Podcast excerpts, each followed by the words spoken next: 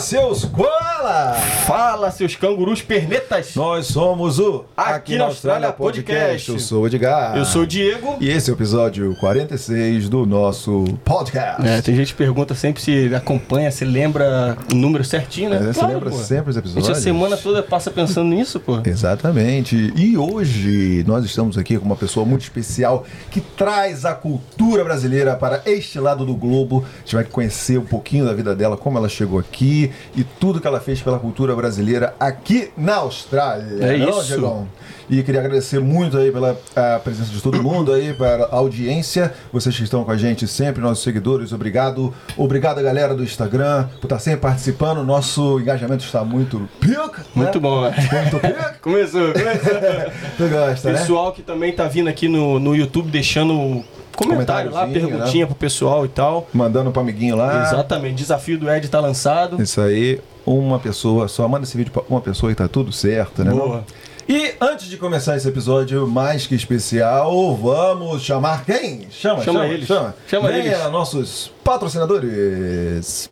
Começando pela West One, a minha, a sua, a nossa agência de intercâmbio. A West One tem um até no nome, né? Só pra lembrar pra vocês aí, né? Inclusive, galera, pessoal que estiver aí no Brasil, quiser vir pra Austrália, quiser vir pra Perth, conhecer a gente aqui e tudo mais, né? Entre em contato com a West One, o contato dele já tá aqui na tela. Então, pessoal que também estiver aqui em Perth e de repente tá insatisfeito com a sua agência, né? Dá uma chance lá pra West One que as coisas vão se resolver rapidinho. E agora vamos pro ataque! Seven Migration, você que está no Brasil e tem o sonho de vir para a Austrália, migrar permanentemente, contacte a Seven Brasil, agende a sua consulta para você começar o seu planejamento de vir para cá nos trinques. E se você está aqui na Austrália, veio como estudante, é um turista, se apaixonou por a cidade, apaixonou por esse país e agora quer ficar permanentemente, contacte a Seven, me ajudou tá ajudando o Diegão, tá ajudando o Gabrielino. Tem muita gente aqui que foi ajudado pela Seven Migration e você será o próximo. Vai lá e contacte a Seven, né não, gente? Galera, quem também tá com a gente é a Mr. Clean. A Mr. Clean é o seguinte, eles vão te ajudar. Você que tá com seu carro aí, sua caranga, precisando de um trato, tá podre, né? Ele- a Mr. Clean ela vai dar toda a moral que você precisar para fazer um car detailing, ou seja, você vai fazer todo o serviço de limpeza do carro para você, vai deixar ele novinho em folha. Além disso, você que tem um office aí, né, tem um escritório, tá precisando de alguém que dê um grau nas suas janelas, né? A Mr. Clean também faz window cleaning, então eles vão deixar a sua janela zerada. E além disso, tem uma nova promoção lá rolando, é, mas é por tempo limitado, hein, galera? Que o pessoal que estiver precisando aí fazer um revestimento de pintura no seu carro, como a gente bem sabe, né? Aqui na Austrália o, o sol castiga, a chuva é ácida, ou seja, se você não cuidar da pintura do seu carro, logo logo vai pro brejo, né? Então procura Mr. Clean, eles vão te ajudar com todos esse tipo de serviço, porque lá você vai encontrar profissionais de limpeza altamente capacitados. Quem também tá com a gente é a BM Accounting and Tax Solutions. Vocês que não sabem, aqui também tem imposto de renda, todo mundo tem que pagar imposto. E aqui o final do ano é em junho. E aí você, porra, calcula quanto de taxa você tem que pagar. Então a BM Accounting Tax Solutions vai te ajudar a maximizar o seu retorno. Entendeu? Você não vai ficar pagando a mais, imposto a mais para o governo. Ninguém gosta disso.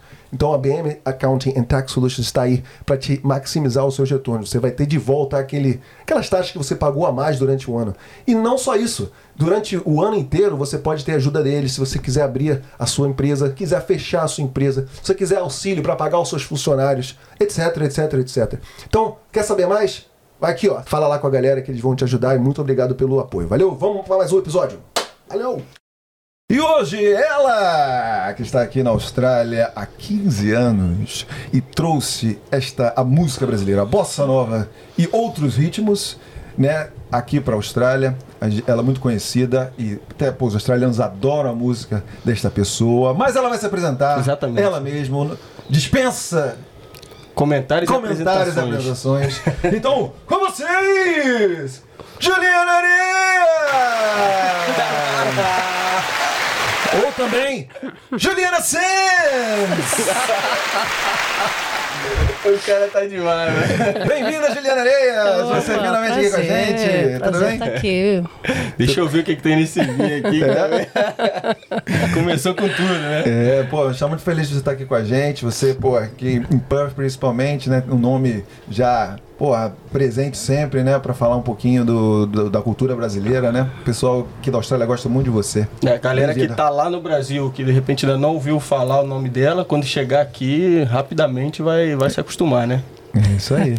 Obrigada, queridos. É. Ô, Juliana, só pra gente dar aquela quebradinha no gelo, vou perguntar logo de início pra você quem é a Juliana Areias aqui na Austrália.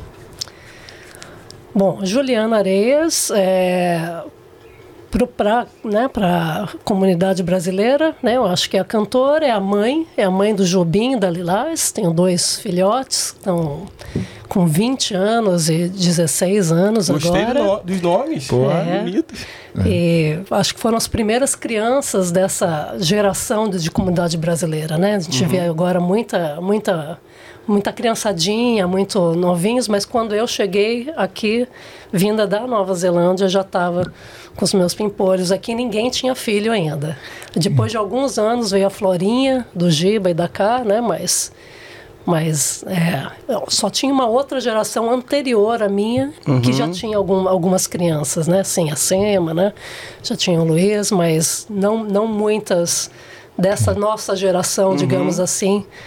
Eu Acho que meus filhos agora já estão quase adultos, né? Quando foi que você chegou aqui na Austrália? Eu cheguei em. tem 15 anos, foi 2007. 2007. Isso. Antes você estava na Nova Zelândia, então? Eu estava na Nova Zelândia. Quanto tempo você ficou lá? Fiquei lá, acho que sete anos também. Tem 25 anos, na verdade, que estou fora do Brasil. Ah, né? Então, saí do Brasil. Eu sou de São Paulo, mas eu morei em Brasília e morei em Salvador antes de sair do Brasil. Né? Fiz faculdade em Salvador, Belas Artes, na verdade. E aí, então, depois fui para fui a Suíça. Né? E lá passei quatro anos, depois sete anos na Nova Zelândia, em Auckland, e aí depois aqui. Direto daqui na Austrália, direto aqui para Perth. Né? Caramba, é porque é engraçado que eu conheço você desde que eu cheguei, mas assim, a sua história a gente nunca teve a oportunidade de, de trocar uma ideia, né? Então é legal conhecer você mais a fundo, assim, saber. E aí, mas você então saiu de lá no- do Brasil, você, o que, que você fazia lá antes? Então, eu estava morando em Salvador, eu fiz Belas Artes, né, em Salvador. Eu, eu, eu trabalhei antes disso, na verdade. Quando eu estava em São Paulo, eu comecei a trabalhar como atriz, né, com, quin- com 13 anos de idade, na verdade. E nessa época, além de trabalhar como atriz, eu cantava em peças de teatro, né? E eu era já apaixonada por bossa nova, né? Então essa história da bossa nova vem dessa, dessa fase aí de São Paulo. Então eu abria Folha de São Paulo, né? Todo dia só para ver o que tinha de show rolando na cidade. Era a única coisa que eu lia no jornal. Né? Aí assistia, ia para o Memorial da América Latina, tinha lá shows, né? Gratuitos, né? Quem é de São Paulo na- daquela época deve ter ainda. São Paulo para um adolescente é, um- é uma maravilha, né? Aquela cidade, né? Tem tudo ali para você fazer, né? Tudo, e a maioria das coisas gratuitas mesmo, né? Então ia direto para os shows e, e já era apaixonada por bossa nova, saía da escola, ia para a biblioteca para pesquisar sobre bossa nova, ler, ouvir coisas, né? Na, na, na discoteca dentro do, do Centro Cultural de São Paulo. E, e nisso isso já a gente está falando aí, né, como eu falei, 13 anos fazendo teatro, isso já estava com uns 15 mais ou menos, quando estava fazendo essa pesquisa. E aí estava se comemorando. É, 30 anos de bossa nova na época, então estava fazendo uma série de shows no shopping, no shopping Morumbi, uma série de coisas acontecendo ali, né? E eu, eu ia, eu saí, eu fui, fui assim todos os dias, tá? Eram, né, foram duas semanas de shows, eu estava lá toda semana e cantava tudo, da plateia, tietona, tietona total, né? Não era cantora, era atriz, cantava no teatro só, né? E aí o pessoal da produção achou legal, pô, essa menina vem aqui, canta, era uma coisa engraçada, uma, uma garota, né, de 15 anos lá, cantando aquelas músicas que já tinham 30 anos de idade naquele momento, né, nos anos 90. E aí então me chamaram e aí tinha um dia que o, que o Rui Castro, que é um jornalista que escreveu um livro da Bossa Nova, escreveu um livro sobre Garrincha, sobre Carmen Miranda, Miranda, Nelson- Nos- Nelson Rodrigues, Rodrigues. é, né? Então super, né? Talvez um dos mais importantes jornalistas e escritores do Brasil, né? Biógrafos, né? É, mas esse era o primeiro, na verdade, dele. Antes disso, ele tinha feito umas outras coisas só. É, não biografia ainda. A primeira biografia dele foi o Chega de Saudade, né? E eu já tinha o livro, então eu cheguei para lá, fui, né, fui entregar o livro para ele e falei: olha. Em vez de falar, pô, adoro o seu livro, adoro Bossa Nova, tal, tal, tal. Dá aquela puxada de saga, né? É. Não, eu falei pra ele, olha, você roubou minha ideia. Eu que ia escrever esse livro, entendeu? Aí ele olhou pra cara assim, como é, como é que é? Falei, é, eu tava indo na biblioteca, tem anos que eu vou na biblioteca e pesquiso e faço Isso minhas você com 15 anos? anotações. É, Caramba. É, e eu falei, agora você vem e fez esse livro, como é que é? Essa ideia era minha. É anos que eu tô pesquisando isso. Aí ele achou engraçado, tá? Ele falou, tudo bem, deixa eu acabar aqui, vamos tomar um sorvete depois, eu quero saber dessa história. Devia né? todo mundo estar falando, pô, parabéns, parabéns, próximo, parabéns. Aí chegou ela, você roubou minha ideia? Então, e era sincera, na minha prepotência de 15 sim, anos de sim. idade, era absolutamente sincero. Falei, gostei do seu livro, mas a ideia era minha. Entendeu? Aí ele deu risada, então viramos amigos. Aí foi ótimo. Aí ele me deu uma série de, de vinis na época, né, que estava se passando de CD para vinil, e, e me deu uma- um crachá de, de, de uma credencial de imprensa. Então, uma série de shows que se fez de- ah, depois por causa do livro, Aham. eu, eu ia, eu ia eu assistia o ensaio, eu ia ficava no camarim com essas pessoas que eram meus ídolos, né? Então para mim aquilo foi assim, eu digo que foi a minha escola musical, foi foi naquele momento. Eu virei e ele me deu um apelido na época. Ele falou: "Ah, essa aqui é a, mascotinha da Bossa Nova, a Bossa Nova Baby". Pegou a história, né? Ah, Virou a daí Bossa que Nova veio Baby. Bossa Nova Baby. Sim, foi um apelidinho, né, que, que o Rui me deu. E pronto, então aí aquela coisa de estar naquilo me fez querer ser cantora, né? Não só atriz, mas a cantora num primeiro plano, mas ainda demorou alguns aninhos. Aí eu mudei para Brasília, fui para Salvador. Salvador fiz belas artes, tinha um ateliê de cenografia, respondendo agora a pergunta, o que é o que estava fazendo na Bahia, né? Então tinha um ateliê de cenografia, a gente fazia cenários, parques do dinossauro, coisas incríveis para o Brasil inteiro. Então a gente fazia esses parques temáticos e coisas de teatro de fantoche, também, enfim, uma, uma série de coisas né, dentro da minha área, né, de, de artes e ainda, ainda um pouco atriz trabalhando também nisso. E foram anos fantásticos. Nessa época de Bahia também a coisa estava muito legal. A gente tava- era o momento do que o Axé Music estava né, voga, come- é, em voga e aquilo tudo borbulhando e o, o pessoal do, né, os meus amigos eram os caras que faziam é, backing vocal para todo mundo, até hoje o Tito faz para Ivete, estava todo mundo ali nessa, né, nesse movimento e muita coisa acontecendo, né.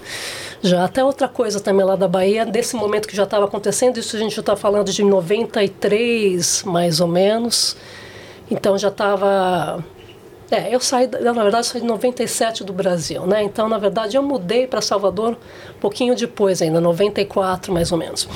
É, mas a partir de 93 rola lá em Salvador, que é uma coisa até que eu postei essa semana, né? Para quem quiser dar uma olhada lá no Instagram, eu postei um vídeo é, de uma jam que eles fazem em Salvador, que, é- que aquilo acontece desde 93, por isso é que eu estou falando desse período da- do- dos anos 90. Então, estava acontecendo o Axé Music, tudo isso na Bahia, e tinha também já essa cena do jazz, a cena do blues, tinha todo o carnaval na Bahia, tem um palco do blues na, na praia de Piatã, tem umas, uma série de outras coisas acontecendo, né?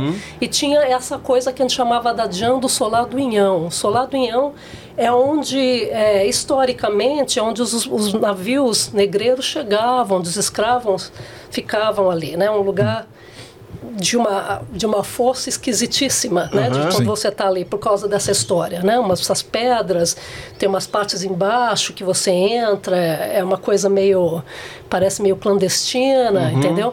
E ao mesmo lado, ao mesmo, ao mesmo tempo, do lado também tem o Museu de Arte Moderna da Bahia, né? Então esse, essa jam sempre aconteceu lá desde 93 até agora, tá rolando. Todo todo domingo vai para lá. E quando eu estava na universidade lá, eu ia todo domingo, ah, vamos lá para Jam do MAM, né? Uhum. Então foi muito legal para mim depois de ter saído, vindo, né, saído do Brasil, última vez que eu estive no Brasil, tocar com o pessoal lá da Jam, né? Que foi esse vídeo que eu postei. Uhum. Recentemente que a gente vai fazer um show, né, agora como eu falei uhum. da Bahia, né? Essa semana, então, eu estou muito na Bahia nesse momento e dessas vivências, né, de, de, Bahia, enfim. Então saí de lá, mas aí eu já saí de lá para a Suíça, né?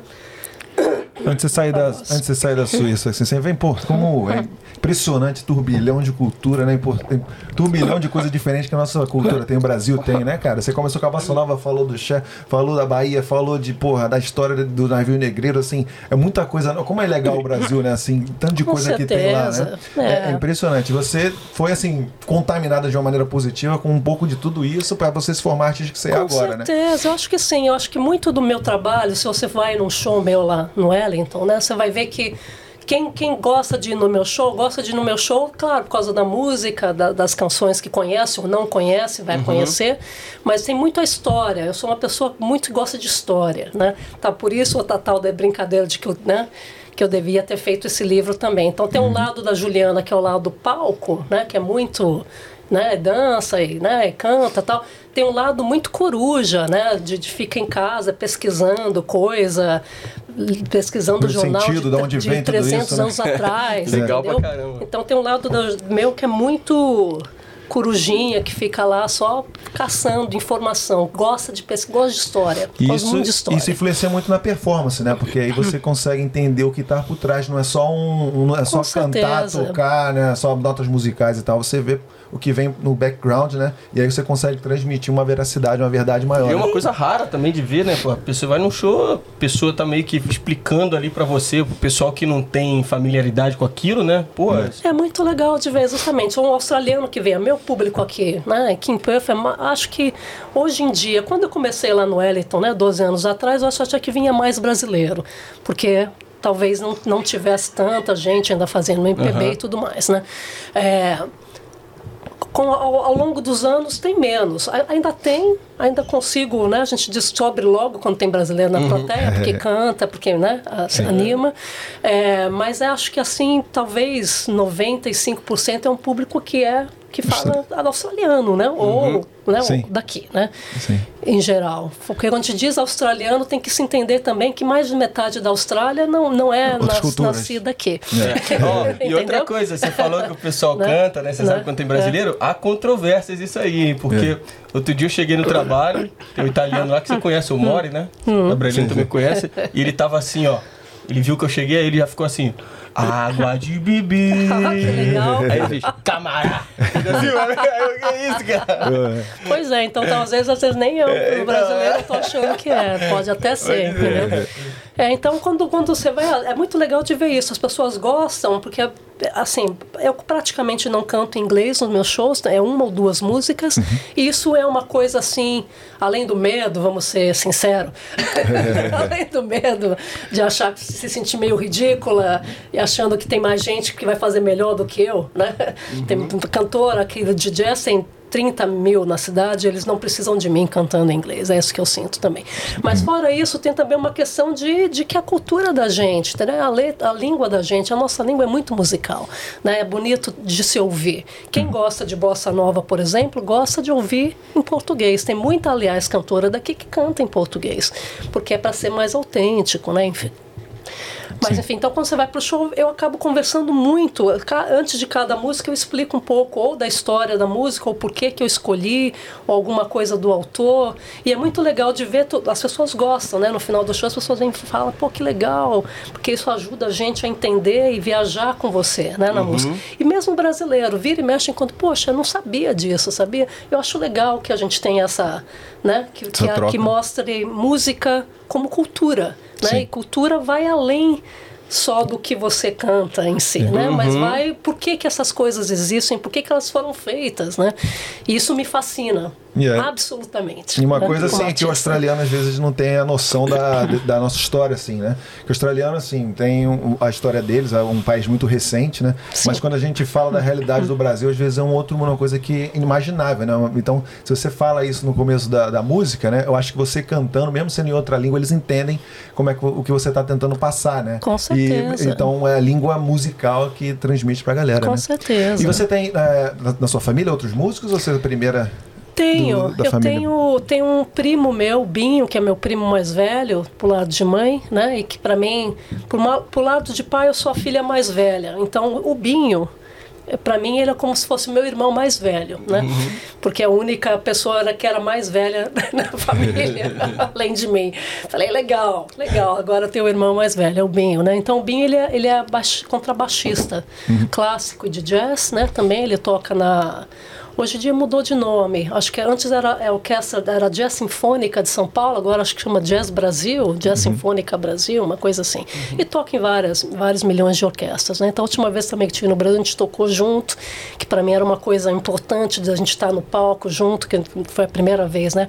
Eu cresci vendo o Binho preso num quarto lá, estudando igual um maluco, né? Então, é, era importante. Meu pai toca também, mas meu pai não é músico, meu pai é economista, mas ele tem uma coisa assim de sair do trabalho, de chegar do trabalho, tirar a gravata, pega o violão e fica lá, ninguém fala com ele. É o momento dele, né? Antes de ele ir para o jantar e conversar com as pessoas, ele tem é, é- que é uma disciplina que muito músico nem tem, né? De tocar todo, todo dia, né? E, enfim, ele toca. Então ele toca violão. Papai é um pouco como, como até como o Marcinho aqui, né? Tu- Tudo que ele põe a mão tira um som, né? Sim. Então ele toca piano, toca gaita, toca violão, canta, né? É, Foram eles que te inspiraram ou você acha que foi a vida mesmo, passo a passo, você quis ser atriz e depois você conheceu essas pessoas e começou a cantar? O que que você acha? Eu que... acho que a bossa nova tem uma coisa de meu pai, sim. Sim. Mais de meu pai do que minha mãe. Minha mãe era mais jovem guarda e tropicália também. Uma coisa que eu aprendi com a mamãe foi, foi a tropicália. Né? Minha mãe me levava para shows quando eu tinha, sei lá, 4 anos de idade.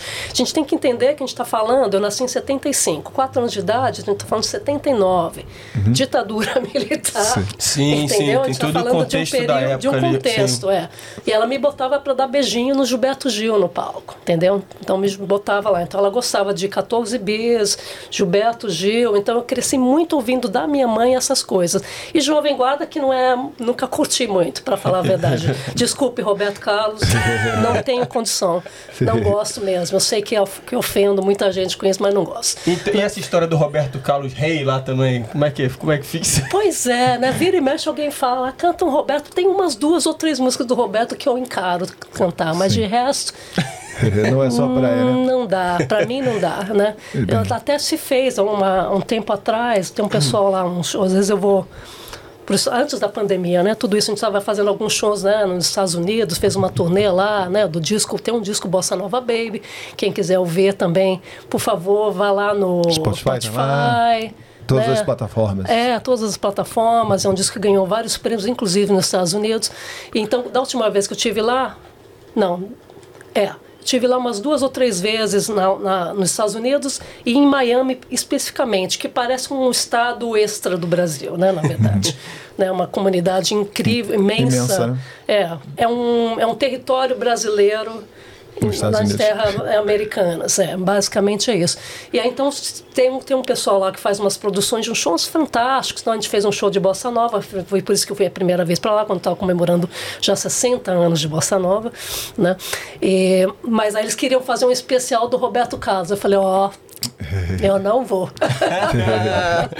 Roberto Carlos. Outro departamento. Outro É, departamento. canta bem, o cara canta bem, entendeu? Tudo bem, mas não é. Outro- é, não, não eu pessoalmente não curto, é simplesmente isso, né? Entendi. É, mas, é, mas, mas em respeito, eu acho legal quem goste também. E aí você- problema. Minha mãe adora, por exemplo. Minha mãe, até meu pai também. Mas a bossa nova veio muito de meu pai. Então a Sim, gente sim. ouvia João Gilberto quando era pequenininha. O Pato, né? O Pato vinha cantando alegremente. Quen, quen. Ouvi isso minha infância toda. Tinha uma outra música também que eu achava que era feita pra mim, que ele gravou com a Rita Lee. Amo Rita Lee também, outra pessoa que eu amo, de paixão, né? Que era Juju Balangandã. Vocês conhecem essa? Juju, Juju, que é meu balagandã. Aqui estou eu, aí estás tu. Minha Juju, meu balagandã. Nós dois, depois. E aí vai, né? Então era, isso era. Você fala pra ela que. Se ela quiser, toda vez que você quiser lançar umas palhinhas aí, fica à vontade aí, né? Pô, o pessoal vai gostar. E aí, então, é, então isso era Rita Lee e João Gilberto cantando. E Era Juju Balangandã. Então eu falava, Juju é sou eu. Eu sempre achei que era, tinha feito, imagina, né? É, eu queria, né? Mas então é. Então eles me levaram muito. Acho que, acho que tem uma influência imensa de papai e de mamãe. Papai mais pela bossa nova, mamãe pela tropicália, que eu só fo- vinha.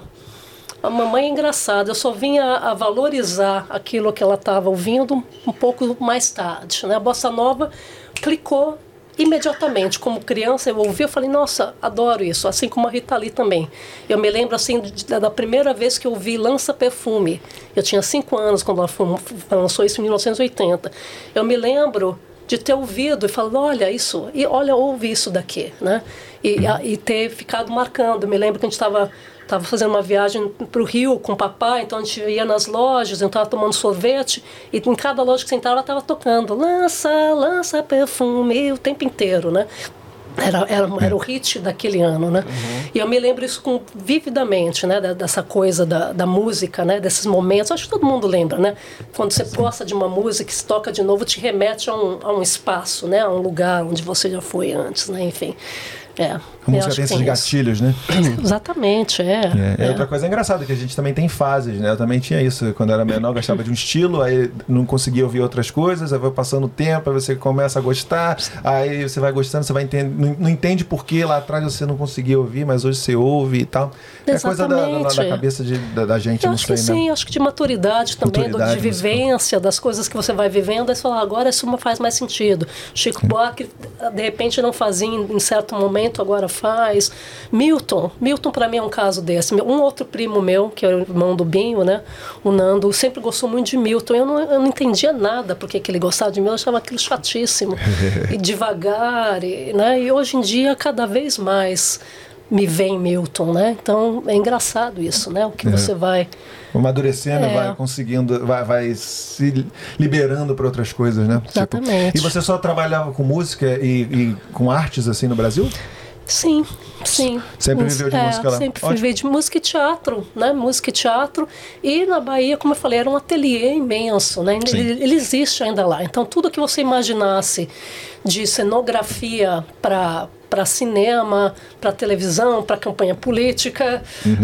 né, para que agora, né, vai começar lá no Brasil também, né, é, para shopping center, então decoração de Natal, parque de, de- de dinossauros, o, o, o, o cenário para o Teatro Castro Alves, a gente fez uma coisa muito legal, que eu sou bem, que eu tenho orgulho desse, desse período, né, de sonografia, que era, foi a primeira ópera negra da Bahia, que a gente fez no Castro Alves e a gente fez o cenário, né, de- dentro do ateliê do Ivo Gato, que era o, né, que é o cara, que é o artista principal e que me fez fazer belas artes, né, na, né, na verdade. E, então tinha o ateliê do Ivo Gato e tinha o que, que antes se chamava Base Arte, e aí minha parte era o Areias Produções, né? Então eu cont- contratava pessoas para fazer coisas também, a parte teatral vinha né, por mim, mas fiz belas artes, então a gente, né, a gente fazia cenários gigantescos, coisas assim que que, que aqui, aqui é raro, né? Aqui, porque isso também é, é outra coisa, né? Quer dizer, essas coisas, toda vez que eu olho o Brasil, assisto coisas que estão acontecendo agora, os shows estão voltando no Brasil, a pandemia, né? Tá todo mundo começando a rodar. Ali você tem uma sensação de quantidade, de, de, de riqueza Isso. em cenário, em palco, em luz, porque existe uma indústria muito maior e uma produção muito maior né, do que acontece no Brasil. E também existe, né, por exemplo, falando de cenário na Bahia, existe uma mão de obra ainda muito barata. Né? Que se você comparar com a Austrália, a gente que está aqui, né? Então você vê aqui ninguém vai ganhar menos de 25 dólares por hora para fazer nada. Então meu, meu, meu marido aqui ele, ele é inclusive artista plástico, né? Ele tem também um ateliê. Então para mim é interessante Legal. voltar para esse mundo da arte de uma por ele de tabela, né? Às vezes estou lá ajudando, botando a mão na massa, fazendo coisas, né? Mas assim tudo que ele faz, ele faz esculturas gigantescas, né? Se você for na arena aqui na, na frente do do Perf Arena, que é chama Hack agora, né? Que mudaram o nome. Tem uma escultura gigante amarela que ela abre em flores, ela é robótica, né? É uma das coisas que o Jeffrey fez, né? Agora você vê um negócio daquele, isso no, quando eu penso em Brasil e no do ateliê lá no Brasil, você eu, te, eu tinha às vezes assim 100 pessoas trabalhando pra gente, né? Para poder fazer uma decoração do shopping. Então você entrava lá, pa- trabalhava meses, aí você entrava sexta de noite no shopping e só saía de lá às 10 da manhã de segunda-feira. A gente virava à noite trabalhando porque tinha que estar pronto para abrir no primeiro dia de dezembro, né? Que era um- agora se abre muito antes tudo, né? A gente antecipa cada estação uns dois meses antes, uma loucura, né? Aí Em todo mundo fica fevereiro já tem ovo de Páscoa no mercado. né? É, é, é engraçado. Eu me sinto cansada. Isso me cansa. Porque é uma, né, as coisas tinham um pouquinho mais tempo, né? Primeiro de dezembro era o suficiente para você começar a pensar em comprar de Natal, né? Não em outubro, né? É, tá assim. Entendeu? Mas enfim, isso já é uma outra história. Mas tinha essa coisa, né? Então essa produção grande, tinha muita gente trabalhando. Eu me lembro de ter muita gente. E a o Jeffrey aqui faz coisas com máximo cinco pessoas. Eu falo, caramba, como é que você constrói isso, né? É porque não tem grana para se fazer isso. Ou, ou ele faz e a gente, né, família, eu, meus filhos, vamos lá, a gente ajuda e tal, né? E às vezes contratam uma ou duas pessoas, mas não, não tem, né?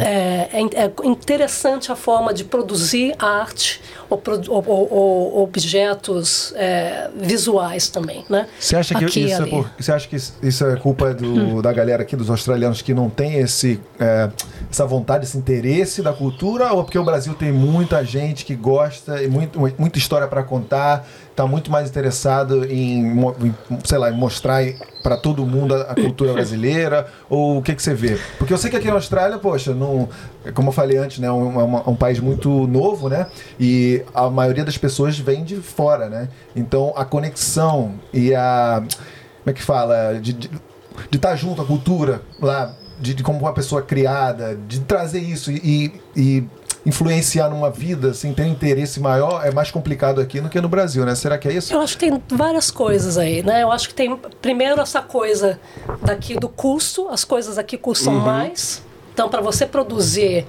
uma decoração fantástica, não tem grana. Ou então a grana é muito, é muito dinheiro, não tem mão de obra para isso. Sim. Né? Na Austrália tem pouca gente na Austrália, a gente tem que entender disso. Ah, agora, essa, essa coisa do. Da, da cultura ou do tempo que demora para uma cultura se desenvolver, né? Isso. Sim, a Austrália tem duzentos e poucos anos desde o momento de colonização. Obviamente tem milhões de anos quando se pensa numa cultura aborígena. né? sim. Ah, o Brasil, a gente tem 500, 500. anos, a gente vai estar comemorando agora 200 anos de independência do Brasil, né? agora em setembro.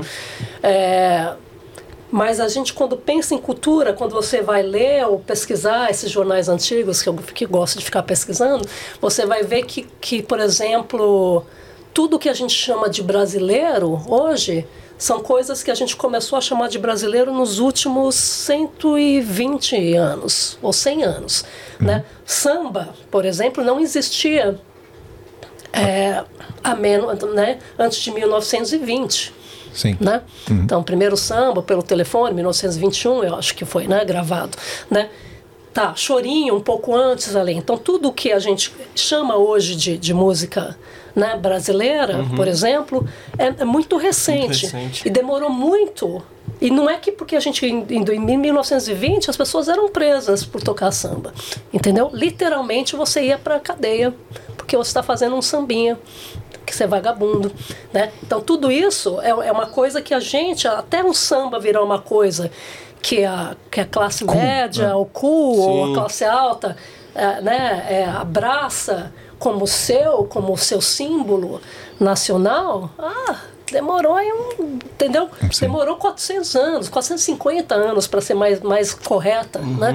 Porque lá em, em 1950, 60, você ainda vai ter muito problema. Ainda tem hoje. Vamos, vamos falar real. Sim, né? sim, Vamos falar sim, real. sim. Né? Então, quando você vê uma, uma pessoa como a Anitta, por exemplo, a Anitta, a Anitta é uma pessoa que eu, que eu estudo, né? Porque eu acho assim, a menina canta bem pra caramba, né?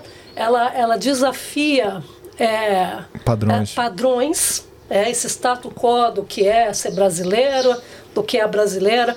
Eu, eu entrei numa briga um, um, um tempo atrás aí, essas coisas de internet, né? Mas alguns de novo lá com o pessoal de Miami, eles têm uns programas de, de televisão deles lá, e aí se fez uma, uma batata quente, como se chama o programa, sobre que quem é a Anitta, porque eu recebi um videozinho de WhatsApp de uma, de uma pessoa que eu gosto muito, inclusive. E não era o vídeo dela, mandou né, nesse grupo de cantoras lá, né? Desse grupo dessas cantoras americanas, né? Que, eu- que a gente tem um grupo do, do WhatsApp. Repassou, né? Repassou o vídeo. né? Repassou. E era uma coisa assim, uma, uma, uma, assim, uma, uma mulher da minha idade, então uma senhora, né? Eu já tenho quase 50 anos, né? E, e falando de como ela estava horrorizada com a Anitta depois a- de- desses sucessos da Anitta, né? Do, do, do funk, não mais recentemente o Envolve, né? O Envolver, não sei o quê.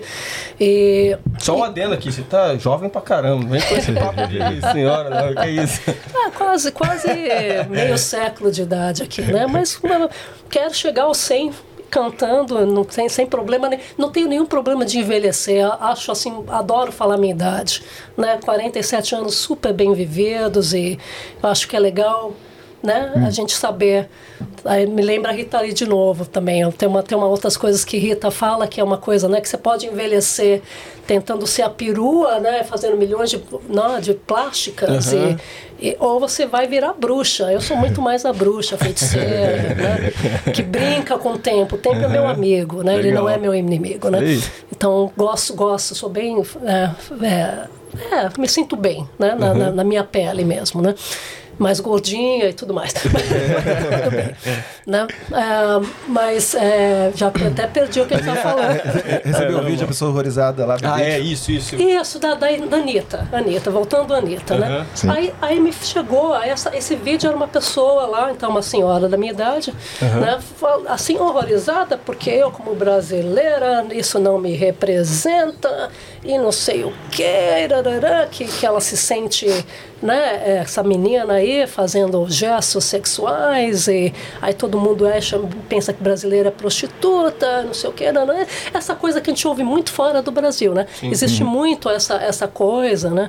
Essa, e a fantasia mesmo do carnaval, e a mulherada pelar no carnaval, e como é que isso reflete na mulher brasileira fora, e como é que a gente se sente, se isso se representa ou não, né?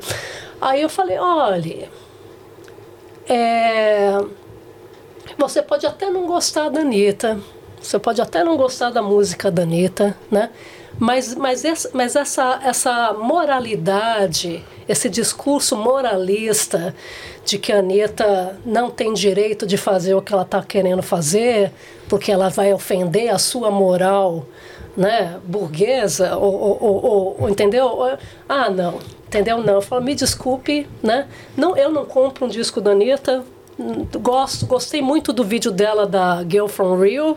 Achei fantástico a brincadeira de mostrar o, o bonitinho da bossa nova e pro, né, pra, pra, Pro funk, pro- é, pro, pra lagoa, pro, como é que chama? Do piscinão de Piscinão de Ramos. Ramos. Né? Piscinão de Achei Ramos. aquilo sensacional. Então eu acho que essa menina é super inteligente, ela canta muito bem, ela sabe exatamente o que ela está fazendo e ela faz uma linguagem pop. Falei, não tem nada de diferente entre, entre Anitta e Madonna. E eu sempre amei a Madonna. Então ela está usando sexualidade, está tá, tá brincando com isso. é, questionando o que, que a mulher pode ou não pode fazer, né? E ela está no poder. Aí eu achei muito legal naquele naquele programa que a gente fez, a gente tinha uma outra uma outra pessoa socióloga também conversando, né? E ela colocou é é, e tem uma menina aqui também, aqui em Perth, aliás, também, né? A Flávia, que também faz uns, umas coisas acadêmicas aqui na, na, na UWA, e questionando essa coisa, a postura da mulher, o que, que a mulher, como a mulher se vê hoje em dia, né? E eu achei interessante de, de colocar que a Anitta é uma super empresária. Então, isso não te representa? você é o que? A dona de casa eterna? Tem gente que aí está feliz, ótimo, parabéns também. Não é um problema. Agora, um problema é você achar que não pode. Por que, que não pode? Porque a menina saiu do nada e está ganhando muito dinheiro, isso te incomoda muito, entendeu? Quer dizer, e ela, ela, ela reflete uma cultura que é a cultura dela, que é a cultura da favela, que é a cultura né? Do, da, é, é, real, aquilo, é, aquilo é, é correto, né? é, é, é, é autêntico, entendeu? Então eu posso até não gostar, dificilmente você vai me ver num, num baile funk, né? Mas parabéns para Anitta aí, Anitta. É. Parabéns, entendeu? Não. Acho fantástico o que ela está fazendo aí, até mesmo de propor essas discussões da, da, da, da, da sociedade brasileira se perceber, né? Então que, né? Sim. Não, eu concordo com é. você nessa questão. Você não adianta também ter esse moralismo, né, de querer, tipo, ah, não me representa e tal. Cada um faz o que quer, entendeu? Tem a sua.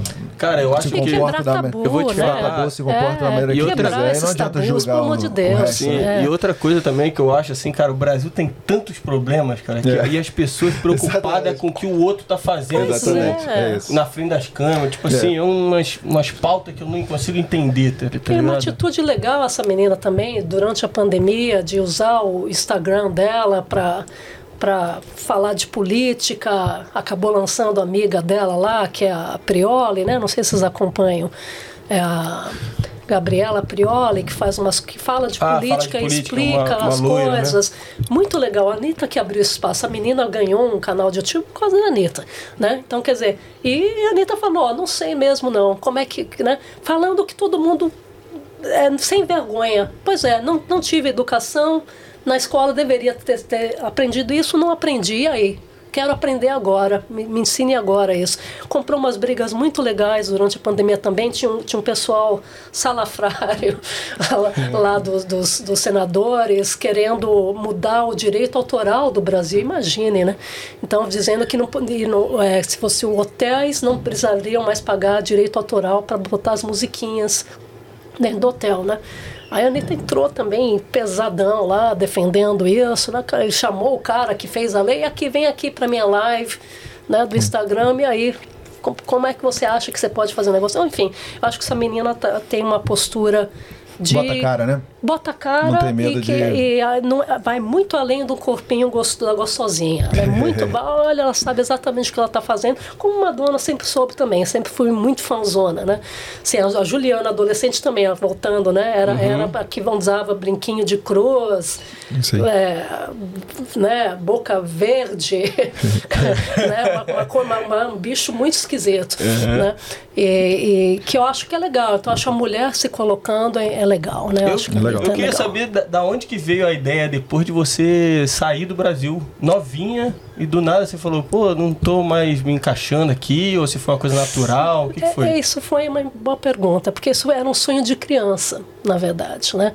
Meus pais, eles se separaram, eu tinha quatro anos de idade, né? uhum. né? E papai teve uma primeira, uma primeira, pelo menos para mim, foi a primeira namorada apresentada, né? É, que era Márcia, né? Massinha. E eu adorava Márcia, era assim, apaixonada pela Márcia, né? E aí a gente, depois eles não ficaram juntos, Márcia casou e foi para para mudou para para Europa, né? Uhum. E ela ela eu vou dizer que ela mudou para a Suíça, né? Então ela, ela, me mandava quando era pequenininha presentinhos, cartões postais, uhum. lapisinho, coisinhas, né, para criança. E eu, eu achava lindo, achava lindo onde ela estava. Falava, poxa, quando eu crescer eu vou mudar, eu vou morar na Suíça. Uhum. Isso assim eu falei com 4, 5 anos de idade. Quando eu estava com 21 anos, eu estava na Suíça. Né? A, a, o que só tem uma coisa engraçada nisso, que depois de anos eu fui descobrir que ela não estava na Suíça, ela estava na Suécia. Ah. Então eu recebia aqueles. No, no, eu não lia, né? Fischer estava escrito no selinho, para mim era Suíça. Né? Mas eu não fui. Eu fui para a Suíça depois, né? Mas já. Mas quando eu mudei, eu fui para a Suíça porque eu já tinha cristalizado a ideia, né? Mesmo que eu tivesse descoberto. Então eu, eu devo a Márcia essa coisa de desejo de morar fora do Brasil. Ah, então era uma coisa sim. de criança já. Eu falava, eu falava, não, eu vou, quando eu crescer, eu vou então, eu, assim, eu me lembro de fazer trabalhos quando eu estava em Brasília e querer, né, eu dava aula é, para os meus irmãos, dava aula de matemática, não sei se é, né, fazer essas coisas, né? Tem muita aula também para amiguinhos do prédio, essas coisas, né? Era um dos trabalhinhos que eu fazia grana, era dando aula, né? E eu lembro que eu pedi pro meu pai que ele tinha que me pagar em dólar americano, porque eu já estava juntando grana para sair fora. É, viu? Ó, lado, Assim, lado empresário, já começou. eu, ah, não, você não, eu quero em americano porque eu tenho que fazer, eu vou sair, né? Então, com daí 18 anos, na verdade, né? Depois eu estava na Bahia, mais 21 anos, falei, é agora. Ah, já começou a se planejar, já meio que foi bem antes. planejado. É, eu, né, eu avisei, eu lembro que no, no ateliê eu avisei um ano antes. Eu falei, olha, no Tô final indo. do ano eu tô indo para a Suíça. E era uma coisa assim, meio incrível, porque era uma menina de 21 anos, né? Eu já estava no ateliê lá desde os 19, né? E, e, e, falei, mas como que você vai sair daqui? Né? E aquilo tudo era muito legal. Tudo que eu estava fazendo lá era muito legal. É, mas tinha. Falei, não, mas eu É tenho sonho que. de criança. É sonho de criança, eu tenho que sair, eu tenho que ir para a Suíça, porque eu disse que eu ia, e, e eu tenho que cantar mais, porque eu- nessa coisa do ateliê, eu ainda não era cantora, entendeu? Eu Entendi. cantava. Assim, o meu primeiro marido era também baiano, né? É baiano, ele, né? ele existe ainda, né? Então, ele toca, então eu cantava, né? Minha, primeira gig foi numa, na, na, numa barraca de praia em Itapuã, então tinha toda essa coisa da bossa nova de novo, Vinícius de Moraes, morava na rua. Fiz questão, questão de quando mudei para Salvador, não, eu vou morar aqui nessa rua, do, que era a Rua do Vinícius, que era no farol de Itapuã, depois de Itapuã. Então era uma rua que não era nem totalmente asfaltada na época, era metade. Até a casa do Vinícius ainda estava asfaltada, mas lá pro final não ia. Não estava, fui morar lá no final da rua, só para dizer que morei aqui na Rua do Vinícius. né? E cantei na primeira barraca de praia, também em Itapuã, então tinha toda essa coisa da areia para mim, né? A Juliana Areias, né? Que é meu nome de verdade, na verdade, né? É, é um sobrenome de minha avó paterna, né? Então meu pai ele é Mendes, né? Até diria que assim que a gente é primo, né? então eu, eu, eu nasci Juliana Vasconcelos Mendes, mas meu pai é José Wilson Areias Mendes, né? Então eu sempre achei o Areias mais bonito, e falei, né? Eu quero Areias. Eu... E para os meus filhos eu passei o Areias, não passei nem Mendes nem os Vasconcelos, só acabei passando só. Então você é minha prima Areias. também, que eu sou Edgar Vasconcelos, Você, né? você também com L ou dois L's? Com um L só. Com L só? Tá, mas é- deve ser tudo igual. Você, é, você sabe de onde é que vem fala Vasconcelos? Não? Ah, depois a gente conversa sobre isso. eu estou pesquisando. Ah, é legal, legal, legal. Nunca tive a curiosidade. Deveria, deveria. Descobri que vieram os meus vieram dos Açores, né, das ilhas dos Açores, tal. Eu fiz um teste de DNA, uma das minhas maluquices prediletas é fazer teste de DNA, né? E aí eu, eu vou porque eu quero saber a composição, de onde é que veio, né, essa coisa de quem gosta de história, né, maluca da história, né? E aí eu fico, é, se deixar a gente só fala mais disso, nem fala mais de música agora. Mas olha lá, só um pouquinho. É. Aí eu Fica fiz isso aí. daí aí, e quando você fez, aí apareceu que eu, que eu tinha um, que tinha no meu DNA muito muito sangue dos Açores, né? Falei, ué, mas eu nunca soube disso. Ninguém na família sabe dessa história. Sabe de português, sabe de austríaco, sabe de italiano, de negro, né? É, quando você faz o DNA é muito legal, porque você parece até apareceu assim, um, sei lá, 3% indígena. Aí fiquei toda orgulhosa. Falei, pô, agora eu sou brasileira mesmo, né? Índio, negro e europeu, né? Eu falei, agora sim, agora. Então é muito legal descobrir. Mas tinha esse açoriano lá, falei, pô, mas ninguém. Né? Até meu bisavô, ninguém soube de que, era um, que tinha gente açoriana. Aí cacei, cacei, cacei. Isso é uma coisa que eu pesquiso também há uns 20 anos, desde que meu filho nasceu. Meu filho está com 20 anos. Então, quando ele nasceu, ficou uma coisa assim muito de que, meu, eu, tenho que saber das minhas origens. Eu já moro fora do Brasil o que, que eu vou passar para o meu filho, né? Além da minha cultura e tudo da música, da arte, o que que o que que ele ele precisa saber de onde é que ele veio, né? Que nós somos brasileiros, mas para ele saber de onde é que ele veio, eu tenho que saber de onde é que eu vim também.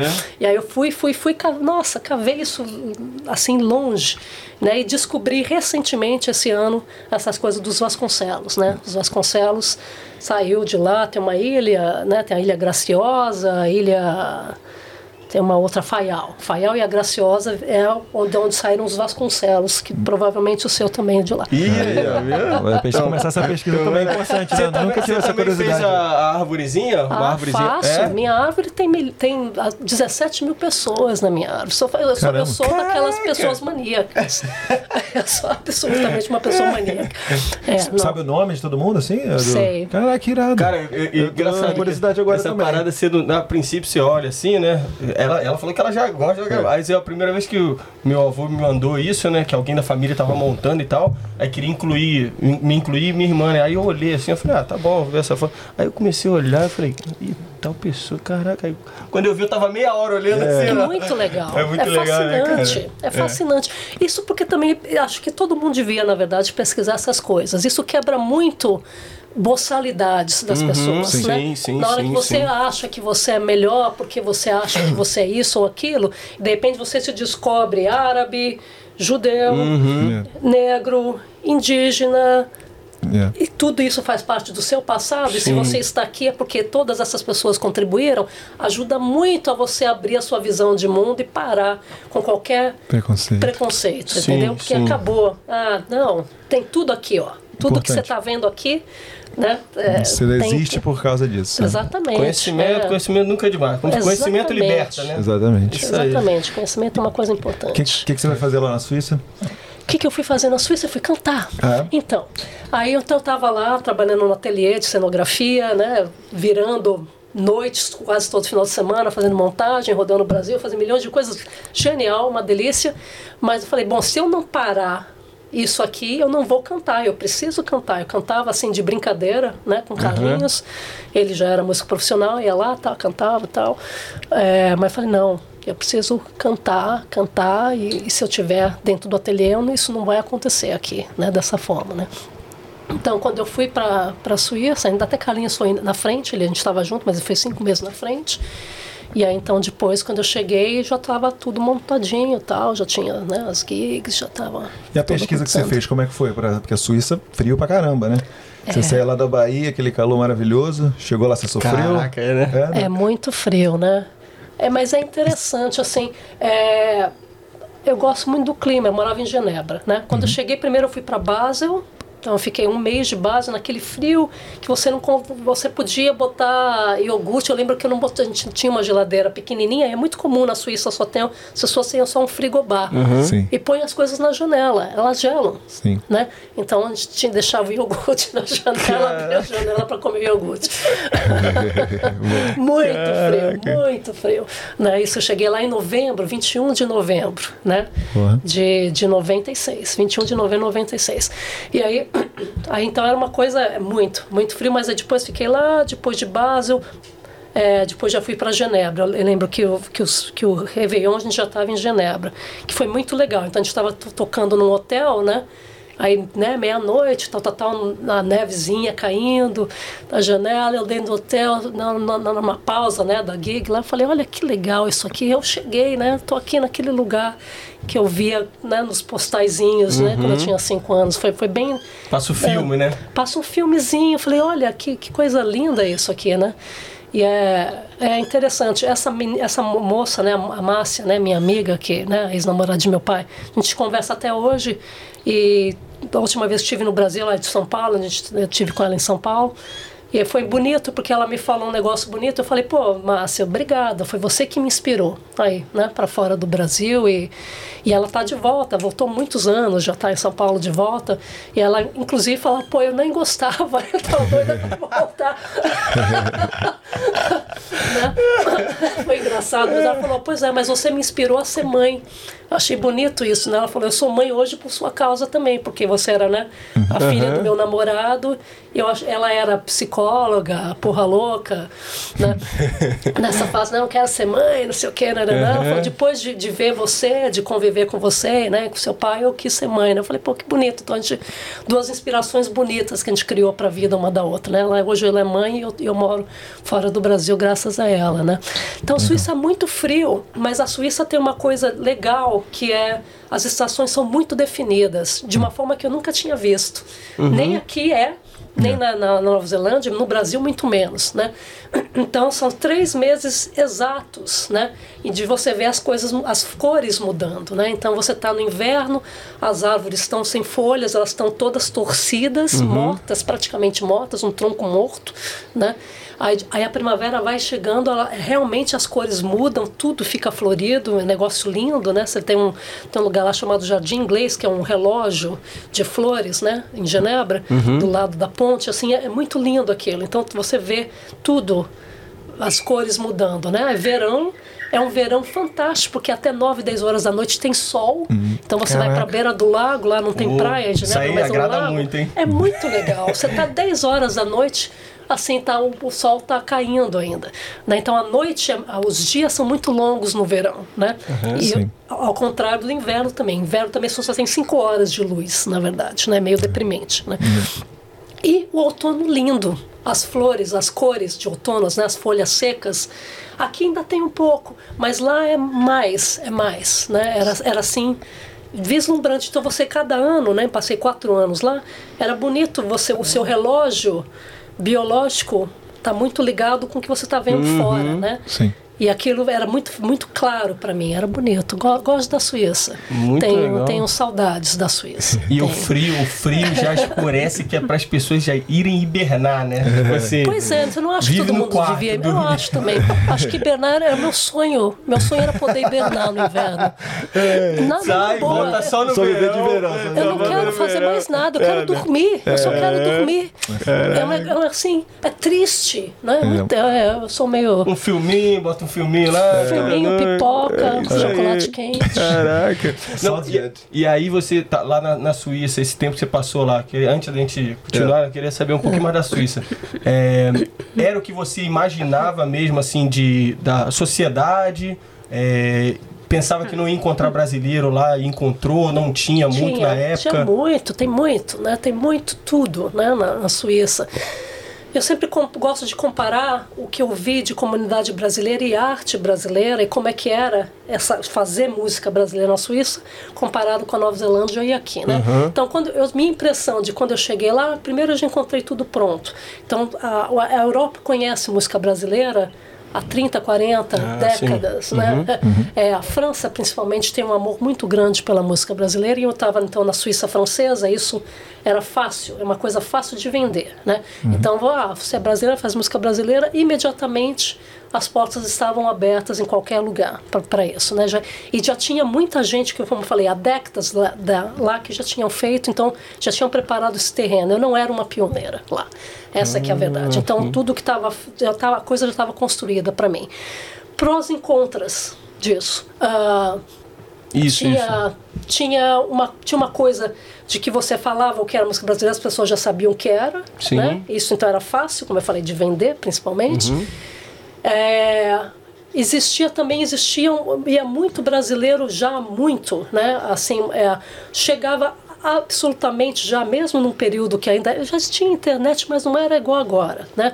Então, é, a gente ainda usava cartãozinho para falar no telefone, entendeu? Era uma outra coisa, né?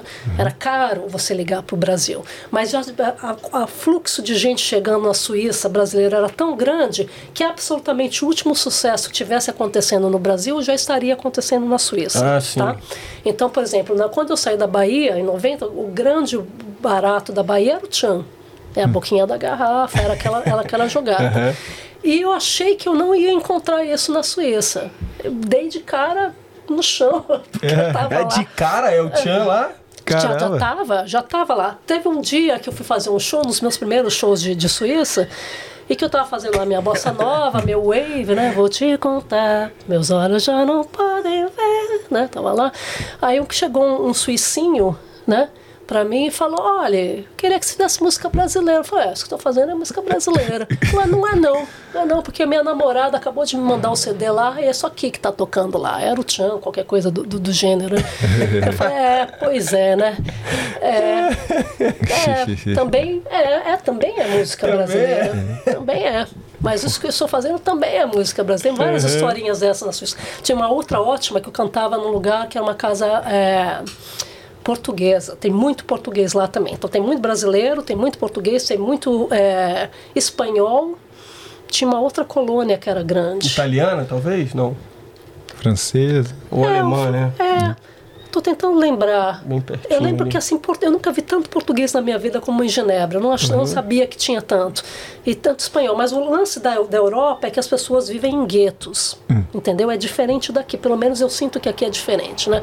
Aqui talvez se a, se a nossa eh, comunidade crescer muito, vai virar um gueto. E eu espero que não, na verdade. Eu acho muito legal que na Nova né? Zelândia e aqui que a gente Sim. seja mais integrado, que, que, né, que, que tenha brasileiro em. Tudo bem que Scabra é um bairro brasileiro, mas tem brasileiro na, na, na cidade toda, né? Verdade.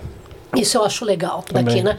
Lá não, lá era uma coisa assim, né? O suíço em si ele tem medo, ele é, ele é, ele, é- ele tem medo de estrangeiro.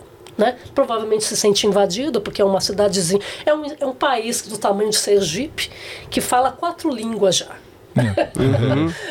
Entendeu? Então você vê como as pessoas são antagônicas, né? Já existe uma coisa de a minha tribo é a minha, não é a sua, né? Então tem essa, essa o gueto é muito forte lá, né? Então a a impressão que eu tinha quando eu estava cantando, ah, deixa eu contar a primeira história do, do portuguesinho. Então eu tô lá no, no bar português, que era um bar de uma casa de frangos, né? O ah, como é que era? Bangalô, Bangalô. E e aí tô lá cantando João Bosco, tava lá cantando umas coisas tal, né? E aí chegou um cara bêbado, um português bêbado, totalmente. Toca o Roberto Leal, ah, vira, vira, vira. É, ele veio, não, você brasileira que acabou de chegar. Ah, você, você é brasileira graças a mim. Né? E veio com um papo desse, e eu tinha acabado de chegar mesmo, aquilo não caiu legal. Né? Eu falei, é. Tá bom. Então eu falei, ah, a sua língua, tudo é graças a mim, né? Eu sou o grande colonizador, um papo desse assim, bêbado, totalmente bêbado. E falei, tá bom, eu vou cantar então uma música pra você e eu quero ver se você entende o que eu tô falando. Se você entender o que eu tô te falando, eu vou concordar com você. Se você não conseguir entender o que eu tô falando, é, a gente vai. Chupa essa manga. É, significa que acho que a cultura da gente vai um pouco além Aham. disso daí que você está querendo, né? Aí cantei João Bosco, né? Que é, é Linha de Passe, né? Que é uma música cheia de, de, de palavras nagô, né? Africanas, né? Toca de tatu, linguiça e paio, bozebu, rabada com angu, rabo de saia, naco de peru, lombo de porco, com tutu e bolo de fubá, barriga d'água. Aonde diz que tem no balaio, tem também um só bodão, bodão do som, dedão de oração. Diz um diz que viu e no balaio viu também um pega lá, no toma lá, da do samba, e vai, vai, vai. Água de, ben, água de benzer, dendê, e vai, vai, vai, né? E aí ele não entendeu nada, né? Ele Claro. absolutamente não entendeu nada. Eu falei, pois é, então não me venha com esse papo que não, não, não rola, né? É, não me venha com Portugal é tão pequenininho, o Brasil daquele tamanho, né? A nossa né? cultura, é. Mas enfim, agora ele tava bêbado, tadinho também. Eu fui má, eu fui má. Mas. Respondeu é, bem, pô. Não, né? mandou bem resposta. É. Elegante. Elegante. Foi elegante, pô. É, Com luva. Toma com luva de pedreiro. Mas aí eu ia dizer outra coisa da, da coisa da- do gueto, né? A gente estava falando da coisa do gueto, né? Então eu tinha uma coisa assim, de, eu percebia que o suíço que eu tinha contato, um suíço, né? Ele era um cara provavelmente fora da própria sociedade dele, porque se ele fosse dentro da sociedade dele, ele não estaria falando comigo, ou eles não estariam se convivendo comigo. Então, para eu conviver com suíça de verdade, eu tinha que eu tive que fazer aula de canto, ou ia fazer aula de dança contemporânea. Aí lá eu tinha um contato com a, com a sociedade su- suíça, de verdade, né? As pessoas normais. Mas o cara que estava comigo, que normalmente gostava de música brasileira, era um cara que morava numa squat, que era meio porra louca, que era um cara meio... Alternativo. É, alternativo e não visto na sociedade dele, né? Isso era uma coisa que me intrigava lá. Eu falei, pô, que estranho isso que a gente não consegue quebrar, né? O gueto. Então, na Suíça, a comunidade brasileira é uma comunidade de gueto. E eu te digo que a Austrália toda, em geral, é isso. Você fala assim, é, que nem é. Eu já ouvi falar até aqui mesmo, por exemplo, ah, tem, tem tal bairro que é. Tem muito. Africano. É, tem muita. Tem uma galera pa paquistanesa, outra é Sudão, não sei o quê. Mas é, É tipo assim? muito, muito mais raro. eu Demarcado, jeito né? que você é fala. mais raro. Talvez se crescer e se continuar sempre, talvez fique, né? Eu gostaria que não, como eu falei. Eu tenho, eu tenho, eu tinha um desejo que de que isso aqui não acontecesse em PF. Uhum. Realmente um desejo de que a gente, como comunidade, que a gente consiga sempre se relacionar com o que vai além da gente, né? Porque senão fica uma coisa assim que você está fora do Brasil, mas não está fora do Brasil. Sim, Se você sim. só vai faz- conviver absolutamente só com cultura brasileira, é legal que a gente mantenha a cultura da gente? Absolutamente. Que a gente mantenha a língua da gente? Absolutamente. Uhum. Que você ensine para o seu filho português? Absolutamente. Né? Colocando esses pontos, é legal que existe um projeto Cabana, onde tenha tanta cultura para a criançada? Ótimo. Né? Parabéns. Né? Acho, acho aquilo fantástico. A Aline fazendo um super trabalho ali. Mas, é, mas a gente quer viver num gueto, como Miami também. Miami também é muito isso. Então você faz essas coisas, esses shows grandes, ou vai esses no- grandes nomes da música brasileira para Miami, mas assim. A público que está lá assistindo é 99% brasileiro. É, Não se dá nem o trabalho de se falar inglês num- num negócio desse. E aquilo para mim era uma coisa. é, é, Talvez Estranho. porque é estranha. Talvez os Estados Unidos também tenha a cultura do gueto, né? Deles mesmo também. Mas aqui não. Eu acho que é legal a gente não manter. É legal que a gente dialogue. E que a gente crie coisas novas, misturando o que é essa cultura australiana Aham. com o que a gente está Sim, trazendo, isso né? aí. Cultura é uma coisa viva. Ela não, ela não é para ficar presa, né? Você não acha que o, jeito, o nosso jeito de ser, assim, não- também não. Eu acho que só pela nossa maneira de ser, eu acho que eu acho difícil isso acontecer, de criar um gueto, porque a gente tem muito essa parada de, pô, eu vou morar em tal lugar, eu não vou pensar em ficar só ali com a minha galera brasileira. Eu vou morar em tal lugar, o outro vai morar em tal lugar mais separado, entendeu? Porque a, a gente tem um jeito fácil de conhecer outra pessoa e tal. Eu acho que isso aí é uma vantagem. no Eu caso acho que nosso. sim. É, eu acho que o brasileiro tem essa coisa de ser é, é, Adaptável. adaptável. Eu, que- eu quero conti- continuar aqui, que eu tava seguindo a linha do tempo ali certinho. Vai lá. Aí eu quero saber, depois da Nova Zelândia, da Nova Suíça. Zelândia não, da Suíça, é, o que, te- por que que você depois falou assim, tá, acho que já deu pra mim aqui, vou procurar novos ares. É, eu achei que eu nunca ia sair da Suíça. Como era um sonho de criança, eu falei, ah, vou chegar na Suíça e vou morrer na Suíça. Terra encantada, né? Terra É, encantada. tava- e é um paraíso, é tão diferente a Suíça. Nesse, eu acho que é o lugar mais oposto ao Brasil que eu já vi. A Austrália tem muita coisa de Brasil aqui. Hora já, que você já, né? já rodou bastante, É, né? lá era uma coisa assim, é, tudo é tão organizado, tão, tão pre- previsível, Uhum. que chega a ser assustador. Pra mim, sou como brasileira, imagina, com 20 aninhos chegando lá, Aham. eu achava uma Disneylândia. Eu falei, poxa, que legal. Real, você vai realmente fazer isso? então já tinha lá, a gente está falando aqui na Austrália agora de, de, de sacolinha, de papel no mercado, ou de levar a sua garrafinha para você ganhar um, um centavo a mais. Já tem alguns lugares aqui que fazem isso. E Quando eu cheguei lá em 96, todos os mercados já, já, já tinham assim, tinha uma maquininha que você legava, levava a sua garrafa PET, botava, É, isso aqui, gente, é Entendeu? 10, 10 centavos isso aqui custa. É. Se você bota no, no lugar de. Pra reciclagem, Recebe aqui, ó, de volta. 10 centavos você ganha um dinheirinho. Então, É. não jogue fora. É, e a gente quase que não faz, né? Aqui ainda. Eu mesmo não, não, não Eu tô faço, fazendo. Você tá fazendo? É, a última vez, Legal. 26 dólares. Parabéns, Tá ali, parabéns. um. É, Inclusive, a gente vai parabéns, postar pô. logo menos um vídeo lá É, na o página. É, Parabéns, fazer. parabéns. Então, na o café, Suíça... pô, o café da manhã. É, com certeza. Eu tomo. E, e ajuda, ajuda, por- porque a mão de obra é muito cara. Sim. Isso, essas coisinhas que você mesmo pode fazer, por que, que você vai ter uma Também. pessoa só para fazer isso? Não, você pega e faz. Então isso em 96 já tinha, então a gente levava lá todo o mercado. Então era, não tinha só alguns postos, não, em todo o mercado. Você vai lá com a sua sacolinha de papel já em 96, põe a garrafinha, pega o trocado, vai lá, faz sua compra. Próxima vez, vai lá. Lixo era uma coisa caríssima, então toda vez que você ia fazer lixo de reciclável, já em 96, a gente tinha que a garrafinha. caixinha de leite, né? Tetra Pak. É, é, é. A gente amassava direitinho, empilhava, porque você porque um saco de lixo é uma coisa caríssima, já era em 96. Então aquilo eu falava, poxa, que coisa, parecia que estava vindo outro planeta, né? Tudo. Então podia, coisas que a gente tem aqui, mas que é, para mim era uma coisa incrível, então a coisa do, das bicicletas no verão, públicas. Você vai lá, pega a bicicleta, anda, e não tinha nem cadeado, não tinha nada disso não, era absolutamente de graça. Vai, volta, eu falei, é mesmo, cara. Ninguém leva isso embora, não? Não vão, não, não, não, fica aí. Eu falei, putz, para mim era uma coisa assim, nossa, que coisa, e tudo organizadinho. Tinha o que, o, o que era interessante disso, de ver, né? O, cada, cada sociedade cria, cria as suas coisas legais e cria as suas doenças também, né? O, o, o suíço ele era tão organizado, ele já nasceu, ele já sabia que se ele for bem na escola e tirar nota X de X em tal matéria, ele vai ser dessa profissão.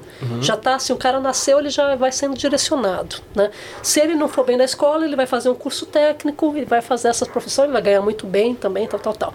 Mas aí o cara já tá muito previsível. Então eu tinha umas amigas suíças, né?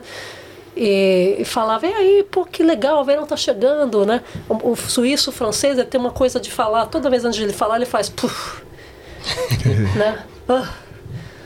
Aí ele fala alguma coisa. Então sempre começa com, com, uma- com desânimo, né? A, a primeira expressão de quando você põe vai Vai conversa com a levando aí, já volta né? rapidinho. Fala, fala, fala. Sou bonjour, né? Tudo ça va? Ah, ah.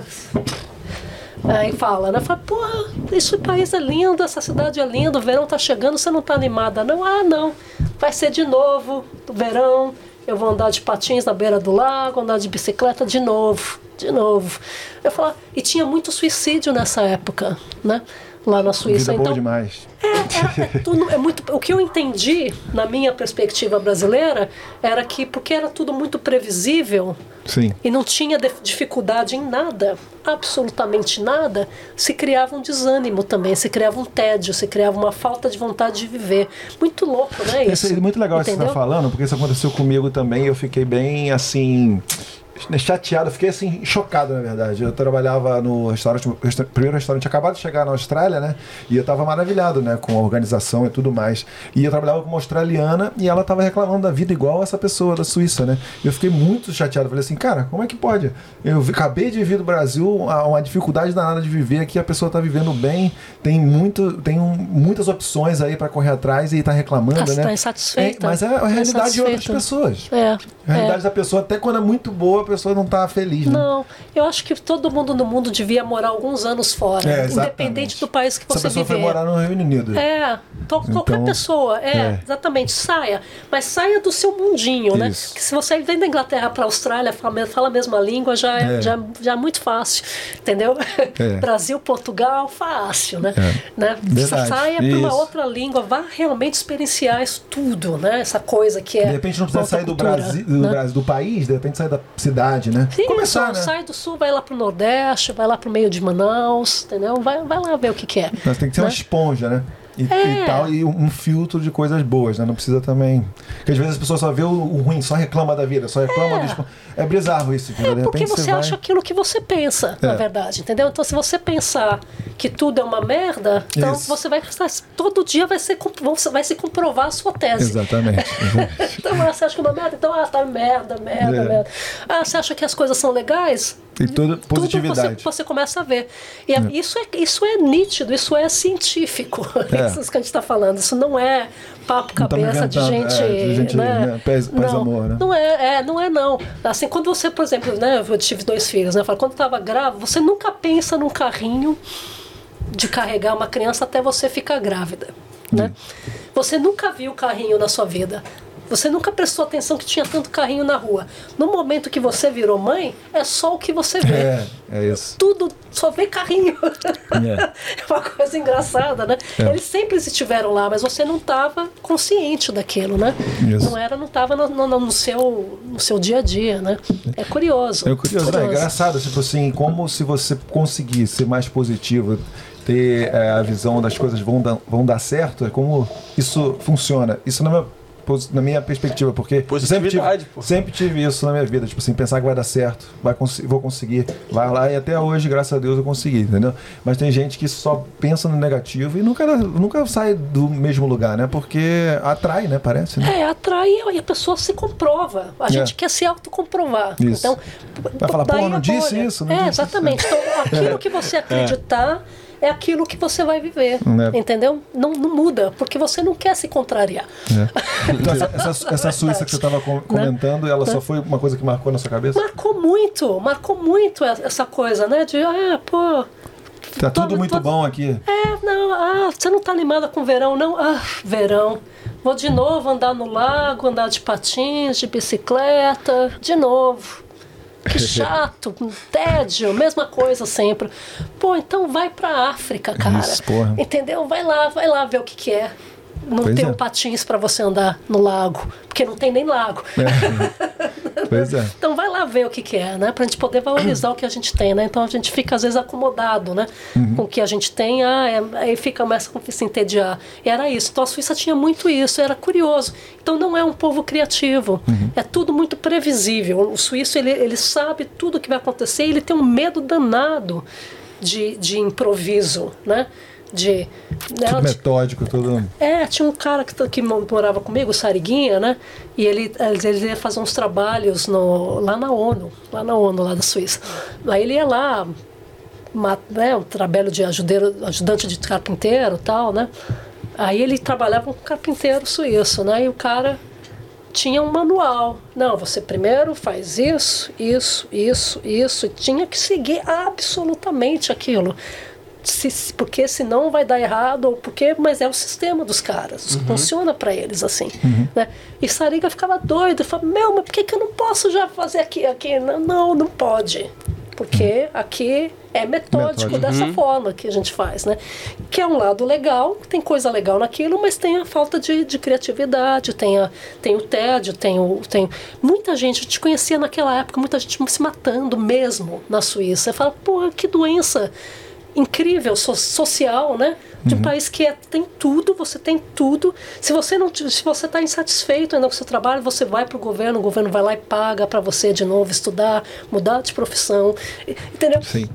tudo. Você não, mas é isso. Mas você não lutar por nada também te faz querer morrer. Que coisa doida isso. Pois é. Que coisa doida. Agora é legal que a gente tenha que lutar todo dia para saber o que vai comer de noite. Também não é legal. não é legal. Entendeu? Mas é um certo equilíbrio, essa vivência de que as coisas. Balance, né? É, e de não, não, não- don't take for granted, né? Que a gente fala em inglês, né? Você não, não é. Não é. Como é, que a gente, como é que é o jeito de falar disso em português? Uma expressão tão Take for inglesa. É, isso é verdade, né? Como é que, que é essa coisa de, que é não, você não não contar não com, com certeza. valor, né? É, não dá valor, não dá valor para o que tem ou, ou contar que é que vai acontecer sempre, né? É, não vai, né? Entendi. Não vai acontecer sempre, né? Quer dizer, não, se você começa a achar, é, as coisas começam a desmoronar, né? Mas você ter respeito pelas coisas e valorizar as coisas porque elas são, né? Quer dizer, Foi por isso então que você mudou para Nova Zelândia? não, não foi, foi por por isso. Na verdade, né, eu, eu vou. né, então, quando eu fui para a Suíça, né, como eu falei, tinha Carlinhos, que era meu, meu primeiro companheiro, músico, né? A gente acabou se separando lá. É, ele acabou indo depois para a Inglaterra, depois agora está na Bahia de novo. É, e aí eu conheci o meu segundo marido, que é o pai dos meus filhos, Ah, né? sim. e também brasileiro. E, e aí era o sonho de Rogério, que mora aqui em Perth também até hoje, gente também está separado há 11 anos agora. 12, 12 anos agora. E era o sonho de Rogério vir para a Austrália, veja só. Então, Rogério, quando eu conheci o Rogério, o Rogério queria muito vir aqui para Perth. Isso a gente estava falando em, em 99, a gente estava falando de vir aqui para Perth. Caramba, É. por que ele tinha esse sonho, gente? Ele tinha uma ideia, porque ele estava morando na Suíça tinha muito tempo, tinha morado na Inglaterra, né, também. É, ele tinha essa ideia de que ele queria ir para um lugar mais quente, ele queria fazer mergulho, ele tinha algumas ideias do que ele queria, queria aprender inglês. sim. E queria aprender inglês na- no lugar mais isolado, com menos brasileiro no mundo. Então ele descobriu que a cidade mais isolada do mundo era Perth Ah. e queria vir para Perth. né? Era essa a ideia do Rô, né? e, e aí eu nem, como eu falei, nunca pensei, eu falei, não, vou morrer na Suíça, tô, tô super feliz de estar aqui, tá meu sonho realizado, tal, tô, tô ótimo, ah, não, tal, tal, mas a gente começou a ficar mais junto, aí de repente, eu ah, bom, você vai, de repente, né, acho que eu vou, né, É, e aí então eu acabei mudando de ideia por causa do Rô, né, o Rô tava vindo mesmo, a gente tava querendo ficar junto, e falei, então vou ter que ir. E aí isso era, isso já estava perto de 2000, né? Então era a época que estava tendo as Olimpíadas em Sydney, né? E tava uma coisa muito difícil, era uma fila imensa para você pegar visto. E a gente acabou indo para o Brasil para conhecer a família um do outro e tudo mais, né? Passamos naquela vez até sete meses rodando o Brasil de carro, uma coisa sensacional, uma viagem sensacional com Caraca, carrinho, muito legal. carrinho mil, entendeu? Aí você Quatro roda, marchas, quatro marchas. né? Pô, a gente fala Né? muito das road trip Né? aqui, imagina meter uma road trip lá no Brasil. mas é lindo, é lindo. Nossa. O Brasil é Fazer. lindo. Meu pai me levava, pô. Levava É. eu, minha mãe, meus Tu ia dois irmãos. Paraíba, né? É. Do Rio pra Nossa, Paraíba. Três dias delícia. dirigindo. Isso é muito top. Não dava pra pegar avião na época. Aí a gente ia É fazer uma essa- delícia, não É. é uma delícia? Comer um misto quente de beira de estrada Essa que no meu pai é vacilão, meu pai é vacilão. que o, cara não, aquilo. o cara não parava, velho. Pô, O pai- ele não- a gente não parava assim. Seu bigode, a seu gente ia bigode, direto. Pô, seu bigode. seu Edgar, pô. Pô, seu Edgar. A gente não parava nos outros estados, Ah, entendeu? É? Entendi. a gente, mas também é fogo, porque só tem 30 dias de férias no ano, né? E queria Aí ver vai- os pais, meus avós, né? Então a gente É. ia direto, né? É. Mas é, era- ia ser legal fazer essas famosas road trips no Brasil, parando no É uma Sergipe e tudo mais. Ah, Nossa. é, é uma Vou delícia. fazer, é fazer lindo, isso. vale a Também, pena. também. Aconselho. Onde que você, Aconselho. onde, só curiosidade, onde, onde, por onde vocês passaram A gente mais ou saiu menos? de São Paulo, gente- eu fiz isso duas vezes no Brasil. Rodei 15, 16 mil quilômetros, né? Então, uma vez a gente foi São Paulo, eh, uma vez São Paulo, Rio, Bahia, Nordeste todo, Rio Grande do Norte, Sertão do Rio Grande do Norte, Fortaleza, descendo por Brasília, de volta para São Paulo. E uma outra vez, em vez de Rio, Minas, mas a mesma coisa. Né? Isso é uma road trip de respeito. Isso é, hein? sem canguru. Sem... E você se mete em umas enrascadas incríveis, mas é Imagina. legal, mas é muito legal, né? E era no mapinha, né? É, e mapinha, exatamente, não tinha mapinha. E fiz uma vez isso, eu só eu e o Rô, sozinho, sem, sem ter filhos, depois eu com as crianças pequenas. Minha filha, ali lá, tinha um ano de idade. E a gente estava no meio do nada, do nada, assim, né? Mas o que, que você, você Né? falou de enrascada aí? Tem alguma coisa que você lembra que você pode falar também? Posso, é que assim, a gente Tipo estava quê? então, a gente estava saindo de, do, de Fortaleza para Brasília. E a gente tem uma parte lá de, de sertãozão mesmo. E a gente passou num lugar que não tinha nada. Aí você olha no mapa, você tem aquelas ruas, mais, as, as, as vias principais e tem, tem umas quebradas, né? Que você fala, ah, de repente vou que pegar a quebrada que parece mais culto. Não faça. Não faça, não só por causa de buraco, mas de repente você se vê numa situação. O Brasil é perigoso, Sim. Sim, entendeu? A sim. gente não teve nada. Devo dizer que nenhum, de nenhum, de nenhuma dessas duas viagens não aconteceu nada. Não viaje de noite, pare, né? É, Tem uma série lá. de dicas. Se você quiser dicas sobre isso, conversa comigo. né? Mas a gente entrou numa, numa, numa dessas vaciladas de, de procurar um atalho. Aí você entra, a gente entra. Primeiro você não tem, você está no meio de um sertão mesmo, é um cerradão. Não tem carro nenhum. Se a sua gasolina acabar lá, você se ferrou, você morreu ali. Aí vi, vi um motoqueiro, tinha um motoqueiro cruzando. A gente percebeu que a gente estava morrendo de medo. Pô, será que esse cara é um assassino? Vai matar a gente aqui? E o cara provavelmente pensou na mesma coisa, né? Da gente, né? Graças a Deus não deu nada. Então o cara foi embora, ele não era nada. Depois a gente acabou saindo do atalho, aí veio uma polícia e parou a gente. Falou, vocês estavam onde? O segurança falou, falou, não faça isso não. Onde você estava é, é ponto de tráfico. é Dos aviãozinhos, do jatinho que chega de tráfico. Vocês podiam ter morrido lá. Se os caras achassem que Sim. vocês, né? Estavam lá por causa deles, né? Eu Falei, putz, é, então não faça. Eu tenho uma Não também. Tenho uma também, tenho também, também. Acho que eu não fui dessa vez, não. Ou, Essa- ou era muito novo. Rapidão, essa parada do, do, out- do sertão lá é mais ou menos um outback feeling, assim, de estar no meio do nada? Ou Não, nada a tem ver? muita gente no Brasil, né? Você vê Ah, muita vê vegetação muita também, onde eu passava, né? Não sei onde eu passava. E faz muito tempo também, mas eu não sei se eu tava nessa viagem ou se foram os meus irmãos. É, eles estavam, meus pais estavam viajando à noite, como a Juliana falou, não, é difícil, é ruim, né? Você viajar à noite, né? Muito escuro, tem muita. Pode acontecer inúmeras coisas, né? Então eles estavam procurando hotel e não estavam achando hotel, né? Uhum. Acharam, né? Aí pagaram, entraram no quarto, não sei o que, daqui a pouco. Ai, é- é- não sai. O pessoal começando a gemer, entraram num motel, né?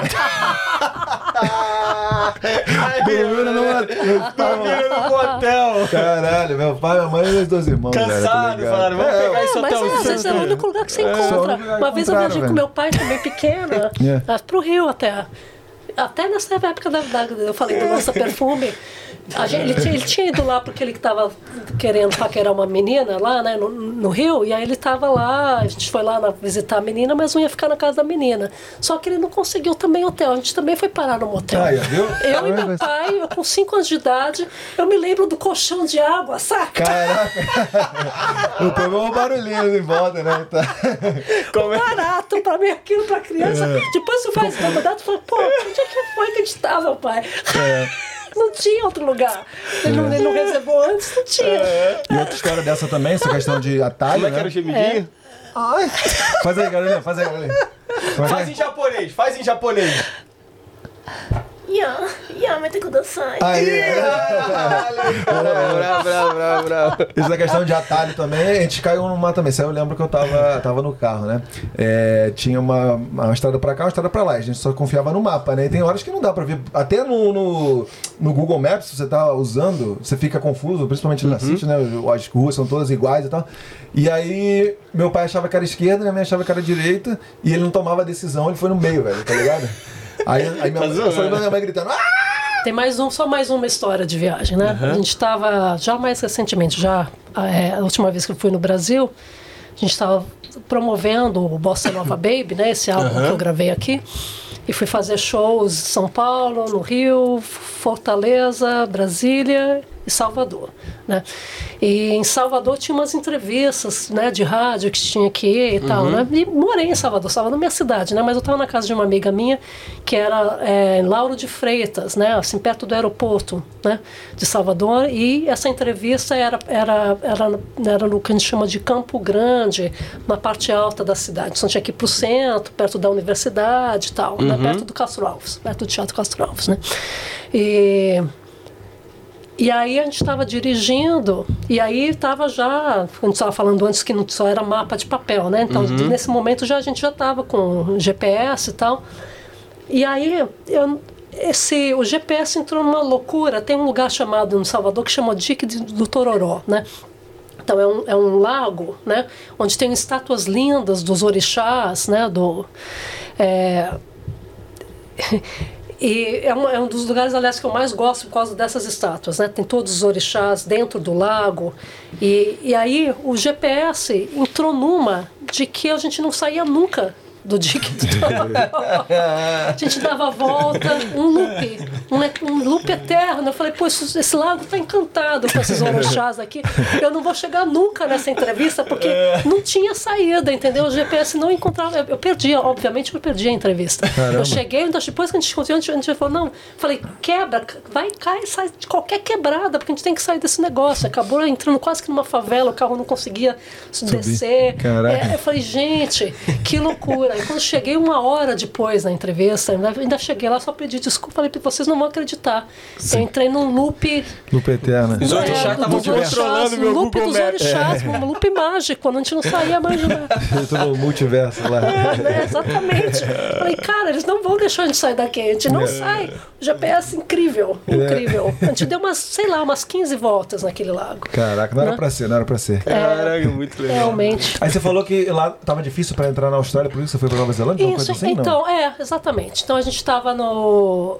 Né, o, o Rogério queria né, ir vir aqui para Perth e a gente foi. Estava no Brasil, conhecendo as famílias, então a gente foi no, na- no consulado da Austrália, consulado, né?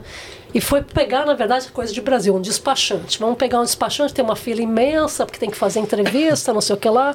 Aí pega um despachante, aí a pessoa lá, o despachante, fala: olha, se vocês querem realmente ir para lá para aprender inglês, tá uma fila realmente grande agora para a Austrália por causa das Olimpíadas, para ser a Nova Zelândia, que é lá do lado Ah, e que tá mais fácil, entendeu? Aí eu falei, a gente nunca tinha pensado em Nova Zelândia. Eu falei, ah, vamos, vamos pesquisar. A gente pegou, ligou para o consulado da Nova Zelândia, foi lá assistir uma palestra, uma tipo da escola, né? Palestra de agente de escola, tal, não sei o quê. Achamos tudo muito simpático, aí deixamos lá o telefone da gente. É, depois a gente rodou, fez essa viagem toda pelo Brasil, né? Isso estava na casa da minha avó em São Paulo, né? Aí quando eu voltou para casa da minha avó, tinha um, tele, tinha um recado da embaixo, do consulado reconvidando para a gente a voltar lá para assistir uma outra palestra. Falei, mas isso é muito simpático, né? Eu nunca vi uma simpatia tão grande. Você convidando a embaixo, né? O consulado te convidando para vir aqui de novo. Pra, né? Eles falam, esse, pô, esse pessoal tá querendo gente lá, deve estar querendo gente, tá muito fácil. Não precisava de visto, não precisava de nada naquele momento. Eu falei, ah, quer saber? Vamos para lá então. Né? Vamos fazer essa loucura, gastar uma grana, uma fila imensa, vamos primeiro para Nova Zelândia. Então a gente acabou baixando na Nova Zelândia de- dessa forma aí, né? É, para estudar inglês a princípio, né? Isso então foi em 2000. E E lá meus filhos nasceram, os dois na Nova Zelândia. O Jobim nasceu em 2002, lá em 2005. Em 2005 a gente pegou a cidadania da Nova Zelândia já. Lá eu Lá na, na trabalhava. Suíça você não pegou nada? Você não pegou nenhuma é, residência, nada? Não, na Suíça eu Foi só tinha. passagem. eu- não, eu tinha vistos de nove meses de artista. Eu podia nam- Ah, trabalhar tá. por nove meses, aí três meses eu era obrigada a sair Ah, da sim. Suíça. Caraca, legal. Só que sair da Suíça você tá na fronteira. É, É facinho de É. você Pega sair um busão, entrar né? de volta. É, né? Até andando se você quiser. Né? Tem umas fronteiras né, terrestres, né? Mas se você quer o carinho, você vai ter que ir na maior, certa- certamente, né? É, Genebra, sim, você, você ia no meu dentista, era na Suíça, é, fazer compra na França, é, meu dentista era na França, eu digo, né? É, fazer compra era mais barato, Caraca. entendeu? Então você ia, atravessava, voltava, né? Então, realmente cidade fronteiriça. Calma aí, como é que é? A França era o Paraguai da Suíça? É, basicamente, basicamente isso. Corte aí, corte aí. Não, eu fiquei curioso uma coisa aqui. Que língua que você falava então na Suíça? O microfone tá direitinho aí? Tá, agora tá. Ouve, Tá, tá, que tá deu uma, acho uma baixada. É porque você falou que lá a gente- eu já conheci aqui Suíça, até estudando inglês, que vinham da parte que falava alemão, francesa e italiana. Cada um Isso, de uma parte assim. exatamente. Você falava que, Eu falava francês, eu aprendi francês lá, não sabia, Caraca, cheguei lá legal. sem saber nada de francês, aprendi na marra. Que legal. Né, a falar francês. Tem outras histórias fantásticas, né? Porque justamente é um país desse tamanho, na verdade, tem quatro línguas: tem francês, alemão, italiano e tem o que eles falam, de romanche, que é uma língua ba- Bem romântica. é, né, bem romântica do- das montanhas da Suíça, né? sim. Então, e quando você vai, às vezes eu ia fazer Ah, uns shows em, em Zurique, né, que é o lado alemão, e às vezes uma, uma vez eu tive que passar uma semana em Zurique, né? E fazendo shows lá, de substituindo o músico lá por uma semana.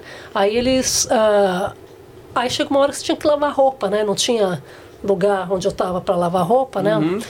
E aí eu, aí eu saí na rua tentando perguntar como é que eu achava um, um lugar para eu lavar roupa. Imagina, não falo nada de alemão e eles têm rixa. O, o francês, eh, o suíço francês não gosta do suíço alemão e vice-versa, né? Já, já para ajudar, né? Então eu tentando falar em francês, o cara com uma má vontade danada, não querendo me responder, então os caras foram me levando, ah, a máquina de lavar, para lavar roupa, não sei o que e tal, tal. Aí os caras foram me deram umas, umas direcionamentos, e eu fui seguindo, tive que perguntar umas três, quatro vezes, as pessoas foram me levando até eu chegar no lugar. Quando eu cheguei no lugar, era um shopping center para comprar uma máquina de lavar. Eu falei, não é isso que eu quero. É, os perrengues são fogo. né? Fora do Brasil, fora do. Sacanagem.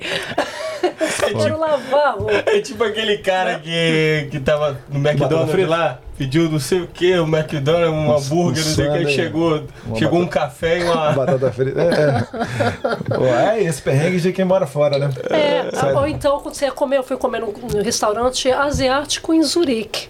Ah, lindo! eu não que entendo chinês, também não entendo alemão. Alemão.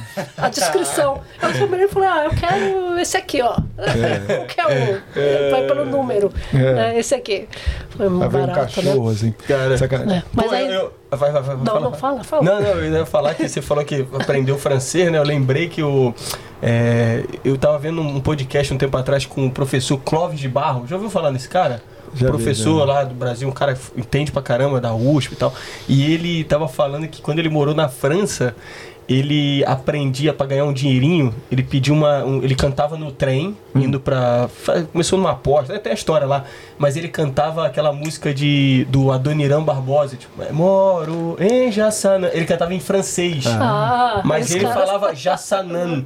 Aí ele falava que. as- E ele com um francesinho legal, né? Aí ele falou que as pessoas chegavam no trem pra ele e falavam. "Ué, ué, Onde é que é Ja- Jassanan? Aí ele explicava e ele falou que ele tirava o trocadinho, cara. Ah, tem muitos numa- músicos de rua, Legal, é, né? É uma cultura, né? Uhum. É uma cultura de música de rua. Tinha um cara que, que a gente conheceu quando eu estava indo em Basel, no primeiro mês de Suíça. Ele era Natal, né? Era o mês de Natal. Uhum. É, e ele tava. Ele era paraplégico, brasileiro, estava sempre com a camisa do Brasil, e ele ficava fazendo embaixadinha na rua. Era, era o trabalho dele. Ele sustentava a esposa com dois filhos Caraca. e comia toda noite no- na churrascaria caríssima onde a gente tocava, fazer. Esse é o trabalho do cara, entendeu? É. Né? E aí a gente um dia foi fazer. Ele falou, ele falou, ah, vem, vocês deviam tocar na rua também. A gente um dia falou, ah, vamos lá tocar na rua, mês de Natal tal, vamos fazer isso. Ele falou, ah, mas não fica perto de mim, não, vocês vão perder grana. Cara. Caraca, o cara, É ele se garantia. É. Não é. fica Né? Porque imagina, tá lá, né? Paraplégico Nego fazendo embaixadinha. É. Né? como é que é isso daí?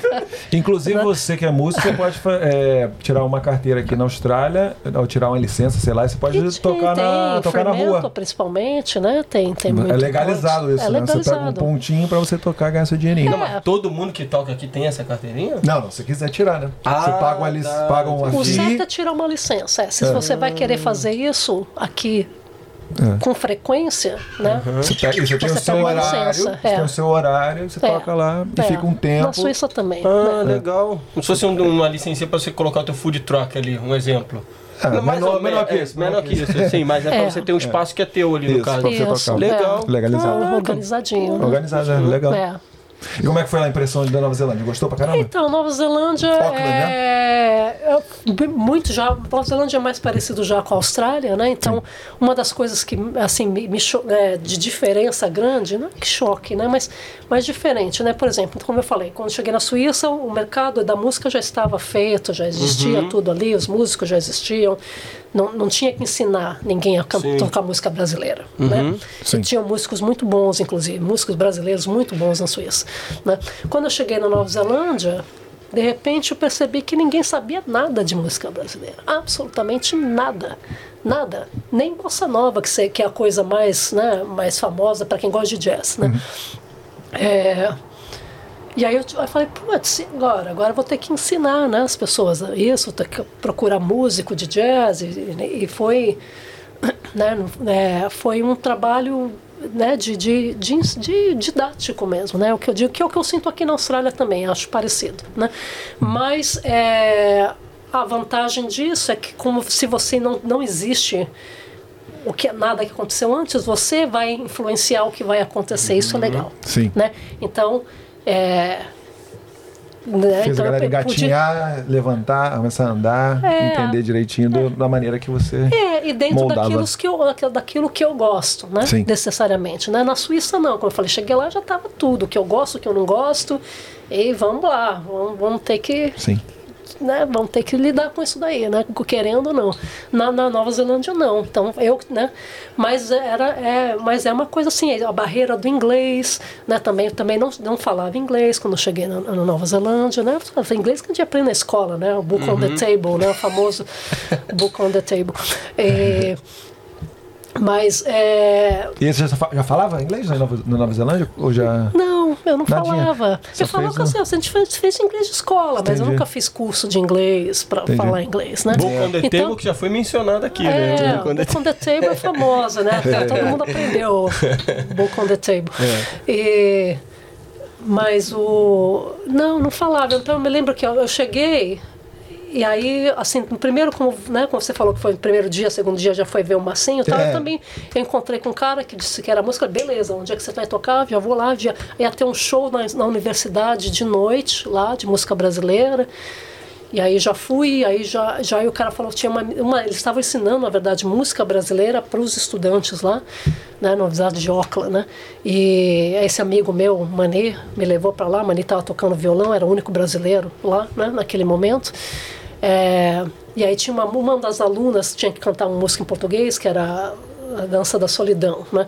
E não estava conseguindo cantar, acabou que eu já encantei, já cheguei, já cantei naquela noite mesmo, não sei o que e tal. Aí já me conectei com esse pessoal da universidade, o Mani, o Cris, que era o, que era o professor, né, inglês, que estava dando aula lá.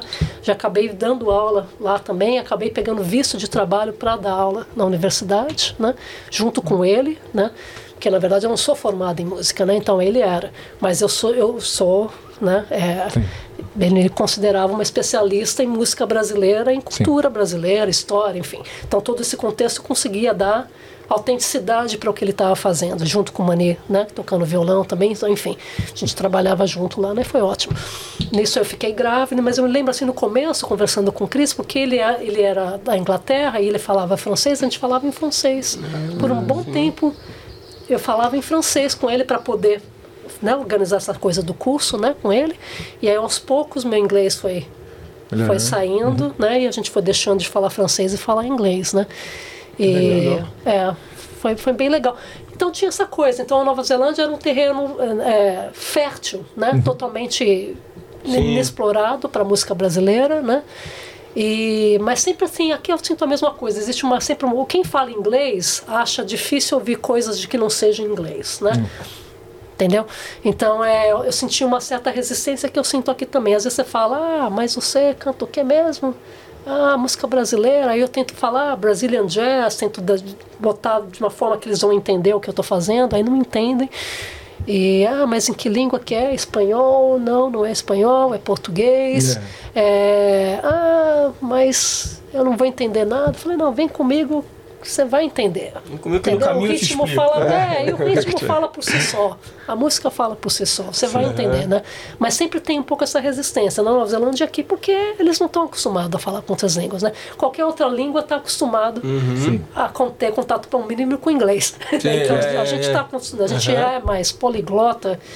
Em, em abertura, pelo menos, né? É, eles têm de essa, espírito do que ele- eles, né? Eles têm essa questão da falante da, da língua inglesa, a pessoa normalmente tá, tem tudo mastigado, Já, né? A gente tem exatamente. sempre que correr atrás. Pô, Você foi É. pra lá, você aprendeu francês, aí você veio pra cá, você aprendeu uma nova língua, tudo porque você tem que meio que se sentir integrado ali na, na sociedade, né? É. E Foram sete anos lá na Nova Sete Zelândia. anos. Então, é, então eu cheguei lá em 2000, meu filho nasceu em 2002, aí você vira mãe, aí sua vida vira de ponta cabeça em, em vários sentidos maravilhosos, né? mas vira de ponta cabeça. né? E aí pronto, né? A gente ficou lá sete anos e tal. E aí quando quando meu filho de novo, o Jobim, estava com cinco, né? Antes de começar a escola primária, eu falei pro Rogério, olha, eu falei, ó, você ainda quer realizar seu sonho de morar em Perth? A hora é essa, é agora. Que começou a escola, já vai complicar o meio de campo aqui, né? Falei, vamos agora. Aí a gente largou tudo e veio. Coragem. Né? A gente Corajosa. veio, chegou num backpack, chegou com família de backpack aqui em, em, Perth, né? Do lá cidade. Hã? foi no Billabong, backpack? Não foi no Billabong, Um monte de gente chegou É? nesse back, é um dos backpacks mais velhos, Ele- mais Casa, né? antigos que tem aqui. Será? Eu não sei, eu não me, eu não me lembro o nome, mas era no. Ali bem no era, centro na, ali. era na Hay Street, mas mais do lado. É, é East Perth, né? Aquele lado, mais do lado então do é East outro, Perth. outro, outro. É, mas, é, mas a gente nem sabia, assim, só pegou, ah, vamos lá, internet e tal, aqui, Uhum. o táxi Fez leva a gente pra contato? lá, né? Fez algum contato lá da Nova Zelândia pra cá, pra Austrália? Vie- Vieram só. Não, eu fiz pesquisas assim, é, de, de- dos bairros. Sim. É, tinham grupos ingleses na internet já falando aqui é legal, aqui não é legal, cuidado com tal. Ah, nananana. Então tinha essa, essa, essa, eu tinha um mapa, né? Tinha um mapa de Perth na, na minha na, na parede em Auckland, né? E aí toda a informação eu ia, a gente ia né, é, estudando né, a cidade, assim, né? Mas ah, quando a gente, o, o Rogério, que é o meu ex-marido, ele é, é da área de engenharia, então tinha muito trabalho para ele nessas coisas de minas. Não, nunca foi para as minas, mas empresas Sim. que, que, que fazem para as minas, né? Então, quando ele chegou aqui, quando chegou aqui em 2007, tinha muito trabalho. O Rogério assim tinha tinha assim umas sete empresas que queriam ele. Tava no boom, né, que a gente chama aqui das Isso, minas, né? Antes, depois deu uma caída, mas naquele momento estava dificílimo de encontrar lugar para lugar para alugar. Então a gente acabou indo morar em Dianella logo, né? Porque era perto da empresa onde ele estava trabalhando, que era em Basildon, né? Então ele trabalhava de bicicleta, ele ia de bicicleta para o trabalho, voltava, né? E Como é que era Puff? Eu tenho legal. curiosidade. Você sempre pergunta para as pessoas que estão aqui há muito tempo. Como é que era Puff? Era muito mato, assim? Eu sei como é que era. Aquela perguntinha clássica, né? Tinha-? Eu muito- tenho uma muito- impressão de Perth que é a mesma de hoje, de uma cidade que está sendo em construção. Sim. A gente, você é incrível como você anda na rua aqui, toda vez tem uma construção, várias, né? Cidade está né? eternamente em construção, estão, estão criando prédios, casas, sei lá o que as pessoas estão fazendo, mas está sempre Sim. em manutenção, em construção, tá tudo é muito limpo, Uhum. né? Perth é uma coisa, mesmo um padrão de Austrália toda é mais limpo aqui, Sim. é tudo mais organizado. Lá quando por Espaçado, exemplo, né? é, espaçado. Então eu, eu ia caminhar no, no- lá em. Né, Estamos morando em, em Dianella, tinha um parque ali, que eu nem me lembro o nome agora. Mas é um parque é, que eu ia toda manhã. Fazer uma caminhada ali, né? Acho que é onde o Brose era muito grande, muito, muito É um grande. grande. Tem, sabe, sabe porque Acho que tem é onde a... o Brose te- faz o treino de, de futebol lá. Ali Yokai, né? Yokai, não? Não, não era em é? Yokaina, não. tá. É um pouco mais pra cima ainda. Ah, é na, na- naquele cruzamento da. Putz, eu tô esquecendo o nome das, das ruas. Isso é terrível. Mas é. é, é, Deve ser um dia perto do Varsity agora. É, na cami- quando a Karen Knapp ela, ela muda de nome, vira Morley Road. Não é isso? É, Ah, Morley, é na. Morley Road, é na Morley. Então, eu te- porque eu me lembro uma das minhas primeiras lembranças de Perth, logo que a gente, porque a gente foi pro Backpacker, ficou lá uma semana. Do Backpacker, o Rogério já começou a mandar currículo de trabalho. Aí a gente já começou a rachar casa. Quando ele já tinha essa ideia de que ele iria trabalhar em Bacedim, a gente falou, vamos procurar casa lá, né, na área perto, né? Então, Dayanela, esse Dayanela é perto de Mole, então a gente já foi meio que achou, deu sorte, porque como eu falei, estava muito difícil de encontrar casa, então você ia, se você se botar listinha, você não ia ser chamado nunca mais. Você acabou de chegar, não tem, né? Tem nada, não tem vínculo nenhum ainda para mostrar nada, né? Mas a gente deu sorte de ser um italiano, a casa de um italiano, um senhorzinho que estava lá, um seu Antônio, e Aí a gente chegou, ele botou anúncio ele mesmo, a gente chegou direto com ele. Aí já daí cheguei, dei um abraço nele e tal, né? Aí ele já entendeu, italiano, já me abraçou, falou, é, tá bom, gostei de vocês, né? Aí eu lembro que eu já, assim, eu lembro assim que a gente falou, ah, também gostei da casa, mas dá para esperar um minuto que eu só tenho que ver se tem escola, né? Ah, sim. Para as crianças e tal. Ele falou, tudo bem. Mas aí eu lembro que ele ligou, porque já tinha uma outra família chegando. Ele falou, e aí? Falei, não, eu achei a escola na mesma rua, na verdade né, era Westmorley, né? Meus filhos estudaram lá a vida toda. E aí então a gente ficou, a gente fechou lá com ele e aí, pronto, né? Deu, deu tudo certinho, né? E como é que foi as- foram as primeiras impressões? Ele gostou? Era isso que ele queria mesmo? O lugar que isolado? É, é Sem pra- muito pro- brasileiro pro mesmo? Foi, foi ótimo, porque ele estava querendo, não tinha muito brasileiro mesmo. Então, eu estava falando, a minha primeira lembrança que eu lembro é nessa, na Molly Road, essas árvores, né, os, os eucaliptos gigantes no meio. Eu me tenho muito essa lembrança. Até hoje, quando eu passo lá, ainda tenho essa sensação do- da, da minha chegada, né? Nossa, que lindo isso, essas árvores grandes. E tinha esse parque onde eu ia caminhar, mas eu só fui caminhar anos depois. Engraçado, eu morei lá mais de 10 anos, eu nunca vi esse parque, porque eu só via as árvores, né? Aí eu falava, ah, não tem lugar para eu caminhar, não tem lugar para caminhar. Um dia o parque apareceu. Mágica, né? Se manifestou o parque. Aí eu ia caminhar, mas assim, era incrível quando você está caminhando depois de anos no mesmo lugar, né? Você, você vendo assim, toda hora está em manutenção, toda hora eles estão mudando a cerca, toda hora eles estão arrumando, coisa que não estava para mim estragado. Não estava, entendeu?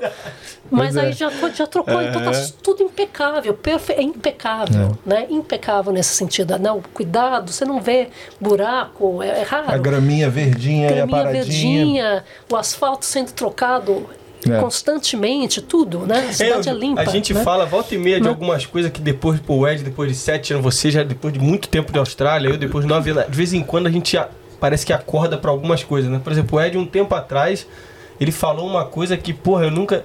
O banco aqui, quando você entra no banco, não tem aquela porta Giratória. giratória, Não tem, né? não tem. E aí você falou uma questão agora que eu também pensei nisso. É, os parques aqui, todos eles à noite, tem aquela parada dos guinchozinhos de água lá, tá ligado? Aquela Isso, parada molha, que fica. né? As graminhas Fica ficam... molhando ali a noite toda. Tem que tomar até cuidado. os guinchos d'água, né? Você, deve- você chega à noite, você tá ali dando uma caminhada, daqui a pouco toma um banho de água aí. É verdade. Verdade, é É. uma parada que você não. Depois, se você for pro Brasil, você vai, vai nem É. prestar atenção nisso também, E é água verdade. coletada, né? É um outro sistema deles, né? A água tem um cheiro, às vezes até estranho, mas porque é uma água que não é uma água nova, né? Água para aquilo, né? É interessante, porque a água aqui é um lugar, uma coisa cara, né? Na Austrália, caríssima. Já era nessa época, não. Né? Então, mas minha, minha primeira impressão é essa, de diferença de 15 anos para cá, o que, que eu vejo de diferença de PF? Deixa eu pensar. Eu acho que tem mais gente, está chegando mais gente do que tinha antes, né? Então a cidade está crescendo, sim, né? Transporte público, É, eu acho que é a mesma coisa. Mesma coisa. É, eu, ve- eu, infelizmente. É difícil, né? Que tem, tudo É. tem que ir pro centro para depois ir para outro lugar, né? Eu vejo meu filho sofre, às vezes dois, duas, duas horas para chegar na universidade, né? Todo dia. O Marcos, que, é, Entendeu? que Transit Officer, que que, tá veio aqui, falou melhorando. que tem vários projetos que estão para sair do papel aí, que vai melhorar um pouquinho É, a conexão seria de legal. trem. Parece que, então. ele, é, parece que ele, sei lá, o pessoal falou, ah, compra um carro aí que tá, tá de boa, não precisa, é, não precisa ter transporte público. muito porque nessa, né? É uma Fica linha muito- reta, né, e tal, É. aí tem as outras linhazinhas e... E eu achei que isso era uma coisa da comunidade brasileira, tipo assim, ah, o pessoal chegando e fala assim, ó, pra arrumar trabalho, sabe, querendo ajudar e tal. pega já, um- tenta comprar um carrinho, meio que seja baratinho. É baratinho, Mas eu né? vi que são É. outras comunidades também, tipo, pessoal Não, de outros países é falando. É, então é uma parada. É uma exatamente- de carro. exatamente. É. Todo mundo espalhado mesmo. É, é. Exatamente, é muito longe. Aí se você tem que trabalhar no final de semana, isso aí como é que você faz, né? Só, só tem uma em uma hora, ônibus às vezes, dependendo do que você quer ir. É difícil. O transporte gente- público não melhorou muito, não. Nossos convidados aqui, assim, a história basicamente é tá no Brasil, vem diretamente para a Austrália, né? Você não, você estava no Brasil, foi para a Suíça, depois é, para Nova Zelândia e para a Austrália. Você pode de repente assim, tra... de novo, hein? traçar um paralelo? Ah, gostei, gostei, isso. gostei, Você pode gostei. tipo assim, pô, é, eu vim aqui para a Tu Austrália, mas roubou esse tração paralelo de uma pautinha que eu sei. ah é? Ah, Tem então- uma pautinha que Não sei, não sei. É, pode ser, não sei. É Pode bonita ser, essa ser. frase, É né? bonita, você gostou. Bonita, bonita. Assim, você pode, de repente, falar assim, de uma maneira. analisar, né? Como é que foi a sua impressão da Austrália depois de ter tido a experiência nesses outros dois países? Sim, é, eu acho a economia da Austrália mais legal do que da Nova Zelândia. Eu acho que para a cultura aqui é mais legal. Mesmo comparando Auckland, a cidade que eu morava, ela, ela é parecida com Perth. Ela é também muito espaçada. o- a população, é, o número é parecido, né? Mas eu acho Perth mais dinâmica, né? Ah. Do que a Nova Zelândia, né? Sim. É, eu acho assim, dos desses lugares que eu morei, você falar, ah, você gosta de Perth, você acha que você vai morar para aqui para sempre vou.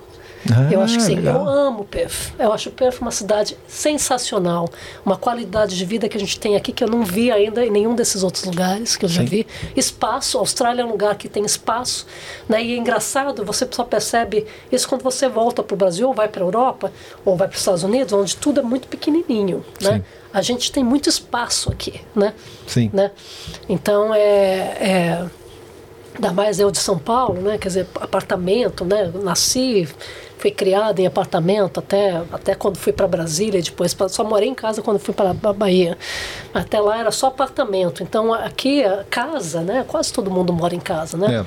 A menos que você queira morar no centro da cidade e num apartamento. Isso já está acontecendo e está crescendo. A cidade está crescendo pro lado da do do Norte não? é, lá do. do oh, gente. Norte, Sul. Da, da, da, da, da ponte lá, da nova ponte, novo estádio. Ah, né, aquela- Burswood. É, é. Do cassino? Do cassino, exatamente. Ela está crescendo, né? Tem muito prédio. É. Lá vai ser uma área de prédio, eu tô Sim, vendo. tá assim, né? verticalizando, crescendo. né? Tá verticalizando, exatamente. Escada É. também, infelizmente, Escada, é isso aí. É. Vai ver que subir prédio É, pra isso é um caminho, um caminho que não tem volta, isso aí. É, eu espero que não que, que segurem, né? De que agora eu tô morando em Costa Luz já tem três anos, né? E tem muita pressão lá também de se construir. É, eu espero que não. É, espero porra, é que lindo não, É um- não, isso é um que não, não, diferencial, né, da Austrália, Pois é, né, cara? Não precisa tudo virar Miami de novo, né? As É. praiazinhas todas com, com aquele a- azinho de, de É. Miami, com todo respeito a Miami, mas Miami é Miami, não precisa todo lugar ser Miami. Até porque tem muitas outras praias inabitadas, né, Pois pra lá, é, né? pois Mas acontece é. lá muito lindo, as casas ali, porra, eu adoro aquele É uma bairro. delícia, você anda, eu, eu ando na praia, né? Agora no inverno é mais difícil, mas no verão, às, às vezes eu vou até escabra andando, eu já fiz isso algumas vezes, né? Porra. Dá uns 10, 12 quilômetros né? de, de praia. Duas, três horas você faz, não é tão longo não, não precisa ser. É, não é culpa não, é andar mesmo, só andando rápido, né? Mas, mas não é. E outra É coisa, eu, eu gostoso. queria perguntar a você, esse. Eu já me peguei assim no. De repente parado assim, ali perto de Trig Beach, ali, né? Esses lugares assim, lindo. Cotzlon. Você para assim. Eu falei até uma, uma vez pra Rafa, minha esposa, eu falei assim: Caraca, eu não sou cantor nem compositor, mas eu acho que daria pra fazer no, no, pô- no pôr do sol. É lindo, não Dá é? pra você É bolar uma música ali, acho que de inspiração, tá ligado? É, Já- com certeza. Tem músicas, eu tenho feito músicas falando de Perth. É, uma- é um dos meus projetos, inclusive. Né? Eu- Inspira, né? Umas visões dessas. Eu acho que sim, porque também depois de 25 anos fora do Brasil, eu falo, eu amo o Brasil, tudo que eu faço ainda é relacionado ao Brasil, os ritmos são brasileiros com que eu trabalho. É, mas chega um momento que também é, é importante que o que, que para mim a música continuar sendo contemporânea, ela não pode estar vivendo só de um passado, né? Sim. de um, de um passado de, de que eu nem estou mais lá, entendeu? Então é importante que ela reflita o meu presente. E o meu presente é Perth. Né? Eu acho assim, uma- isso ficou muito claro para mim, principalmente depois. Em 2018 a gente foi fazer uma turnê nos Estados Unidos, né? Então eu fui lá lançar o álbum, né? E o Jeffrey, que, né, que, que é meu companheiro, ele que tinha uma exposição lá também. A gente teve que ficar quatro meses lá. né? Então a gente ficou a maior parte do tempo em Nova York, mesmo Manhattan, no meio, no meio da No meio. selva de pedra, né? E aí passou uma semana em Miami para fazer show e, e Califórnia, a gente fez alguns outros, né, expor, né? Mas momentos menores, né? Só indo, voltando, né? Mas mais em, em Manhattan mesmo, né? E aí eu entendi uma série de coisas que eu não, que eu não tinha entendido antes, porque foi a minha primeira vez indo para os Estados Unidos também. Eu nunca tinha ido antes para os Estados Ah, Unidos. sim. Né? E aí eu entendi várias coisas. Eu entendi é, coisas que o que o que é que- por que que os Estados Unidos é fascinante e ao mesmo tempo tenebroso, né? em, em tantos aspectos, né? E por que que eu entendi assim e aí comparava de novo essa coisa, a pergunta da comparação, né? Com- Comparando dos lugares, né? Eu entendi que que os Estados Unidos, embora venha de uma cultura inglesa como a Nova Zelândia aqui, eles têm um outra uma outra forma de se colocar no mundo. O inglês ele é ele gosta de, de é, é, understate, né? Ele, ele gosta de, de ser sutil né, nas, nas coisas que ele faz, né? Então você não fala pro inglês, você aqui muito é muito comum aqui mesmo na Austrália, né? É, ah, como é que você tá? Not too bad, not too bad. É, ah, não nada mal, tá, não tá mal. Então a pergunta é como você está? A gente faz, ó, oh, tô bem, tô ótimo, né? Aham, aham. Great, maravilha. O americano responderia isso também. Super high, né? Ah, super. É, é Positivo, tudo. positivo e é mais, ele, ele extrapola, né? ele vai além, ele é superlativo. É isso que eu quero dizer. O americano ele é superlativo na forma de con- conduzir a si próprio, eu sou o máximo, os Estados Unidos é o máximo, e nós fazemos tudo melhor, nós somos o centro do mundo. Né? É muito, e muito, é, muito orgulhoso Ufanista. disso, ufanista, é, ufanista. Né? O Brasil tem um bocado disso também, né? a nossa cultura. Patriota. É. O inglês, é, e aí digo a Nova Zelândia e a Austrália também, que é mais inglês do que americano, nesse, nessa sim. forma, né? De, mesmo o sotaque, a forma de falar aqui é mais pro lado britânico do que do lado americano, até porque não poderia ser do lado americano, porque não é América. né? Enfim, é, mas é, eles, eles são. É o oposto disso. É, é, as coisas não são declaradas o tão boas elas são, elas são colocadas abaixo. Né? Um, um exemplo claro disso é quando você vai aqui no Instagram e o, o, o site mais importante da cidade é o Perfis OK. Perfis Perfis OK. OK. É, a gente falou sobre Caraca, isso. a gente Perfect falou is sobre okay. isso. Não, não é, uma hash, é uma das hashtags mais mais famosas de Perfect. Perfect. Olha E- isso. E, é, e isso é, é, é, é understatement, né? Tá, tá botando pra baixo. É, é na média. Medíocre, Na assim, média, exatamente. É, é, não é, não se vangloria, É. não se vangloria. Mas isso é uma coisa inglesa. O inglês gosta, o inglês acha que é cool, que é educado, que é que Não é. se mostrar muito. não É, né? né? Então tem, tem um amigo nosso que ele tem um restaurante. Sem firula. Sem fio. É, ele, tem, ele não põe nem o nome no restaurante, entendeu? Quer dizer, então você sabe que é o Orange Box porque você vai lá. Mas Sim. ele, não, ele acha feio até botar um nome. Né? O Wellington Jazz Club, de novo, não tem, é o único jazz club do mundo que não tem no palco a palavra escrita Wellington Jazz Club. Ou seja, você está cantando lá, você não sabe que você está no Wellington Jazz Club. Eu, eu acho uma pena isso. Hum. Sim. Eu não concordo com isso, aliás. Né? Eu acho que, que não- tudo bem que você não precisa ser ufanista e, Uhum. e extrapolar e ser, é, achar que você é mais do que você é, Mas um nome, também né? achar que você é menos do que É. você é não ajuda. Sim. Né? Não ajuda a- nem a economia, nada a, a se movimentar sim, né? sim, aqui. sim. Né? Então existe uma tendência dessa, né? Isso, isso ficou muito claro depois, morando já aqui e passando esses quatro meses nos Estados Unidos, eu falei, nossa, que, que, que contraste imenso, né? De, de atitude de vida, né? É. Porque você vai assim, a gente foi lá em Hollywood, a primeira vez que você vê aquele sinal de Hollywood, você grita de alegria, né? Uhum. A gente subiu lá no sinal, É. né? E é uma coisa feia, é um É. sinal feio, amengado, é, entendeu? É um negócio É feio. mesmo? E a gente descobriu, um cara lá contou pra gente, que, que por que, que é tão feio assim, né? Por que, que, que é tão mal feito, né, aquilo ali? Aí explicaram que aquilo lá, na verdade, foi colocado porque quando antes de existir o cinema de Hollywood, aquela área toda estava se vendendo lotes de terra, entendeu? E aí então é, tinha uma placa, essa é uma placa de venda de lote de terra, uma coisa armengada que não é para ser é, é, constante, vai ser. Né? Ah, não era pra ser um ponto turístico. Não, é, não era. Aquilo era para ter ficado lá e, é- e o sinal total era Hollywood Land. Ah, Então era um sinal para você saber que você podia comprar terra ali. né? sim, Lotes, sim, sim, estamos vendendo. Imagina uma placa de lote de terra. Não é lote de terra aqui, compre agora, É. faça a sua casa, qualquer coisa. Então era Hollywood Land, era aquilo ali, estava lá, não para ser permanente, era para vender as terras e depois cair.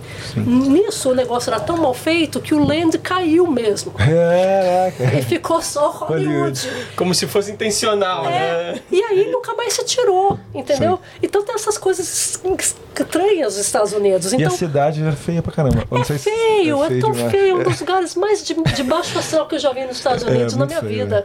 É, é deprimente, é decadente, é, é, é- Barra é- pesada até. É barra pesada, é, e é feio, é de mau gosto. É, E a gente, olha, a gente olha de fora, a gente fala, caraca, vou pra Hollywood, mano. Porra. É, não, Aí eu- chega eu, lá. exemplo, Malibu, você foi em Malibu? Que Não. praia feia, cara. Fui pra eu não acredito. Miami mesmo. Não, não gostei de Miami. Achei Miami Nossa, feia então, também. por exemplo, eu, É, eu, eu Miami nunca. já não é legal. Eu nunca entendeu? fui lá, e aí eu, eu olhando de fora, eu também não tenho, tipo, adoração. Pô, se eu for, tivesse a oportunidade, seria legal, mas, pô, eu fico olhando de fora e falo, cara, ela falou um nome aí que eu não tinha nem pensado, mas agora Malibu. Você pô, já você ouviu olha e você falar? Fala, cara, que é filme. É, filme. É. Chegar lá, vou tirar uma Ah, foto. SOS já era. Malibu, SOS É isso aí. É. Aí você falou. Nossa, uma das "Nossa, praias mais terríveis que eu já vi na minha cansada." vida. Feia. Sério, Santa, Mo- Santa Mônica também. É, Santa- Venice Beach. Né? É. Venice Beach também. Não, não, não, tem, não tem praias bonitas. Me desculpe, Deveria Califórnia, ser, garota, eu vou pra Califórnia e tudo mais. Mas porra, você fala isso porque talvez tenham umas ondas legais. Eu não sou surfista, eu não, não Mas sei é o jeito que jogar. eles vendem, né? fazem a gente É. acreditar que Exatamente, é você sinistro, né? compra, você compra É, e virou, vira um marco do mundo. A gente Entendeu? poderia mudar isso aí, poderia Eu ser. acho que Perth, gente. É muito isso- lindo é isso que eu falo. Por isso que eu voltei. Quando eu voltei pra cá, né? Depois desses quatro meses. Aí eu andava, você anda na rua de Perth, você fica embabacado de tão lindo que é as árvores, os, os jacarandás, daqui a pouquinho começa a ficar tudo, né? Começa, muito lilás e É, isso aí é a missão daqui na Austrália, né? Desmistificar isso aí. A gente sempre fala, né? Mostrar como o Puff é lindo, bonito, né? é Colocar linda. Puff no mapa. Perth, é, exatamente. então eu quero, as minhas músicas daqui pra frente só vão falar de Perth. O que a gente fez com, com a bossa top. nova nos anos 60 no Rio de Janeiro, quando o Rio era tão idílico, não que não é bonito, o Rio é sempre lindo, vai ser sempre lindo. É. Continua lindo, já disse, né? Gil e vai ser sempre. Mas não é isso. Mas está tão tem tantas outras coisas ali que não são legais, Tá né? abandonado. né? Sim, que sim. foi abandonado, né? É, que é uma é pena, é uma pena. Uma pena. Né? E, e, a- e a- e a- e aquela sensação da bossa nova dos anos 60, de aquele lugar que era o point do planeta, era o Rio de Janeiro, entendeu? Uhum. Copacabana. Poético, né? Lugar É. poético. Tanto é que assim, o, o clube de jazz é, mais famoso antes, né, da, da, da- na época do Sinatra, chamava Copacabana, nos Estados Unidos, lá em Nova York, entendeu? Existe, aliás, esse, esse prédio ainda existe. Né? Ou seja, o Rio já foi esse lugar que todo o planeta quis ir, entendeu? Nos anos 60. E a Bossa Nova veio disso, e a Bossa Nova contribuiu para isso. Né? Venha ver a garota de Ipanema, entendeu? E toda a beleza. Então, mas isso nem existe mais. O Beco da Garrafa, que é onde a Bossa Nova foi criada, eu cantei lá, inclusive, né? Fiz questão da última vez que estive lá. Existe, tem uma menina lá mandando, na, né, a- mantendo aquilo, mas quando você vai no Rio, claramente você vai ouvir. O turista vai no Rio, porque ouvir Bossa Nova ele está perdido. Né? Vai ter muito pouco isso para ele, ele curtir. Né? Enfim, então existe ainda um, um misticismo e que eu promovo isso quando eu canto Bossa Nova, então a pessoa ainda fica pensando que, ah, poxa, eu vou no Rio e vou. Vou ver a Mas será garota que tem de alguns lugares bons pra ir? A entendeu? Tem, é isso que eu ia perguntar Na vocês. Tem? Tem Sim, o, o sim. Pedra do Sal. Sim. Porque eu tenho É. vontade de levar até os italianos que voltam e meia, eles falam comigo, pô, a gente te- quer ir lá a próxima vez. Eu, eu penso, de repente, levar, porque eles curtem pra caramba Bossa Nova, mas aí. Eu não sei ali na Zona Sul e tal, mas se Tem. eu sair um pouquinho ali, tem, É, tem ali. tem o beco, o beco ainda tá lá, Tem. no Ipanema. O beco ele existe, né? Umas então dicas ele aí é, com vocês. É, tem, o beco, Tem Laranjeiras também, tem um lugar que o pessoal se amarra também. Tem um lugar na favela inclusive, aqui é um clube de jazz, sabe qual que é? Que é um cara que ele fez um artista plástico, É Vidigal, inclusive, não? que ele fez um, um lugar lindo. Ah, lindo. o, a Santa Teresa? Putz, será que é Santa Teresa? Eu vou tá ter que olhar falando do, depois do, de do, dos Diego. degraus coloridos? Um teto, é, um, Bem é, tudo, é de. Escalarão na escadaria. Não. É. Celaron, Celaron. Celaron? Não, não era esse né? nome. E é um cara, inclusive, aqui australiano. É um australiano, Ah, não, não, artista plástico, que, que casou com Chileno. uma brasileira. Ah, e chileno, ele, tá. ele é absolutamente anti-Miami, a- né? aliás. Ele falou, ele falou, né, vó? Ele falou, o, o carioca quer morar em Miami e eu quero morar aqui no meio do morro, né? Então Sim. ele foi pro morro e fez essa casa de música. Só que ele, artista plástico, fez tudo com ladrilho. É, lindo. É, um dos lugares mais bonitos, com as vistas mais lugar. bonitas é a favela, que é Né? Vidigal. Você, É. você vai pra festa do Vidigal, é, porra, vista maravilhosa. Com certeza. Entendeu? Vista Com linda do Rio. certeza, Inclusive, né? você falou a questão, da- você deu um gancho aí, cara, eu vi uma série no Netflix, eu e a Rafa, a gente assistiu Tu uma série no Netflix. Mano, chama. Eu acho que em português, se eu não me engano, deve ser coisa mais Coisa linda. mais linda, falava do Rio, eu Girl from assisti. Eu não assisto Flash, Mano, mas eu só muito legal, É. cara. Série, série muito legal. É. Também fala sobre também a questão da, da, da mulher, assim, se colocando forte, né? É. Mas, cara, uma série que retrata bem essa época da Exatamente, Bossa Bossa Nova. Nova, é. Cara, e, e também mostra, tipo assim, a divisão da sociedade na época, né? Do cara que quer. é, o Chico indo lá pra, pro morro pra tocar Bossa Nova, se sentir meio que, assim, parte da galera ali, né? Pô, muito legal, cara. Muito É. legal, muito legal. Também tem muita cultura, né, no Rio, né? É, então tem essa coisa. Então tudo que eu canto, bossa nova é uma coisa carioca, né? Ela é carioca, é, é, é, é Jobim, é Jobim. E tem, tem João Gilberto, que é baiano e que criou o ritmo, né? Mas a bossa nova só pôde se desenvolver como bossa nova no Rio de Janeiro, porque era o cenário.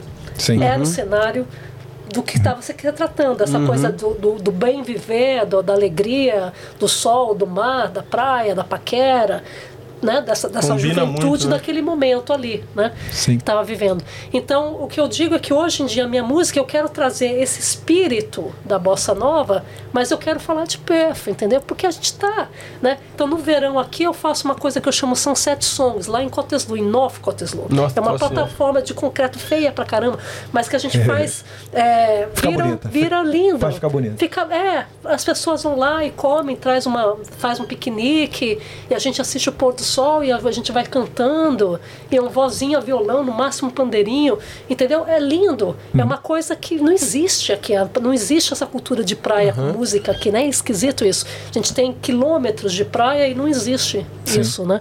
Então, para mim, eu, eu, eu me sinto, mas eu quero cantar aqui, é Perth, né? Então, eu acho que se, se a bossa nova fosse surgir hoje, se ela não tivesse existido, ela teria que nascer num lugar como Perth, entendeu? Isso que eu quero dizer, né? Você- Porque é essa beleza natural da praia, né? Quando você chegou aqui, você foi a pioneira na música brasileira aqui de- em Puff? Você Quando eu cheguei aqui, já existia o Tom do Sambalixos, estava fazendo música. Australiano? Sim, vocês Ah, conhecem o Tom. Tom? O Sim, Tom, a gente quer trazer ele aqui. É. É, então, fazer Tom, um bimbolado aí com a gente. E- Porque ele é muito talentoso, né? Ele fala o Tom é ótimo. português melhor que a o Tom gente. é ótimo, é, o Tom é ótimo. Então, quando eu cheguei aqui, existia uma banda chamada Sambalixas, que era Tom, tá-? Marcinho... Oi? Ainda existe não? Então, Samba lixos? O Sambalixa é a banda do Márcio, entendeu? Ah, a primeira sim, banda sim, do sim, Márcio. sim, então, é Marcinho, Thiago, Tom, Adam, tinha o Tal também, o Tal tá morando em Miami agora, Thiago o pianista. Não, não. Thiago Santos, Thiago né? Santos. Thiago, é, Thiaguinho. Então, Thiaguinho, Marcinho e Tom. Eram, eram no- todos novinhos, sem camisa, né? Naquela Samba lixo, lixo. Olha ele aí. Essa é a onda do sambalixos, era a noite brasileira. Quando eu cheguei aqui já existia, que era o do Dedim, que depois virou o game, não sei o quê, mas antes era o Dedim. Então o Dedim era, era o point de quinta-feira, a estudantada toda ia pro Dedim e a australianada toda ia atrás da, da mulherada, né, também. Então era o point de, de, de paquera, né, na cidade. E por muitos anos. Então essa noite brasileira eu acho uma pena ela ter acabado. É, porque é. é uma, era uma tradição. Isso durou, sei lá, o Tom vai te dizer, mas pelo menos 7, 10 anos, sei lá quantos anos que eles fizeram isso daí. Religiosamente, né? É, isso é muito legal. Pô, e se outra coisa manter, legal entendeu? também que ela falou, é da questão lá de da, você fa- fazer lá no verão, nessa, lá em North Fremantle. É. Quem me falou dessa, desse seu show lá em Fremantle foi um suíço que ele mora aqui já há muito tempo e ele tem a família dele tem fazendas de olive oil, mano. É. Tipo de azeite de oliva, né? É. E ele foi uma vez no restaurante, ele é um dos fornecedores, ele falou assim: você tem que ir lá, já fui no Brasil e tal, ele falou, você tem que ir lá em North Fremantle. Aí ele falou assim, tem uma brasileira que canta na bossa nova, Juliana Areias. Ah, o cara legal. falou isso. Federic, Federic, o nome dele. Tem essas coisas, eu gosto de criar tradições. Eu acho que a gente precisa. Eu, eu espero, eu realmente espero. Eu lutei tanto para fazer esse negócio lá em North Cottesloe. Por tantos anos eu não conseguia licença, não conseguia licença. Eles me, eles me criam. Todo ano eles me criam problema. É o segundo ano que a gente faz, eles me criam problema. Antes disso, a gente fazia em Floriette. Eu cantei sete anos na praia em Floriette. Era na quarta ou quinta-feira. maravilhoso. Também era o pôr do sol, era a mesma ideia, só que no Cotezu ainda é melhor porque é é na praia e é visto, né? Uhum. No, no Florieta era no quiosque, então você tinha que ir até o quiosque, lá não, não é praia, não é, não é calçadão, é isso que eu quero dizer. Né? Não, você, não chega, você só chega de carro lá. Sim. Né? Então no Cotezu pelo menos é aberto. Um lugar que eu inaugurei aqui também, o Wellington Jazz Club foi, um do- foi a primeira Tem brasileira o a cantar lá. anfiteatro também, né? Lá de Scarborough, Scarborough né? também, o anfiteatro ali de O Scarborough ali. anfiteatro, pois é, aquele, aquele negócio da dança que acontece lá, a gente começou aquilo. Nem existia o anfiteatro antes. Existia uma- uma- um outro predinho, Uhum. pequenininho ali, e tinha um, um no topo, o rooftop. A gente fazia rooftop samba. Lá, então a gente dançava gafieira, começou assim. A gente dançando gafieira, e tinha um dia que era tango. O John, o cara que Aquele criou prédio que isso, né? demoliram? Hã? Foi naquele prédio que demoliram ali? Foi, no Ah, prédio que demoliram, né? Às vezes eu acho que tinha aula de yoga embaixo, sei lá. E a Isso. gente ficava no topo do prédiozinho. Ainda tá lá, É. não sei como é que fizeram aquilo tão Né? rápido. Eu, eu vim pra. Parece que eu vim pra. Eu morava em Exmouth, né? Vim pra cá. Não, cheguei aqui, não tava lá o prédio. Daí eu viajei, quando eu voltei já não tava mais. Foi muito rápido que eles tiraram isso de É, lá, né? muita coisa. O Ocean, o Ocean One, por exemplo, eu, fui, a- eu, inaugurei o Ocean One, né? Hum. Então, quando antes de ter forró, antes de ter tudo isso, né? Antes de existir o Wellington Jazz Club, eu, eu cantava lá, eu acho que toda quarta-feira também. Sim. Né? Você vê É, a né? po- importância É. Juliana aqui Né? pra cultura brasileira, né? Né? E você acha que 95% dos, das pessoas que vão assistir você é, são australianos. Eu são- acho que hoje em dia são. Eu gostaria de vir, que viesse mais brasileiro. Às vezes tem uma coisa assim, é, a gente estava falando de preconceito, né? Existe o preconceito. Se a Anitta sofre preconceito com a música dela ou com o funk, mas a bossa nova sofre preconceito também, né? No sentido de que as pessoas falam, ah, bossa nova é uma coisa velha, chata, é, que, ah, não vou ver essa menina lá cantar, não, deve ser chatíssimo. Entendeu? Existe, existe essa, eu, eu sinto diretamente. E, e- e- e o que é engraçado é que é de brasileiro. Sim. Normalmente essa impressão não vem do- da, do- da pessoa de fora, né? Da- ou daqui, né, digamos, a gente está fora. Né? Mas não, não é. Isso é, é um preconceito. E mesmo lá no Brasil, quando eu fui lançar o Bossa Nova Baby no Brasil, nossa, eu, eu- como, como eu tive que bater nisso com, com os jornalistas lá na Folha de São Paulo, a menina estava querendo que eu. Que eu, poxa, imagina, né? Assim, né? É, Faz um cover de uma Anitta aí pra gente. do- do- de- faz um cover da Anitta de Bossa Nova pra, pra dar um up na galera. É um dia ainda vou cantar a versão dela de Garota de Ipanema. Eu gosto. Eu Sim. gosto muito da, daquilo que ela fez. Ah, eu não vou lembrar da letra agora.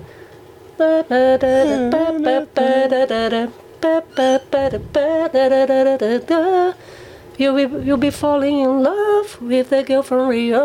É. Mas ela, fala- ela faz uma brincadeira muito legal. Ela Sim. é quase a garota de Ipanema, mas não é a garota de Ipanema. Ela é genial. Se, se, ela, se foi ela que compôs aquilo, aquilo é genial. Né? E, a, e a brincadeira que ela faz lá de. Na letra ela está falando que, o- que o pai teve uma amante, tem um filho que é fora do casamento, e aquela família tradicional, e aí o, o mulatinho, né? Ela- é, isso é Brasil, né, cara? Isso é tão Brasil, E ela essa fala também- hipocrisia, a hipocrisia brasileira é um negócio incrível. E ela É fala incrível. também da, da questão do, do. Você tá procurando um corpo de modelo ali, você não vai achar, não sei o quê, umas É, paradas é. a letra é legal, Das- a letra é é. legal. O clipe também é legal também, né? Tá, tá, tô tentando lembrar agora da letra. Mas pediram cover mesmo ou é sacanagem? Não, não, eu tô falando assim, É, ele- o pessoal essa ficou ainda batendo vou fazer. confusa Folha de São Paulo pra ter o show, É, mas não, então, eles queriam alguma é, coisa. Folha de Sim, São sim, Paulo. Então, que- pois é, né? Por exemplo, né? Quer dizer, eu sou. No Brasil tenho, tenho o ca- o carinho do, do Rui Castro, que é o cara que me deu o apelido de Bossa Nova Baby. E aí até essa, essa entrevista lá na Folha de São Paulo só saiu por causa do Rui, né? O Rui falou, ah, Ju tá aí, ela né, tá, que tá fazendo um disco Bossa Nova, né? Entrevista ela aí e tal. E foi. Aí a menina veio me entrevistar. Mas, mas bateu numa tecla feia. Falou, ah, então quer dizer que você está trazendo a nova bossa nova, porque precisa re- ser renovado e precisa. O que ela queria que, sa- que saísse da minha boca é que eu tava ia contra aos meus ídolos, entendeu? Queria ela tava polêmica, querendo, né? é, ela queria criar uma polêmica. Ela falou, ah, é, não, então você vai fazendo uma moda, bossa nova, porque precisa. É, eu falei, eu falei, eu falei, olha, eu não vou jamais ir É. contra os meus ídolos, né? Eu, eu, eu, eu- se eu faço bossa nova hoje é porque esses caras existiram e eu cresci com eles. Eu sou grata de ter tido na minha adolescência a oportunidade de ver esses caras no batidor, entendeu? De estar nos ensaios, né? De, de ir na Kombi depois do show, pro restaurante, eles me levavam em casa. Mas imagina se eu vou se eu vou pichar isso daí. Eu falei assim, não, eu acho que a música ela é uma coisa viva e ela evolui. O rock tem mais de 50 anos e nem por, por isso deixa de prestar as suas homenagens às suas raízes. E nem por isso deixa de se renovar também. O que eu- eu estou propondo é um diálogo da, da- contemporâneo da bossa nova com os outros ritmos. É isso que eu faço. Na verdade, eu vou, o que eu faço é vai além de bossa nova. Se for um show meu, você vai ver que não é que eu não estou fazendo A a gente estava garota de Ipanema. aqui, né, porra, né? os, o- vários ritmos. A gente estava ouvindo o É, seu CD meu, meu álbum é autoral, ele tem. É, ele não, ele não. Ele tem. Aliás, eu sou criticada, aí vira uma coisa doida. Porque aí o que eu senti no Brasil é que quem eram os puristas da Bossa Nova achavam que o meu álbum era moderno demais Hum. E que eles não queriam ouvir nada moderno demais, eles queriam ouvir Bossa só, nova. só os standards né, de Bossa Nova. Né? E e, ao mesmo, e, o, e outro público, que seria um público jovem que talvez pudesse curtir o que eu estou fazendo, não vai curtir porque tem um rótulo de bossa nova, é coisa de velho. Entendeu? Então você fica num meio termo doido, né? Porque Sim. eu não consegui nem agradar o público fiel da bossa nova, porque era moderno demais para eles. Sim. E, e o público que talvez fosse curtir, não curtiu porque tinha o rótulo bossa nova, então não interessa já também. É uma coisa de doida, muito É. doida isso, né? Mas e é- aqui também. Aí isso se reflete aqui na, na nossa cultura de comunidade brasileira também, né? Então vem pouquíssima gente, pouquíssima. Agora quando vem as pessoas curtem, isso é legal, né? Quem vem pro meu show, eu já vi muita gente chorando no final Sim. de show, né? Porque achou bonito, porque aprende, porque alguma coisa tocou ali, né? Sim. E, e eu, eu vivo para isso, né? Se, se eu conseguir não te fazer chorar, não é que eu estou querendo te fazer chorar, mas se, É. se, se eu conseguir Te conectar, é, se É. a gente se conectou em algum momento, já valeu minha noite. Eu né? acho que a melhor maneira, eh, porra, de pagamento é isso aí, né? Ver você tocando o público, assim, é, fazendo sua, ver que a sua mensagem foi entendida e que você conseguiu, né, sei lá, fazer com que as pessoas tivessem uma memória feliz do passado ou que ela se inspirasse em você. Esse é o maior pagamento de um músico, né? Eu acredito. Exatamente, é. Não tem nada assim. Quando, porra, eu vou me apresentar e quando não vejo, não consigo tocar de alguma maneira, não vejo Não as pessoas conecta, vindo, né? não conecta. É. É uma coisa que, tipo assim, não. Porra, não há dinheiro que pague, né? Quando você tem esse.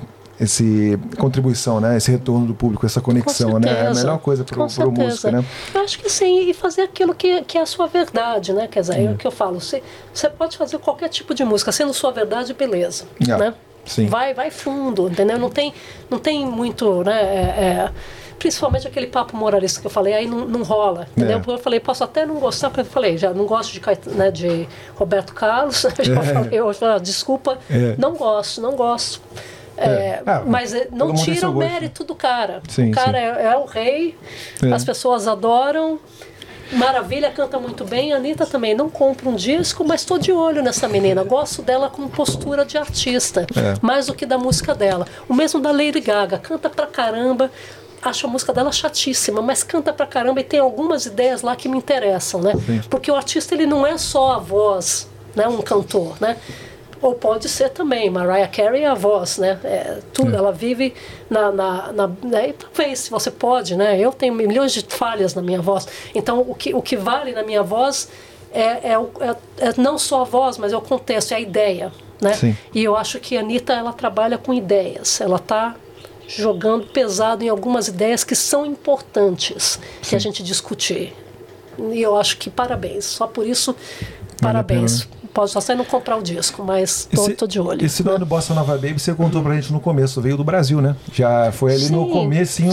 sim. Quando O eu nem era do Rui- cantora ainda. O Rui falou. É. Aí você resolveu é, assumir essa identidade e levou pra Suíça, levou pra Nova Zelândia pra cá? Pra tudo, isso. Sempre fui. Só sempre me chamaram, né? De Bossa Nova Você- Baby por você isso, né? concorreu aos prêmios por causa desse trabalho especificamente? Daqui da Também... também. Austrália. Sim, Ah, sim. sim. Eu, eu demorei 15 anos para gravar meu disco autoral, né? Então, é assim, é, quando eu, eu já falava em gravar minhas próprias músicas em 2000, quando eu fui para Nova Zelândia. Eu me lembro claramente dessa saída da Suíça para Nova Zelândia, falando, ah, pô, eu tenho que gravar minhas músicas, tenho que gravar minhas músicas.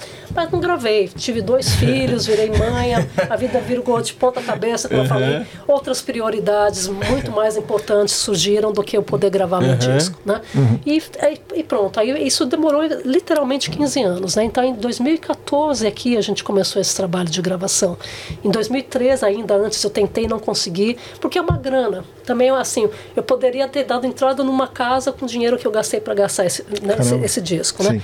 É, é um filho, né? Um disco desse é um filho. É música autoral, é muito bem gravado. A gente gravou no melhor estúdio da cidade, com os melhores músicos de jazz da cidade e do país inteiro. Tem gente até de Melbourne tocando ali. Enfim, era uma coisa que eu precisava fazer daquele jeito. Então eu tinha que fazer crowdfunding campaign, eu pedi aux- auxílio aqui do Departamento de Cultura e ainda botei metade desse dinheiro. Eles, Depois de tudo eles isso. compraram a ideia? Compraram. Compraram não, não na primeira vez. A primeira vez eu tentei pegar o, o apoio, não me deram, porque eles não entenderam por que, que era importante fazer esse CD. E por que, que tinha que ser feito agora. Né? Não é só porque você é importante, ou porque você quer fazer, ou porque acha que, que, né, que é a sua hora. Isso não, não, não é o suficiente. Né? Aí eles acharam que como era o meu primeiro CD autoral, eu não deveria fazer um CD inteiro, eu deveria fazer um, um IP, né? O IP é só com três ou quatro, cinco faixas, né? De apresentação. E aí se aquilo fosse aceito, mais para frente eles, eles apoiariam um projeto maior. Aí eu falei, olha, nisso eu já estava com 30 anos de idade, né? Quando eu estava nessa para fazer 30 anos, né? Tava com com 28, né? Eu falei, olha, eu já tenho quase 30 anos de idade. IP eu não sou cantora pop, eu não estou fazendo mainstream.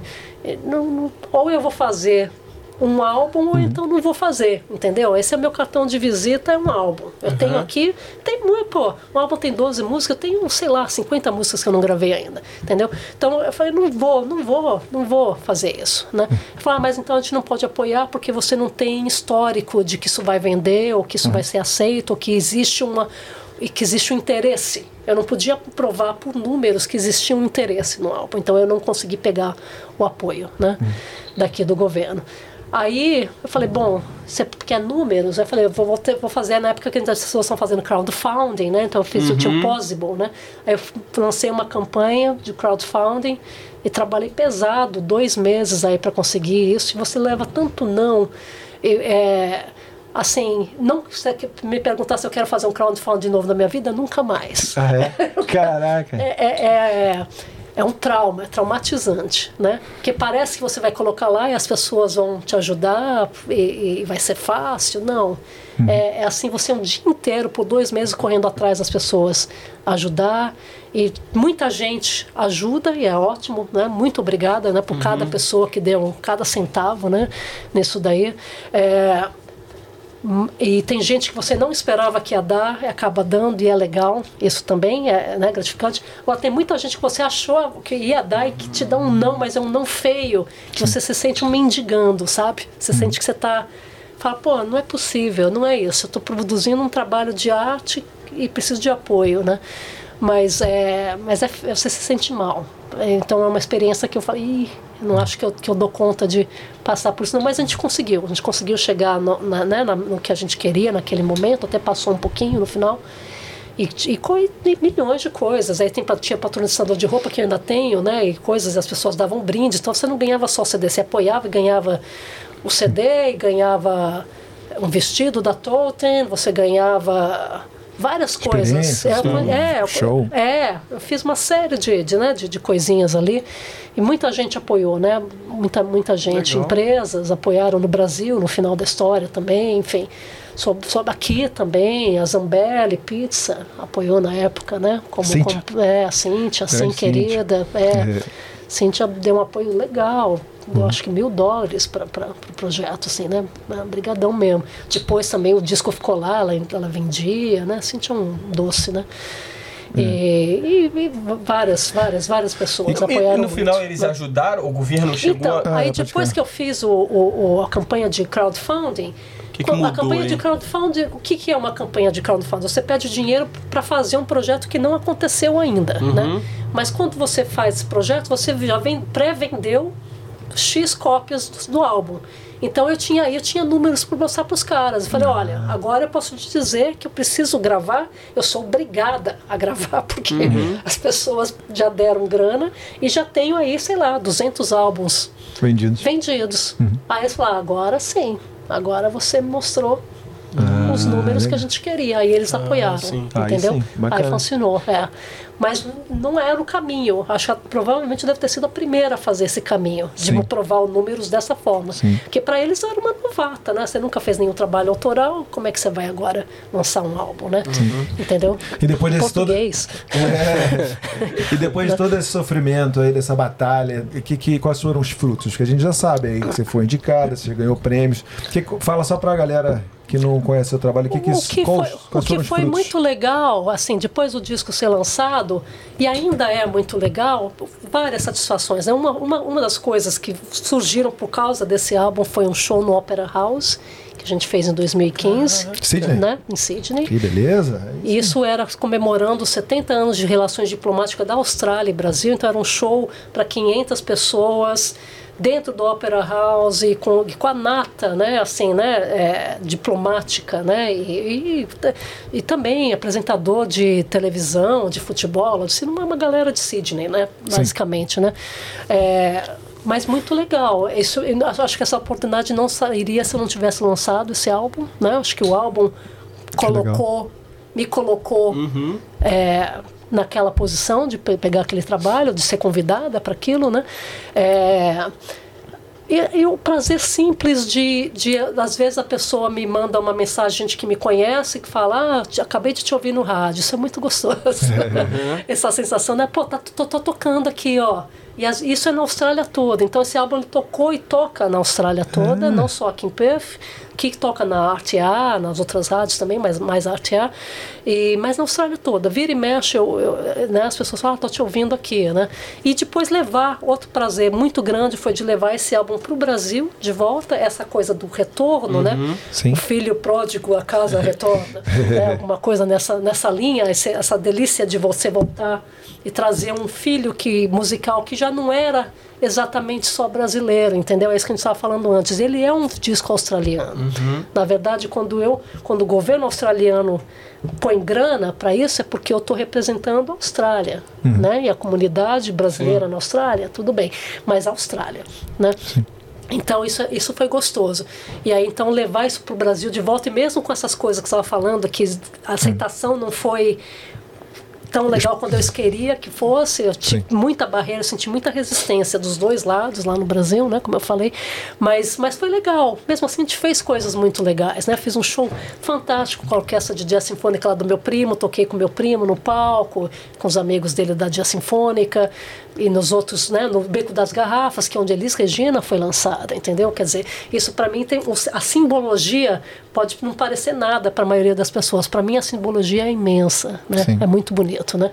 Então isso é legal. E outra coisa que hoje em dia acontece, depois quando a gente levou para os Estados Unidos também, essa sensação de estar nos Estados Unidos representando o Brasil e a Austrália, Sim. Né? E as premiações que a gente conseguiu nos Estados Unidos, porque é um lugar que já entende música brasileira mais, né?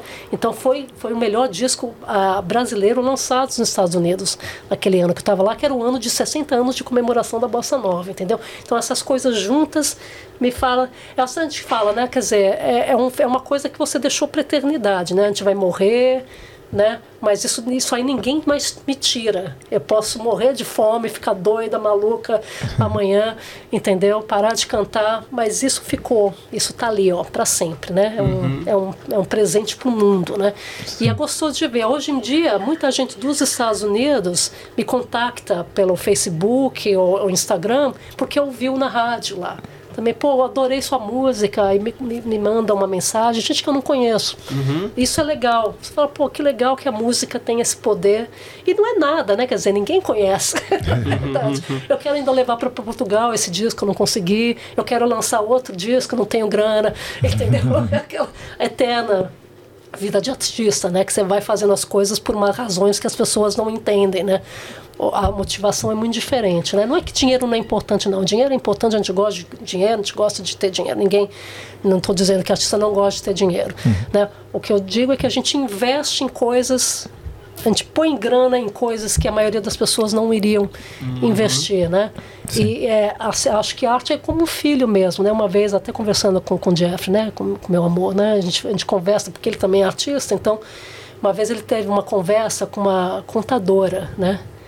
É, ele fala, né? E aí a, a pessoa estava falando para ele, mas não- as contas não batem, né? Você gasta muito mais dinheiro do que você faz com isso. Porque é que que você continua fazendo isso daí, né? Que é que você continua? Não vale, não vale a pena. Você não está vendo que isso não vale a pena?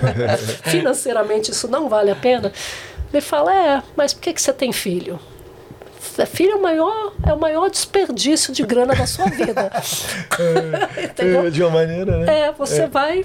Você não tenha filho porque você vai gastar muito dinheiro, você vai perder dinheiro na sua vida. Você Verdade. dá para enxergar um filho dessa maneira? Não dá. Não dá para você enxergar um filho. Você tem um filho porque você quer deixar uma coisa legal para o mundo, porque você quer né, Sim. ter um momento de eternidade, talvez, né, de levar a sua história para frente, porque você acha que o mundo certamente vale a pena de alguma maneira, porque você está botando um outro serzinho no mundo e que você quer o melhor para ele, entendeu? Então, quer dizer, a arte é isso também, a arte é um filho, né? Você coloca aí porque você acha que é importante, é um, é um valor, né? É, é o seu sistema de valores mesmo. O que, que na sua vida vale a pena? A minha vida, na- eu seria uma pessoa insuportável se eu não fosse uma artista ou se eu não tivesse arte. Insuportável. Assim, furiosa, xingando, gritando. Sabe? A arte me acalma, ela, ela me permite ser uma pessoa melhor, né? E a gente coloca filho para o mundo querendo que o mundo seja melhor também, né? Acredito eu, espero eu que seja maior, fora os acidentes que acontecem muitos, né? Também por aí, mas mesmo assim, é, é cada, cada nova criação é uma, uma nova esperança de vida, né? Digamos assim, né? Você não coloca, né? Ou então se mate, né? Porque, porque, né? Porque é, tem tanta coisa terrível, né, acontecendo o tempo inteiro, né, que se a gente não puder trazer um, assim, é uma Um uma alento, né? gotinha, é, é, é um alento. Essa palavra é bonita. Eu gosto de palavras. É, alento. Mas é isso aí. E você. Fala um pouquinho desse, desse, novo, desse prêmio que saiu, de, né, indicação para o prêmio de melhor do mundo. Como é que você conseguiu explicar pra gente como é que E Isso foi daí foi uma, foi inclusive lá uma, uma menina de Sydney que me indicou para isso, né? É, a Luana, né? Luana querida. E isso era uma premiação que estava rolando em Londres, Sim. mas e do Esse é mundo o- inteiro. Pra quem não entendeu, rolou uma premiação do melhor brasileiro no mundo, No né? mundo. E aí tinham várias categorias, não só de artes, ou né, de empre- empreendedorismo, advogados, né? E, e eles fazem isso, às vezes fazem só dos Estados Unidos, só da Europa, mas esse foi o primeiro do mundo, né? Então foram nomeadas aí algumas cantoras e era pra gente que está fora do Brasil, isso é importante dizer também, do mundo brasileiro fora do Brasil, né? Não é a gente não compete com, que, com que o Brasil que está acontecendo no Brasil, né? É, isso tem todo o meu respeito. E, mas, mas é importante que essas coisas, esses prêmios aconteçam, porque a gente aqui fora está fazendo muita coisa legal, sim. Sim. Né? E isso nós, se, se não acontecem essas premiações ou não acontecem programas como esse aqui, não se sabe. Né? É, existe uma comunidade brasileira mundial genial. Produzindo coisas fantásticas, né? Em todas as áreas, inclusive na, na arte, na música também, né? E aí surgiu isso. Então a Luana indicou, e aí então eu avisei as pessoas, né? Por, por, por Facebook e tal, pedi para as pessoas. Era uma coisa que você ia para a final de votos, então você não era quem acho que quem ganhou foi, foi um júri lá deles que escolheram, mas os, os finalistas, os cinco finalistas foram atrás de voto, né? Então as coisas, a força da, da internet. A internet eu coloquei isso e as pessoas votaram, né? Mesmo, né? E aí, então acabei, fui a segunda. Em, em votação, a primeira, na verdade. Eu não ganhei. Eu não ganhei. Né? Foi uma menina da Argentina que ganhou, né? Amiga minha, Josi, canta lindamente, faz um bom trabalho. Que foi legal isso também. Se, eu, se não fosse um negócio desse, ela não saberia do meu trabalho e eu não saberia do trabalho dela. Sim. A gente virou amiga. Porque eu faço, acho que o trabalho que ela está fazendo na Argentina é muito legal, né? Então eu falei, pô, que legal. Então o prêmio já, já serviu para isso, né? É, e Você ela ganhou. Londres? E ela Você chegou aí pra Londres? não, eu não fui. Ah, eu tá, acho tá. até que uma das razões porque eles não poderiam, né, não poderia ganhar é porque a gente estava na pandemia, foi o período da Ah, pandemia sim, agora sim. e a gente não podia sair daqui, Ah, né? tá, tá, tá. Então ela conseguiu ir para Londres. Eu lembro até deles me ligarem, me falaram: "Ah, você vai estar vindo para Londres?" Eu falei: Hum. "Não, não vou. Eu acho que se eu tivesse para indo para Londres, eu acho que o júri teria Podia ter dado. é, ter dado alguma outra coisa, não que a Josi não mereça, não é isso. Entendi. Né? É, mas a gente até tinha combinado, até tinha pedido para ela, falar, ó, Josi, se por acaso eu ganhar, você vai lá, pega o prêmio, né? Você recebe para mim, enfim, né? E tal. Ela mesma achou que eu iria ganhar. E não é porque, não é nem, não é porque o que a gente estava comentando naquele momento não é nem só a qualidade vocal, não é isso, né? Eu estou dizendo, não, eu não me acho uma cantora melhor ou pior do que outras cantoras, até mesmo aqui da cidade. Eu não acho que eu canto melhor do que, do que a Mayra, por exemplo. Eu acho que a Mayra tem uma super extensão vocal. Aqui canta muito bem. Renatinha tem um timbre lindo de voz. Né? Eu, não, eu não acho que é, não, é, não é isso que a gente está medindo, eu acho. Né? Eu acho que num prêmio desse, o que você está medindo talvez seja uma trajetória Sim. né, fora do Brasil. E nesse sentido, eu tenho, eu tenho já uma trajetória maior, por exemplo, do que a Josi, que está na Argentina. Né? Uhum. E ela mesma reconhece isso, né? não sou eu que estou dizendo. né? Então fica chato. Né? E ela, ela é de bossa nova também? E ela faz, ela faz coisas nessa, nessa linha. Ela faz, ela é do. Eu acho que ela é de Pernambuco e tá fazendo um MPB. É. Tem mais Mas gente assim em- redor do mundo que você acha que, que, que leva a bossa nova para pro mundo inteiro? Absolutamente. Tem quase em todo lugar. Cada, cada país vai ter.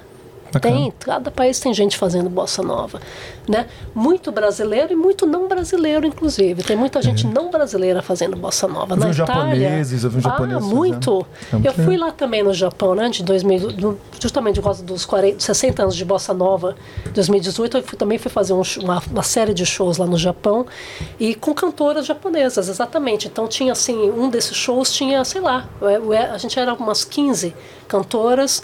Brasileira tinha três. Das três, uma ainda com carinha de japonesa, que mora lá, né? E só eu, vindo da Austrália, e uma outra menina que é lá, que não era, que não tinham traços japoneses, né? Todas as outras nem falam português assim, né? Mas amam. Eu nunca vi um lugar que ame mais bossa nova do que o Japão. Pô, tem o Keita Brasil, pô, Vascaína não, Keita doente. Brasil. Mocidade, né? Ele, é- ele é- É incrível, é incrível. E tocam bem, tocam, e toquei É. com músicos japoneses. Porque, assim, quando eu vou viajar, fazer essas turnês, né? Eu gostaria de poder levar minha banda daqui. Se eu tivesse grana, eu levaria a minha banda daqui, né? Que a minha banda é fantástica, né? Eu acho que tem a melhor banda da Austrália. né? As músicas são muito bons. E, mas não dá, não dá para custear isso daí. Então, quando eu viajo, eu levo as partituras das minhas músicas autorais, né, e do que mais eu quiser tocar, e, e contrato músicos de jazz em cada cidade que eu vou. Então, fiz isso nesses países todos, foi, foi esse o esquema, na Europa também, tudo. Né? Antes, depois que já mudei da Europa, né, obviamente. E, e funciona, é muito legal de ver. Né? Um músico de jazz é uma linguagem parecida. O meu som é, um, é Brazilian Jazz, né? na verdade, é, é mesmo. Né? A, a bossa nova ela faz parte do, do universo do jazz, Sim. como também faz parte do universo do samba, né? que isso é uma coisa que a gente tem resistência a perceber. Né? Mas a bossa nova ela é uma mistura de jazz e samba. Né? Ela, ela, não, ela não existiria se não fosse pelo samba, na verdade também. Então é, é interessante. Mas tem, aí você vai e leva, e os músicos tocam. Então no Japão, to, todos os japinhas lá tocando. A gente não, não falavam. Só tinha uma pessoa que falava inglês, que era a esposa de um dos músicos. e que era cantora também. Então ela, ela, ela, tra- ela traduzia, né? No, no show, no ensaio. Um ensaio. Você vai, você faz um ensaio e vai pro palco, né? Nesse- nesses esquemas com a partitura, os caras leem e é fácil, né? Funciona. E manda antes, né? Você manda o CD, os caras ouvem, se preparam, né? Não é que você chega no dia com a partitura e o cara vai tocar, também você está pedindo demais. né? Tocar bem, né? Tem que estudar um pouquinho, né? A música da gente não é fácil. demais. E aí, Vamos Gabrielino? lançar Vamos lançar aquelas perguntinhas? perguntinhas? Ele tá ocupado aí Caraca, agora. papo, porra, muito Porra. bom, muito Nossa, bom, cara. ó, tem, a gente vai passar o dia aqui. Não, a gente, a gente olha aqui pra controlar, porque realmente isso poderia acontecer. A gente começa a falar, a gente troca ideia, vai lá, muito vai bom, cá, vai cara. cá, fala de viagem, fala de vida, fala de experiência, tudo. fala de música, fala de, entendeu, E coisas tem, engraçadas, e, e tem muita coisa pra falar, né? Nossa, Porra. mano, muita vivência, Não, eu tenho muita tra- certeza absoluta ela tem muita história interessante pra falar de show. A gente não falou de história de show, não falamos de história de, entendeu, de engraçada na Austrália, mas assim, porque também já tá há bastante tempo aqui. Bom, então, eu vou ficar pra segunda, segunda parte é, da vamos estuda, lá, conversa. dia. Mas muito bom, aí você falou um pouco do seu trabalho, né? Claro que devido às proporções, né? A gente É. também tenta deixar isso aqui lá pra uma galera que futuramente vai estar aqui, ou daqui, sei lá, 10 anos, né? É. Olhar esse vídeo, tá disponível lá na internet. É, legal, registros, É, né? um São registros história da- de cada da- um do que está acontecendo por aqui, né? É isso Muito aí. legal. Pô, vai, Gabrielino. Bora, cinco, cinco perguntinhas, cinco, Cinco perguntinhas. Valeu, galera que fez Galera a que lançou perguntinha. cinco primeiras perguntinhas aí, porque hoje o nosso papo tá muito gostoso, aqui tá muito bom, como É. a Bossa Nova, que né? é uma, música muito gostosa, né? Então a gente vai botar cinco primeiras perguntinhas aí, valeu a todo mundo que mandou pergunta aí. Próximo convidado vocês vão lançar e de repente lança logo pra gente colocar aqui logo no início, né? Boa. Valeu! Primeira pergunta, Gabriel. Curiosa para saber essas perguntas. Opa! Pergunta do H. Clements. A música é bem valorizada na Austrália, Juliana Areias? Sua visão. É, Em que sentido, né? É, eu acho que sim. Eu acho que existe um espaço para a nossa música brasileira, para a música em geral. Acho que a Austrália tem uma música forte, como eu estava comentando, né? Da, que, que a, Suíça, por exemplo, não é um lugar criativo. A Austrália é um lugar criativo. Tem altas bandas de rock saem aqui da Austrália, né? A gente exporta música. A Austrália é um país que exporta música. E então, sim. Acho que a resposta é sim. Posso emendar uma coisinha aí na pergunta Sim. dele aí? É, como é a questão, a visão, a sua visão assim com relação ao jazz? Ou, ou então a bossa nova, no caso, mas especificamente o jazz, assim, de Perth e as outras cidades da Austrália. Eu acho que a gente tem o melhor jazz club da Austrália toda. E isso tem muito a ver com a universidade que tem aqui de jazz, a UAPA. A UAPA ela é a melhor universidade de jazz da Austrália. Então, Perth acaba sendo um polo de que atrai bons músicos. Porque, ao, menos para esse pessoal que vem estudar, talvez ele volte para sua cidade, mas ele acaba contribuindo para a força do jazz aqui, né? E sempre teve. Então, assim, quando você um do, um do prime- primeiro violonista que eu toquei que gravou comigo é o, é o Ray, Ray Walker, né? Ele já é um senhorzinho sei lá, ele deve estar agora com quase 90 anos agora. E as filhas dele, a filha deles também são, são musicistas, ela é, é condutora de orquestra, entendeu? A gente está falando de uma de gerações, né, de- na música, né, aqui na cidade, né? E, e ele é- foi o primeiro professor de, de violão, ainda é o violonista principal da cidade, né? Todo mundo aprendeu com com o Ray, né? Isso- Isso daí. Então, você conversando com o Ray, você percebe gerações, né? Sempre teve aqui, antes de existir o Wellington Jazz Club, já existia duas noites de jazz. Quando eu cheguei aqui era segunda-feira. Então tinha um lugar que você ia ouvir jazz toda segunda-feira, né? Então todo mundo se reunia lá, né? E hoje em dia ainda tem em Fremantle também, tem um Jazz Club de Fremantle todo domingo, de tarde, né? E tem outros lugares já pintando, além do Wellington, que já tem 12 anos, que é o templo né, do jazz do que, do que eu considero boa música da cidade, né? Porque não tem só jazz, isso é uma outra coisa. Se você quiser ir lá no Wellington, você vai no, no sexta e sábado, depois do primeiro show, tem dois shows, né? De sexta sábado, sete e nove da noite. Então lá pelas dez tem o, o que eles chamam de late night groove, que rola de tudo. Rola de hip hop, é o que você imaginar, né? E excelente qualidade, sempre. Então o Wellington Jazz Club é um lugar que só toca gente boa. Você não precisa nem conhecer a pessoa. Você olha lá, não tem nada para fazer, vai lá pro Wellington. Tem música boa lá rolando, entendeu? Então, é, para mim já é assim um oásis na cidade, né? Então, todo dia que qualquer coisa que eu quero fazer, eu vou pro Wellington assistir coisas lá também, né? Fora ele, tem outros lugares já pintando na cidade. Hoje em dia a gente já tem o, o Laneway, Laneway, né? O Lyrics é. Underground, né? Lá para o lado de Mainland, também que está virando um outro point lá. E tem outros, tem o Fremantle, tem o Duke of George, também é uma outra casa de jazz. Ou seja, está crescendo. Tá crescendo. Caraca, legal. A, a cultura de jazz na cidade é forte. Pô, legal saber né? disso aí, pô. É. E de rock também, obviamente, né? Tem o Modes, o Fremento. O Fremento é muito a- o, o núcleo do rock, né? De, de Bem cultural o fermento, né? É. É uma E- pequena Melbourne aqui. da- Você fa- falaria assim, porque eu nunca fui pra Melbourne, mas a visão É. que eu tenho É, que é, Fremantle é um. É assim, é assim, Lembra é mais Melbourne. histórico, Mais histórico. né? É, outro lugar que eu gosto aqui da cidade é Guilford, que também é um lugar mais histórico, também de umas casas mais antigas. Eles também estão tentando fazer um, um jazz club lá. Eu fui cantar lá umas semanas atrás.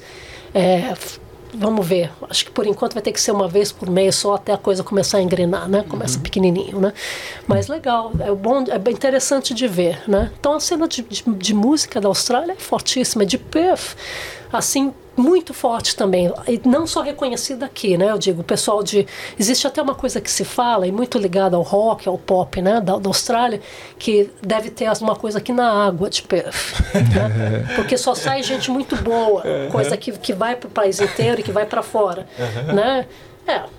Pra quem não sabe, quem, quem, quem que é o cara do ACDC, que era aqui de Fremantle, né? verdade. da, da Highway to Hell é aqui. Highway é aqui a gente Hell. passa lá todo Aham. dia. Eu tô até cantando uma música brincando com Highway to Paradise, eu tô criando uma história. né?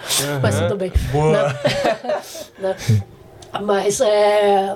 É, não, acho o Perth sensacional. Música, sim, fortíssima na cidade. Cultura, artes plásticas, é, cinema, fabuloso. Meu filho está fazendo cinema agora na faculdade, vai ser um cineasta e a gente assiste coisa, já tinha anos já que a gente assiste coisas locais acontecendo. Para quem está na cidade e acha que não tem cinema bom na cidade, procure saber de uma coisa chamada Revelation Film Festival, que é também um festival que já tem 50 anos que acontece, é o melhor festival de cinema da cidade, traz coisas do mundo inteiro e coisas locais, fantásticas, coisas esquisitíssimas para quem gosta de cinema mesmo, né? Não só a sessão da tarde. Se você gosta de cinema, vem, vai pro Revelation assistir. E, e seu filho tá, tá mandando bem no português? Tá, ele fala muito bem em português, muito bem? sempre, sempre curtiu, é interessante isso. Então, o Jobim ele gosta de falar Boa. português, ele tem orgulho de falar português. Ele, inclusive, não só isso, ele me mostra músicas que eu não conheço brasileiras. Boa. por causa né, da, do Spotify, do que as coisas que ele Uhum. está ouvindo. Por exemplo, uma das minhas cantoras prediletas nesses últimos anos é uma menina lá da Bahia chamada Lued Luna que ela faz uma música urbana baiana. É ao mesmo tempo muito africana, mas muito baiana e muito cidade. Não é só coisa meio folclórica, né? E isso quem descobriu foi o Jobim. Jobim, mãe, ouve isso aqui. Aí eu vi, poxa, quem é essa menina? Aí fui caçar, não sei o que lá. Nesse show que eu vou fazer agora, a gente estava falando do tal do show, eu vou fazer agora dia 6 de agosto no Wellington Jazz Club, 7 horas da noite, um show que chama Bahia of Old Riddance né, por causa da minha meu amor pela Bahia, porque Caetano e Gil estão fazendo 80 anos, porque tem muita coisa. A Bahia, ela é realmente a, foi a capi- primeira capital do Brasil e, de todas essas misturas estão ali, ó, De tudo muito começou, fortes. né? Tudo começou e tudo continua É isso aí. ali fermentando, né? Então a Bahia tem, tem muito essa coisa. Então a gente vai estar explorando desde Axé Music, a João Gilberto, que é o pai da bossa nova, que é baiano, Caetano e Gil, Assis Valente, que, que era um compositor que Carmen Miranda cantava, né? E, e mi- mil milhões de outras coisas mais aí. E a Lued Luna também, que é a minha cantora baiana atual, predileta. Então, ó, dia, você pegaram a dica aí, né? 6 de agosto, 6 de 7 da noite. 7 da noite. Não vai dar mole, não, falando assim, ah, vou chegar lá na hora, eu entro, não sei. Já garante ingresso agora. Lá é pequenininho, o lugar Exatamente. é pequenininho. Agora sábado, pô. É. Agora, Agora é sábado. nesse sábado, Nesse exatamente. sábado. Nesse sábado agora. Daqui É. a quinta, sexta, sábado, três dias. Exatamente. Não dá mole não, hein? É, lá, É isso. lá lota sempre porque é pequenininho, né? 150 pessoas já tá que você não consegue nem se mexer lá dentro, entendeu? Então é sempre bom. Se quer pegar uma mesa legal, vale a pena reservar antes sempre, né? Boa. Topzera, boa. Vamos lá, Gabrielzinho, ó. Vai, Gabriel. Manda a próxima aí. Segundinho, segundinho. Vai tu agora aí. Posso lançar? Lança aí, lança aí. Olha quem voltou. Olha quem voltou. Pergunta do nosso querido Gabi Neves. Gabi Neves, é- é- eu não sei como é que. Que ponto. Manda uma mensagem pra gente aí, Gabi. Que ponto você tá aí? Você tá pra chegar aqui na Austrália? Você tá pra. É, que tá? Eu gostaria de saber um pouco da. Como é que tá essa situação aí. Ele pergunta: como compositora, você pega músicas de sucesso no Brasil, traduz e modifica pra ser cantada aí na Austrália? Não exatamente, não. É, já pensei em fazer isso. Tem algumas canções que eu acho que são tão bonitas em português que eu ti- tinha vontade de fazer uma versão para traduzir um, um pouquinho, né, do que é. É, não, o que eu canto em inglês normalmente de música brasileira são algumas versões que eu gosto de bossa nova, tem algumas coisas do Jobim, Garota de Ipanema, Wave, Corcovado, algumas delas eu gosto, outras eu não gosto, aí eu não canto. Em inglês eu acho que são ficou uma coisa totalmente Sem sentido. nexo, Caraca, sem já ouvi a versão de Corcovado em inglês. é, é. Muito top, né? mano. É, bonito, Corcovado é bonito, bonito. né? É quase mais bonito que em português. Aí vale a pena, entendeu? É, mas em geral não. Já pensei assim, tinha até uma. A gente tava no Marquinhos, né? O, que é comediante, a gente fez um show an- anos atrás de Rita Lee, né? Marcos toca também, toca violão, a gente tentou fazer uma coisa. Marcos Tranjão, tá sempre Marquinhos, querido, Marquinhos Marcos e Tranjão, Tá- tá Tranzão sempre. já esteve aqui. A gente vai fazer aí um, uma- um sempre camarão com três queijos que ele me prometeu daqui uma semana. É. E, aí Marquinhos, a gente fez um show de Rita Lee muito legal uns anos atrás, 2000, 2000, final de 2017, eu acho que foi que a gente fez. E, em dezembro, é. E, e aí a gente tá. Mas por que, que eu tava falando disso? De É, Marquinhos já? música Tinha alguma traduzida. coisa da tradução de É, música. Isso, tradução, porque tradução. Marquinhos sempre me vem, Ju, vamos fazer aí uma versão disso para aquilo. Ele Ele, é- tá sempre homem não com para, o não coisa, para. né? Ele tá sempre pensando nisso. E aí ele queria traduzir Lenine uma vez, a gente quem pensou em traduzir Lenine, mas foi, pô, mas é muito difícil, né, traduzir isso e, e ficar com a mesma ginga e ficar com o mesmo astral, né? Então ainda não consegui. Então normalmente o que eu faço, eu canto simplesmente em português mesmo as músicas, os sucessos e o que não é sucesso. Se você vem para um show meu, você vai ter músicas que você conhece muito bem, que você vai cantar junto, vai ter sempre alguma coisa que você nunca ouviu na sua vida, que não é nem música minha, mas que você nunca ouviu na, minha, na sua vida, mas que você vai curtir também. Eu acho que o o legal de um show é isso, é te levar numa viagem para coisas conhecidas e desconhecidas também, outros cenários ali, né? E a gente explora muito isso e, e canto sempre em português as músicas brasileiras. Às vezes tem uma música ou outra que eu faço uma, um refrãozinho, por exemplo, Chimbalaê é uma que eu canto, né? Chimbalaê, quando vejo o sol beijando o mar. Chimbalaê, toda vez que ele vai repousar. Chimbalaye is the sun setting to the sea. Chimbalaye like a kiss, just you and me. Que não é uma versão ao pé da letra, mas é uma bonito, rimazinha, mas bonito. que, que tem um pouco a ver ainda do pôr do sol, do encontro do sol e o mar, enfim. É, mas isso só é um, é um hintzinho, né? Só uma, uma pitada, mas eu não, não, não, me, não me propus a, a traduzir de a música é um- toda, nem pedi autorização para Maria Gadot, não sei nem se ela vai gostar dessa história. né? Mas enfim, mas eu canto. Tem anos. Ah, de repente é um né, projeto aí. Se cantando, veio a né? perguntinha aí, de repente é o próximo Né? passo aí, pode ser uma O que eu queria, é, tem coisas assim, quando eu fui, quando eu lancei o meu disco no Brasil, né? Aí eu- o Globo lá fez uma crítica muito legal e teve músicas é, que, um, que, um, que o cara lá, o crítico musical da Globo, falou que tá aí, aqui uma música que seria linda na voz da Gal Costa, né? Eu tô desde então, se alguém conhece a Gal Costa, pelo amor de Deus, eu preciso mostrar para ela Maré Cheia, mostre para ela Maré Cheia. E foi engraçado que essa crítica saiu no mesmo dia que estava saindo uma crítica num de um álbum dela, né? E ninguém vai discutir a voz de Gal Costa, né? Mas o cara achou que, que os compositores que ela estava fazendo eram caras fraquinhos, que, que poderia ter uma música melhor depois de 50 anos de carreira, né? E aí eu falei, poxa, mas eu não consigo falar com a Gal, entendeu? Ninguém me leva até a Gal. Nem Roberto Menescal, nem os caras da Bossa Nova que são meu amigo, falam, "Não, Menesca, pelo amor de Deus, manda isso pra Gal. Até deixei uns discos com ele lá e falou, Ju, eu vou tentar, mas... Mas chegar na Gal não é fácil, entendeu? Caraca. Então, se vocês aí no Roberto Menescal? Brasil... É, Boa. ele é, é, é padrinho. é Roberto conhe- Menescal é do, da- do O Barquinho. o Barquinho, Compositor, né? exatamente, é um dos pa- Caraca. donos da bossa nova, um dos criadores, né, os compositores da primeira geração da bossa, né. E ele é muito querido, então ele, ele a gente sempre se conversa, ele me manda as coisas que ele está fazendo. Eu queria muito ter trazido ele para cá, mas aí veio a pandemia. Vamos ver se isso ainda vai sair do papel, né, se a gente Cara, essa consegue galera fazer da, isso. Nova é, né? muito, é muita lenha, é, é- é muita lenda, cara. Muito lindo. Mas, é, mas então, mas aqui não, aqui canto mais em português, respondendo a pergunta, né? Eu canto em português e explico. Todo, antes de cada música eu explico o que, que é a música, por que é que eu tô cantando, o que, que eu acho de mais importante naquela música, a frase que mais me impressiona. Eu tô morrendo de rir. O Ed não aguenta. Todo mundo você pode falar, ah, tal pessoa, não sei o que, ele fala, Liga aí pra dar uma...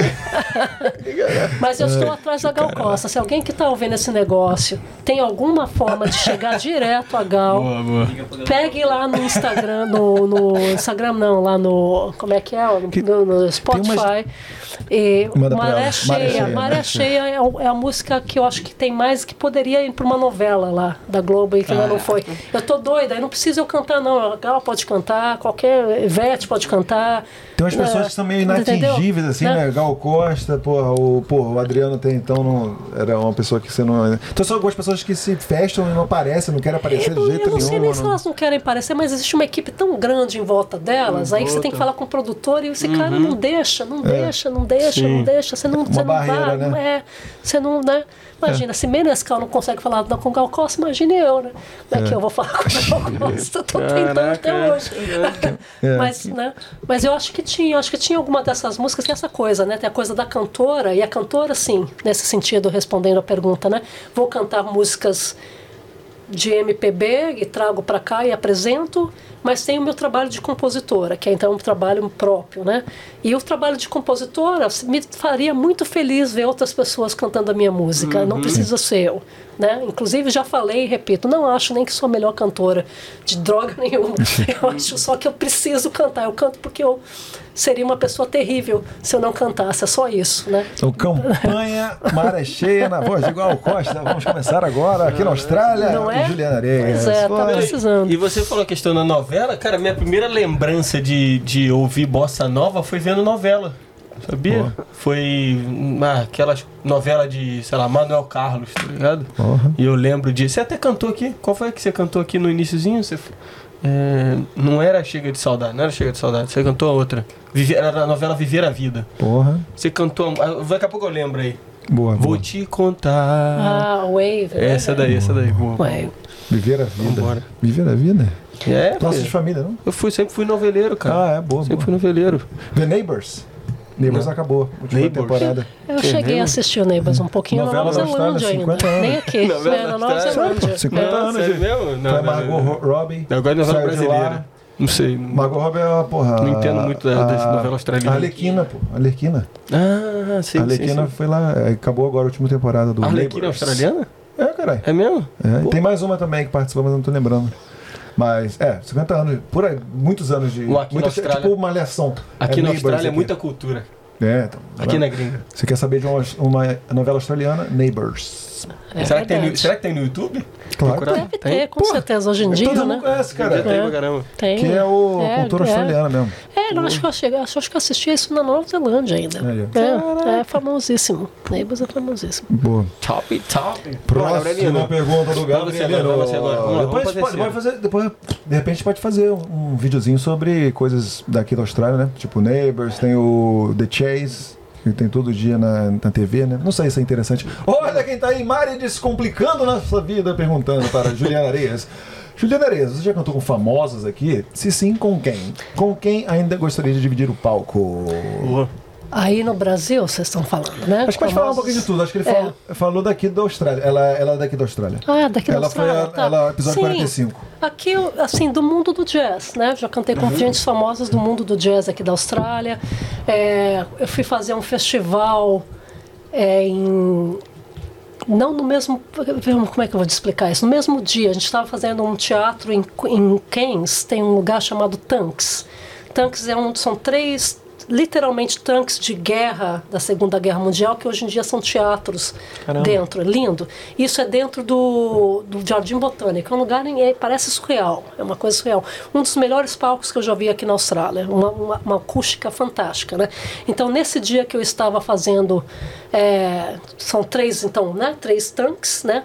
Um tanque naque- naquele dia tinha uma exposição de arte, um tanque eu estava cantando e no outro tanque estava o Midnight Oil, uma Hum, dessas sim, bandas sim, famosas sim. de rock aqui, né? Foi Então, o primeiro show né? depois da pandemia que teve mais de 3 mil pessoas, né? Saiu, ficou. Sim, sim. Isso que eu tô falando foi sim. antes da É. pandemia, é. Mas É que essa- esse nome eu lembrei porque eles foi uma- uma notícia que é, É viralizou. uma das bandas é uma das bandas mais famosas de Sim. rock aqui da Austrália, né? Então, é, Então, nesse sentido, sim, eu não cantei com eles no Mas palco, mas o nós palco. estávamos dividindo a programação daquele teatro naquele dia. Isso eu achei legal. Falei, pô, Medinal tá, É. tá, tá legal isso aí. né? Tá legal. É, e do, do mundo do jazz, sim. Aí tem, tem, tem uma menina que chama Celi, a Celibato, né? Que também é lá do lado de, de Queensland. É, tem a. Gente, os nomes agora. Mas do mundo do jazz. E ela né? pergunta Do com mundo do quem jazz. ainda gostaria de, de repente, ter a oportunidade de dividir o palco. Quem seria Aqui na Austrália, quem que eu, quem que eu curto a música, né? É, Você precisa ser aqui não, pô. É, pode, ser... Não, não, no mundo inteiro. Uma pessoa mundo que você fala assim, inteiro, tá. caraca, aí seria... eu, eu queria assim. Roberto Carlos. é, esse não. Eu Acho que nem se o Roberto me convidasse, se eu aceitava. entendeu? Ah, Eu- eu- duvido que não. hum, Não? Vamos pensar, né? É, Roberto, eu acho difícil, Roberto, pra mim. É, Erasmo Carlos. O Erasmo eu já gosto mais, o Ah, é. Erasmo já é legal. Mas assim, quem que eu gosto muito, que eu, que eu tenho. Eu gosto Tim muito Maia. de João Bosco, né? Eu gostaria de talvez fazer um show com o João Bosco. Milton Nascimento chamando de Senado Milton agora. Nascimento, né? O Milton tá fazendo o último show, né, agora de carreira dele. Eu acho que ele não vai fazer mais, mais palco, né? É, é, tem umas cantoras que, que tá. Veja, é que Maria Paulo- Rita, de repente, se você é fã da Elis. Gosto da Elis, gosto de Maria Rita. é, Gosto de umas outras cantoras que não são, de novo, é dentro do mundo do jazz brasileiro, tá? Porra, a Elis as- era muito pica, Então, as que minhas cantoras prediletas, que, que eu, eu sou cantora hoje em dia por causa delas, é uma, é uma pessoa chamada é, é a Rosa Passos, que é uma baiana, que é, a- que, é, que é a João Gilberto de Saia, a gente chama, né? Rosinha, Rosa, eu gostaria de compor com Rosa, mais do que cantar com Rosa, eu gostaria muito de compor um dia com Rosa. É, é, Leila Pinheiro, gosto demais da Leila. É, Maria, como é que é? Regina Maria? Como é que é o nome? Do- Do Marcinha? Tan- Não, era Tânia, Tânia, Tânia Maria. Tânia, Tânia alguma coisa. Tânia, Mari, Marcinho gosta da Tânia Maria, É, ele tocou Tânia com a Tânia Maria. Maria lá na, na, na Europa. Maria, né? Tânia Maria. Tânia Maria ela mora na Europa. E, e é, tinha um baixista que tocava comigo também, o Mauro, que também é apaixonado pela Tânia Maria e tocou com ela também. Né? Fizeram Montreux, né? Na época juntos. Eu gosto da Tânia Maria, mas não é a minha deusa. Ah, não é, não é a minha deusa. Marcinho gosta demais, né? Dela. É, Não, Seria de repente a Gal Não. Costa, de repente. não, nem, não, eu queria que a Gal gravasse minha Ah, música, tá, não entendi. necessariamente cantar com Gal. Não, não, não chega a ser um sonho, eu tô dizendo, não, não nenhum, nenhuma falta Gostaria, de né? respeito. Gostaria. É, não, não vou achar ruim jamais cantar com Gal Costa. Mas eu não, é, não é um sonho, né? A gente está falando assim, acho que a pergunta assim, de quem que, quem que seria a pessoa. Assim, acho que o João Bosco era um cara que eu gostaria de cantar junto. João Donato, tá aí, é outro cara que eu gosto muito. João Donato também é um cara que, se você não gosta de bossa nova, você não vai saber, mas é um cara que fez uma música chamada Paz com, com o Gil. A paz invadindo meu coração. Não sei se vocês se lembram disso, mas João, João ganhou um Grammy no, em 2016. Ele tem 70 anos de carreira já. Então eu, eu faço aqui shows dedicados só à música do João Donato. Adoro João. Gostaria de, de cantar com o João. É, com o próprio Menescal, seria muito legal trazer Menescal para cá, né? Gostaria muito de trazer Menesca para cá, o pessoal da Bossa Nova. É, Ivan Lins. Ivan Lins, gosto de Ivan Lins também, mas não é meu predileto. Engraçado isso, né? As pessoas nos Estados Unidos, depois de Jobim, é o cara mais em voga, né? Assim, eh, lá no mundo da bossa nova. E gosto, gosto de Ivan, mas também não chega. Eu tenho muito ritmo, por Ah. isso que eu acho que eu gosto do João Bosco. O João Bosco ele, ele fala para mim mais, mais claramente, né? É, e tá, tem uma pessoa que eu estou esquecendo o nome, que é um absurdo, que é a minha cantora predileta. É, Às vezes vai que é um embora, né? absurdo, Vai- é. às a vezes gente vai embora numa da cabeça. entrevista e eu- a palavra. Eu, É. Né? E eu, até pra, você vai pensando aí, mas eu agora pensei no Leni lado. Andrade, ob- obviamente. Leni Leni Andrade Andrade. é uma senhora que também que vai ser difícil de realizar esse sonho, a menos que eu vá para o Rio para fazer um show com ela agora. É, Leni, ela, ela é uma negona, cariocona, é, que também, como Elis se lançou na época de Elis Regina, fizeram Beco da Garrafas. Ela é, ela é, a, é a- é a voz do jazz brasileiro. Ela improvisa com a voz lindamente tudo que eu tenho de swing da minha voz vem de ouvir Leni Andrade, sempre, sempre, eternamente, né? E ela morou nos Estados Unidos uma época também, também não cantava inglês, então ela tinha muito essa coisa que ela falava, não, vem aqui eu vou cantar e tem um vozeirão grave, né? E eu canto em português, e ela é engraçadíssima, eu adoro, amo ele, é, é, né? Leni, para mim seria o sonho cantar ainda, ainda com, com Leni Andrade. Né? Essa seria a pessoa mais importante para mim. assim. É, agora, dos famosos, digamos assim, famosos globais, né? quem que eu gosto demais do trabalho? Deixa eu pensar. Gosto de Caetano, gosto de Gil. Gente mais nova, essa Lued Luna, uma menina que gosto bastante. É, O que você acha do Chico? adoro, amo o Chico. Tá aí, Chico seria. Um, um cara, é o cara, né? Chico é o cara, não tem melhor letrista no, no Brasil. Não, não tem. E o segundo melhor morreu na pandemia, que era o Aldir Blanc. Né? Então, é, Chico Buarque, aí sim. É, Chico, Boa. aí. Agora eu vou te, Com colocar numa, vou te colocar numa saia justa aí. Você Diga. tem um budget e uma passagem pra mandar pra alguém pra vir aqui pra Austrália fazer uma turnê com você. Quem é?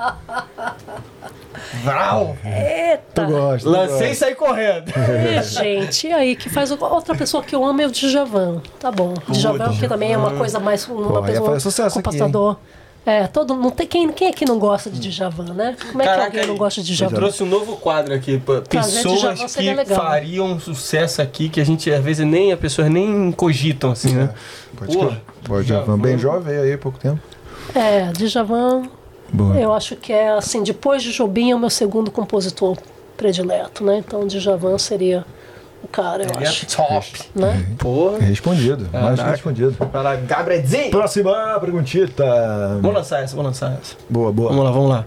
Olha quem tá aí, nosso querido Nilson Silva, Tirando Nosso- onda na neve de novo. nosso seguidor desde o Brasil, já está aqui na Austrália, dando rolê pela Austrália toda, É. dando entrevista, aqui. dando entrevista. Dando entrevista, falou Virar- que estará aqui em Perth e falou: quero colar aí nesse podcast aí que eu sigo desde o Brasil. Boa, falei, tá aí bom, sim. então. Vamos lá. bem. Vamos lá, sinceridade. Alguma vez você já esque... você esqueceu a letra da música e falou para o público? Só vocês. Se eu pudesse, pô, faria, mas como meu público normalmente não fala português, não dá pra fazer isso. Se esqueceu, se que você esqueceu, Já você era. sorri e fala qualquer outra coisa, entendeu? É isso aí. Inclusive, meu último, meu último evento eu esqueci a letra. Tu meteu um só vocês? Meti. Meti. Ah, tá zoando, né? Valeu, valeu. Falei, galera, ajuda aí! Uh! Alguém? Ninguém? Valeu, acabou. Tamo junto. Às vezes você Acontece, troca pra minha acontece. horta, né? Por exemplo, Chico Buarque, por exemplo, a gente fez um, Chico, um, um- show só de Chico Buarque, né? Muito legal, porque era uma coisa meio teatral. Chico exige teatro também, né? Então, tipo, teve a Mari, a Vivi no palco também, Edu, e faziam, né? é, era uma coisa teatral, né?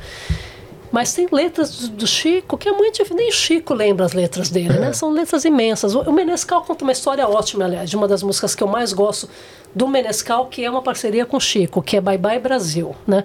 Então isso foi feito, o Menescal, né? Me contou que isso foi feito para para um filme, o Bye Bye Brasil filme, né? É, Cacá Diegues, não sei se era o diretor, enfim, não interessa. Mas é, foi feito para um filme. Aí então tava lá, tinha que fazer, era para ser a, a- a- né, o tema do filme, e Chico enrolando, enrolando, e não entregava essa letra, não terminava, não terminava, e tava lá já no dia de ir para o estúdio, cadê Chico, cadê a letra? Não chegou, né? Aí eles já estavam até fazendo uma versão instrumental. Menescal falando, já tinha colocado lá, já, bom, não vai ter, vai ser só instrumental mesmo, que o Chico não terminou a letra. Aí chega Chico na- no, no estúdio com assim 15 folhas de letra pra música. Aí o diretor olhou assim, pegou até a terceira e falou: aqui tá bom. aqui. Aí a letra. E já é grande, é imensa. Aí uma música dessa, quando eu estou cantando, é muito fácil você inverter. não Aí é nem que é. esqueço, mas inverter a ordem, ixi, fácil. Né? Boa. Eu tive problema com a. Eduardo e Mônica. É também é imensa. Putz, é é legal. Eduardo e Mônica. A gente devia cantar junto, Eduardo e Mônica, um dia. Vamos, é, bora. Só lembrar. Caraca, é só lembrar, só Eu lembrar. gosto. Gosto mais. É, Tem um filme, porra. Pois Tem um é. filme do eu não vi Mônica. ainda, vocês viram Ainda já? não vi, Eu quero não ver. vi. Tanta Não coisa vi. sendo produzida lá que eu queria trazer pra cá, né? Eu vi Faroeste Caboclo, né? A gente estava precisando fazer um. Tinha um cinema aqui, tinha um festival chamado Cine Vivo, que era um festival de música, de filmes latinos, né? Sim. Que sempre trazia filmes brasileiros. Acabou, a gente precisava movimentar É. um um festival de Sei que novo. tem uns festivais, né? Mas é o Piaf, né? O Piaf. E o. Tem o. Qual outro também? Tem o Rooftop. Às vezes tem uns filmes estrangeiros que tem aqui em Puff, né? Isso. Mas eu nunca tinha ouvido falar desse aí. É. Viva. Era Cine Vivo Cine que Vivo. chamava. Mas acabou. Não, Acabou, tá não falando. O Pô, Rafinha parou de fazer. Falando, falando da questão de filme aí, rapidão, só um. Pô, mano, eu fui ver o filme do Elvis. Legal, né? Confesso- Eu fui ver Confesso também. que eu não, não tava muito. Mano, filmão, velho. Ah, é? Porra. Filmão, filmão. Eu gostei também. Filmão, Eu gostei, bom. mano. Gostei do Thor. Gostou do Thor? Gostei, vi ontem. Ah, Pô, também, falamos também. de cinema, foi Também, ontem e vamos, gostei. vamos pra pautinha. Dicas, dicas da Austrália. Dica, ah, é, imitando Fala Garota. Fala garota, né? podcast. Valeu. Vai lá, Gabrielzinho. Última, última pergunta, Bota você, Gabriel bota você. Lindão. É você aí, ó. Opa, perguntinha do Samuca, meu amigo. Meu amigo! Trabalha somente como cantora? É excelente pergunta. É absoluto, quase que impossível você trabalhar só com música em qualquer lugar do mundo e na Austrália não é diferente, né? É, a música é uma boa parte né, do- da minha grana, mas não é não. Desde 2010 eu trabalho com eu sou representante de transferência monetária, né? Então, se você quer transferir dinheiro para o Brasil, para a Austrália, ou da Austrália para o Brasil, do Brasil para outros países, hoje em dia, com, com os anos eu tive que acabar diversificando, né? Então, eu tipo, representava uma só empresa, hoje represento duas ou três, né? E para coisas diferentes. Então, se você precisa mandar dinheiro para o Brasil e você não, por alguma razão, não faz com essa outra empresa concorrente, que é a Wise, né? Que, que quebrou o mercado, aliás, de todo mundo, né? É, e, mas eles estão. O que é um lance, até vamos falar a verdade. Então, aqui, a Wise, a- aliás, né? A Wise é tipo um esquema Uber, né? Então, uma empresa que ela entra no mercado, ela põe um preço lá embaixo e ela quebra o mercado e depois, gradativamente, ela não deixa de estar ser mais barata, mas aí você já virou cliente, você já está lá dentro, né? Então eu te digo que hoje em dia, se você tem que mandar mais de dois mil reais para o Brasil, você está perdendo dinheiro com o Wise e você devia estar fazendo comigo, porque a cotação acaba sendo melhor e a taxa da gente é menor, enfim, todas essas coisas. E também do Brasil para cá. Então, é, a- hoje em dia, quando não estava só para manter uma empresa, também representa uma outra empresa para mandar do Brasil para cá, também garanto a maior, a melhor cotação que você quiser e rapidez e chega aqui em dois dias úteis, Qual todas que é essas nome? coisas, né? As empresas têm que falar comigo, porque eu Ah. passo dinheiro para a Ah, empresa, eu tá. Tá bom.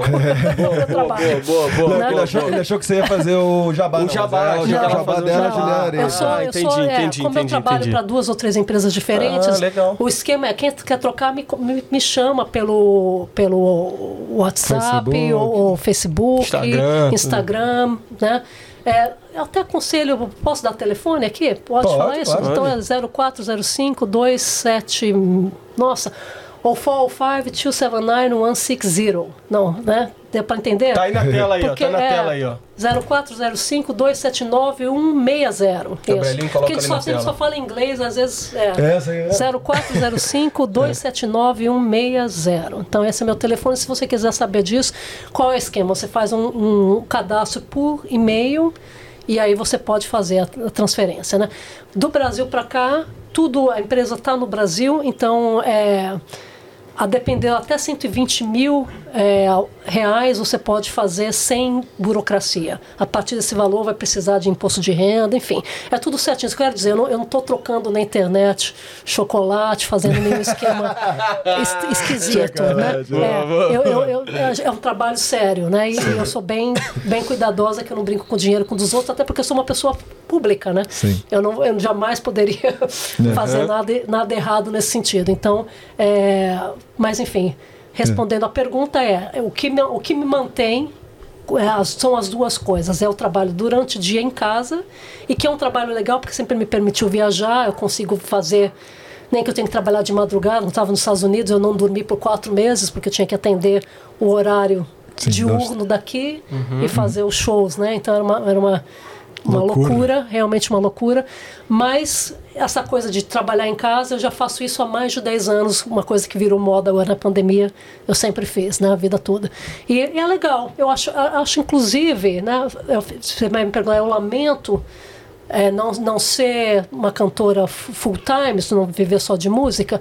Gostaria ainda de viver, gostaria de estar fazendo festivais, né?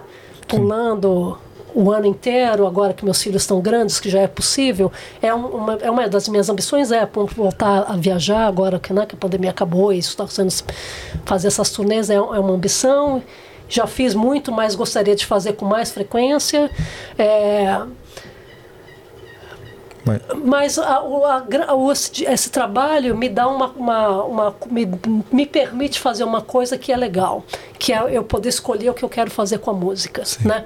Isso, porque quando você está vivendo só de música, você pode cair numa ciladas de que você vai fazer uma coisa que você não está muito afim de fazer, mas que você precisa de grana naquele momento, ou existe uma pressão daqui, da, de colar, de produtor.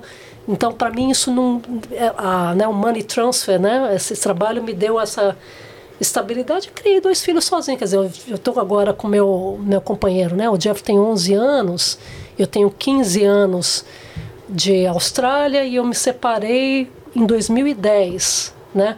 Então, assim, eu criei dois filhos pequenos sendo cantora, sozinha, né? Isso, é- isso é barra pesada. Não sei se vocês entendem o que é isso sem vovô, sem vovó, sem, sem Guerreirona. Guerreira. é, e, e como eu falei, na época não era, não tinha outras mães que tinham filho que a gente podia se ajudar. Eu era a única mãe, entendeu? Tava todo mundo ainda eh, novinho e sem filho, né? Então não tinha, assim, com exceção de ser minha, uma pessoa que me dava mamão uma vez ou outra, que já tinha filho entendia o, qual era a situação, né?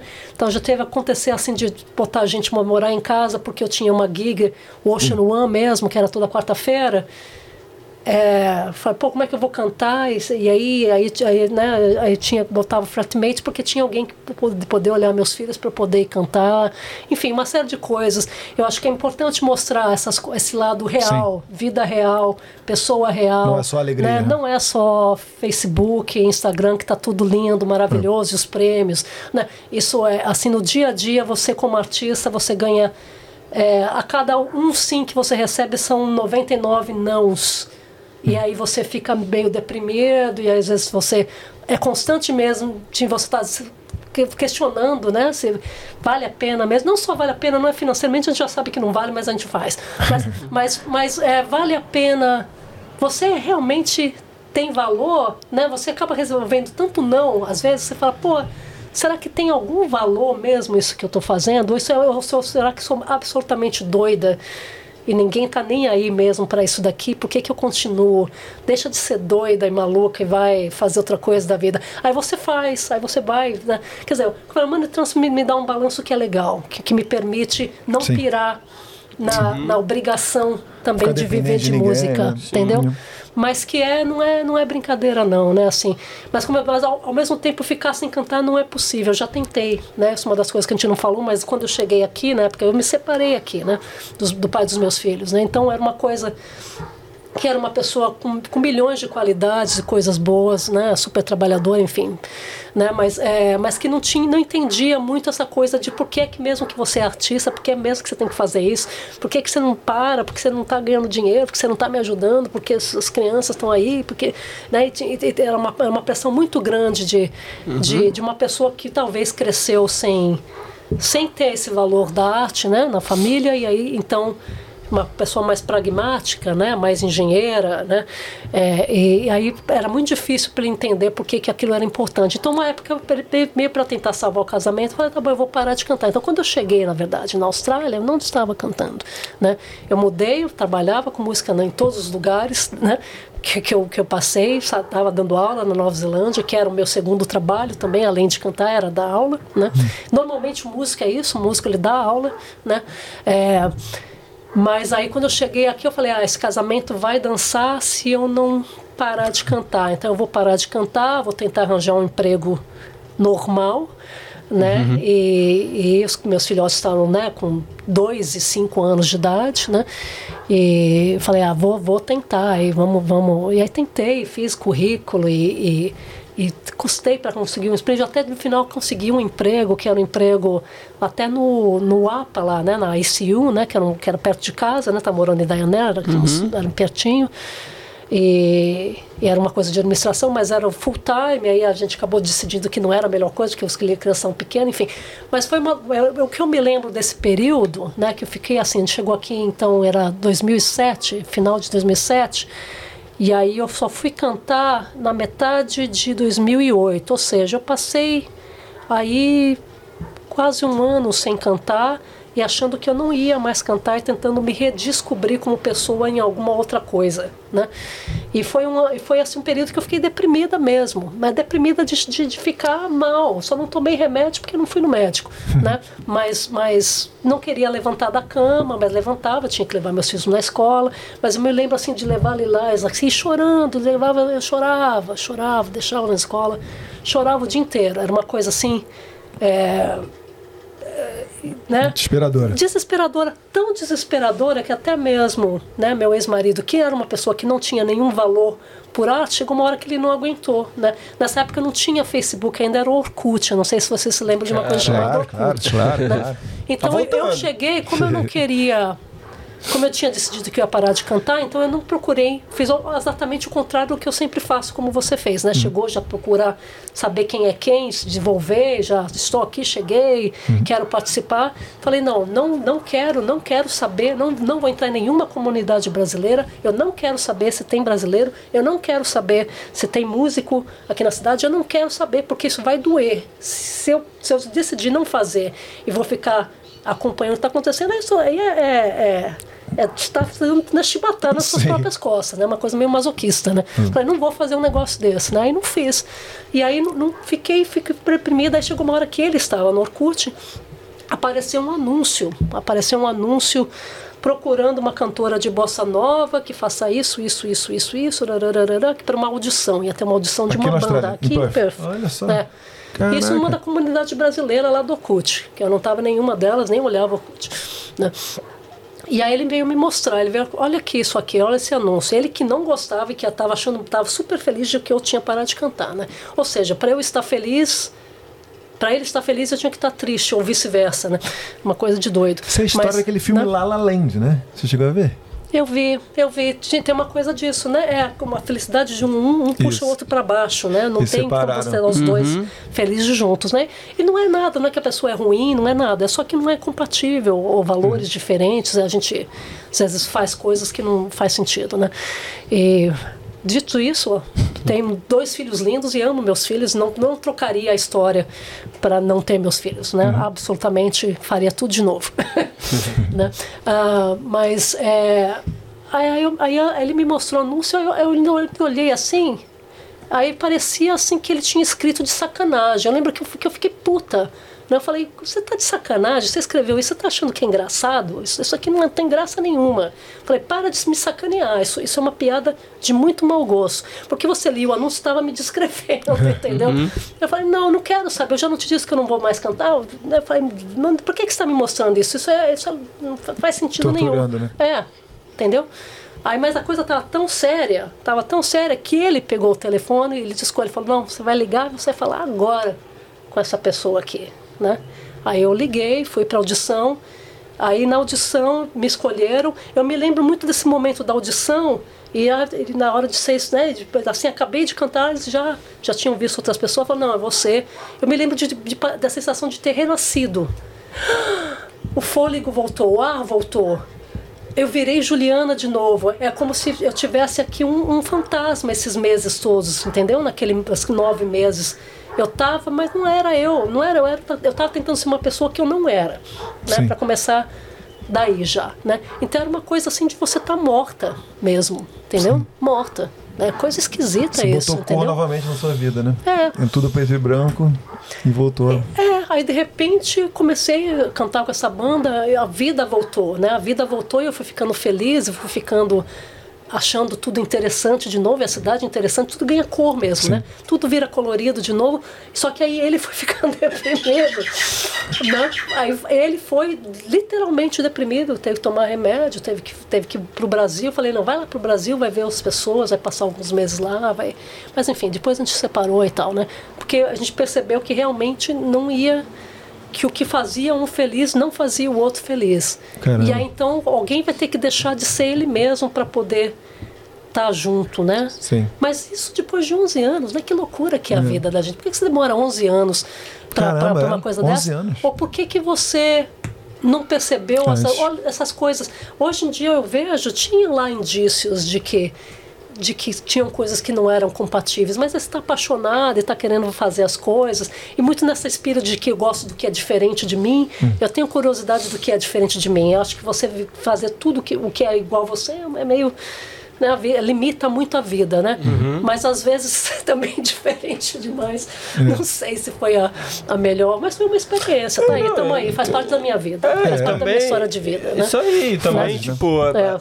As pessoas mudam, né, cara? Pô, a mesma coisa a gente já comentou Isso essa questão também, do visto, é. até de você chega aqui com uma ideia, aí passa, sei lá, 5, 6 anos, você vai aplicar um visto, a sua carta pro governo, explicando a sua intenção de estudar uma coisa, muda totalmente. Cara, você tem o direito de ter mudado totalmente a sua visão de, de mundo, de Austrália, né?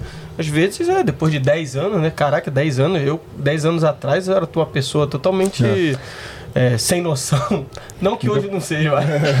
É, e também acho que a questão dos filhos, né? Acho que casar com Muda, filho, isso. filho é um negócio, assim, uma coisa talvez mais linda que você possa experienciar na sua vida, é ter um filho.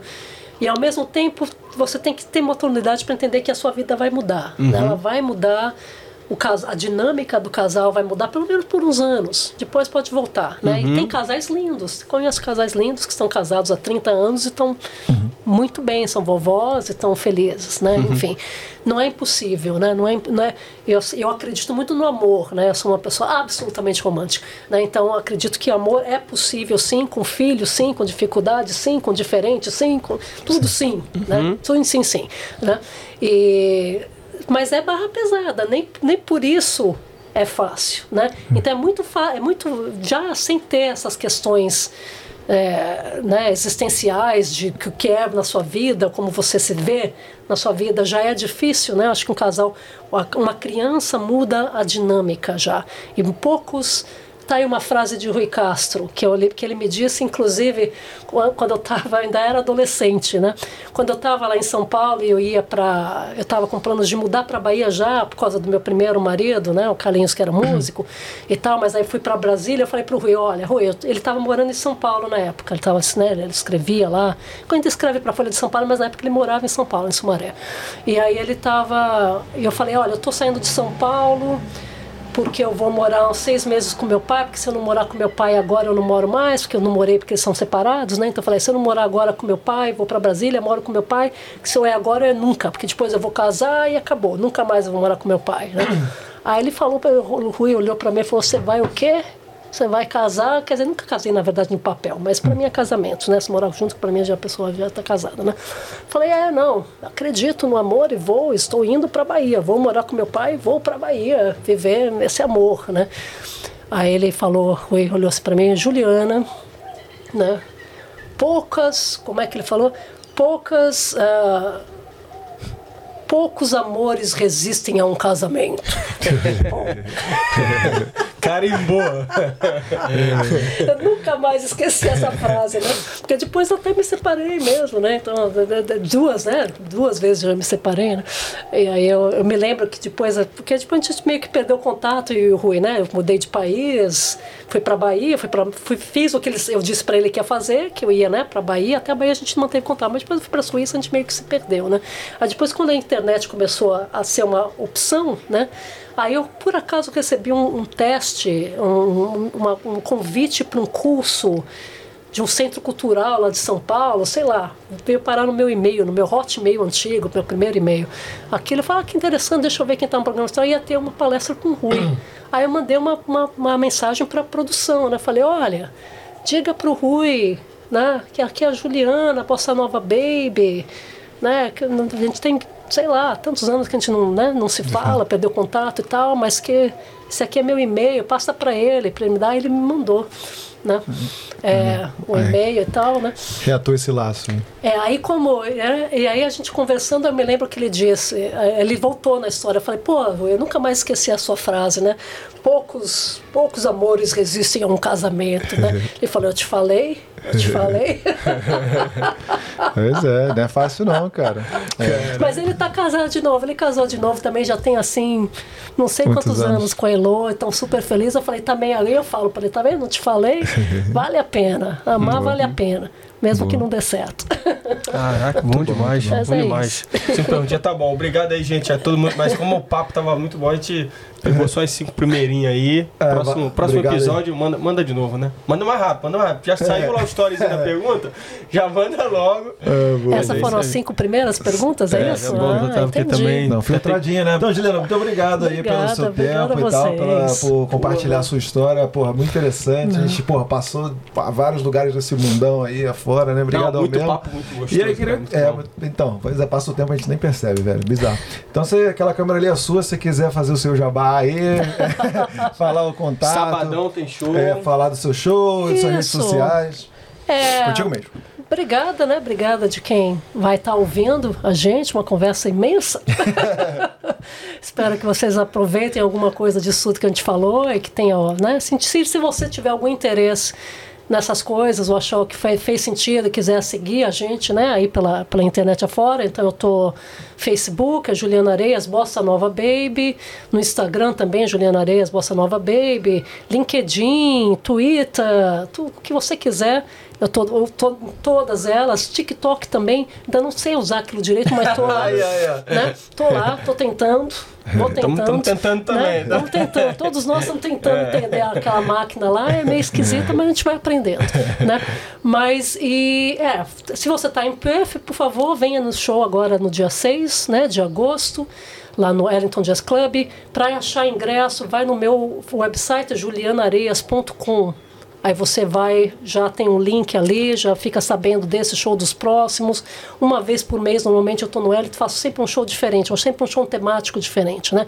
Então dessa vez agora a gente vai estar fazendo essa homenagem à Bahia, muito ligado à comemoração do, do aniversário de Caetano, que é um dia depois do show, e de Gil e de, todo, de toda a baianidade na Goa, né? E um lugar que me é muito especial na minha vida. E por favor, ouça o Bossa Nova Baby. Né? Como eu falei, é um filho musical, uma coisa que foi feita com carinho absolutamente imenso e uma 15 anos de gestação dessa criança para botar no mundo, então para vir com saúde e veio, veio com muita saúde. Então que por favor ouça, né? Coloque na sua playlist, ajude a gente a divulgar. Me procure se você curtiu, se você quer ouvir. Se você tem perguntas aí que você não conseguiu responder e você quer botar lá no Instagram, entendeu? Eu vou lá, eu respondo, né? É, gosto, gosto de conversar. Deu para perceber. Bom de papo. Eu Muito falo pra bom, muito caramba, bom. não paro de falar. Né? Mas falo engraçado, eu falo assim em conversa, em uma entrevista ou no palco.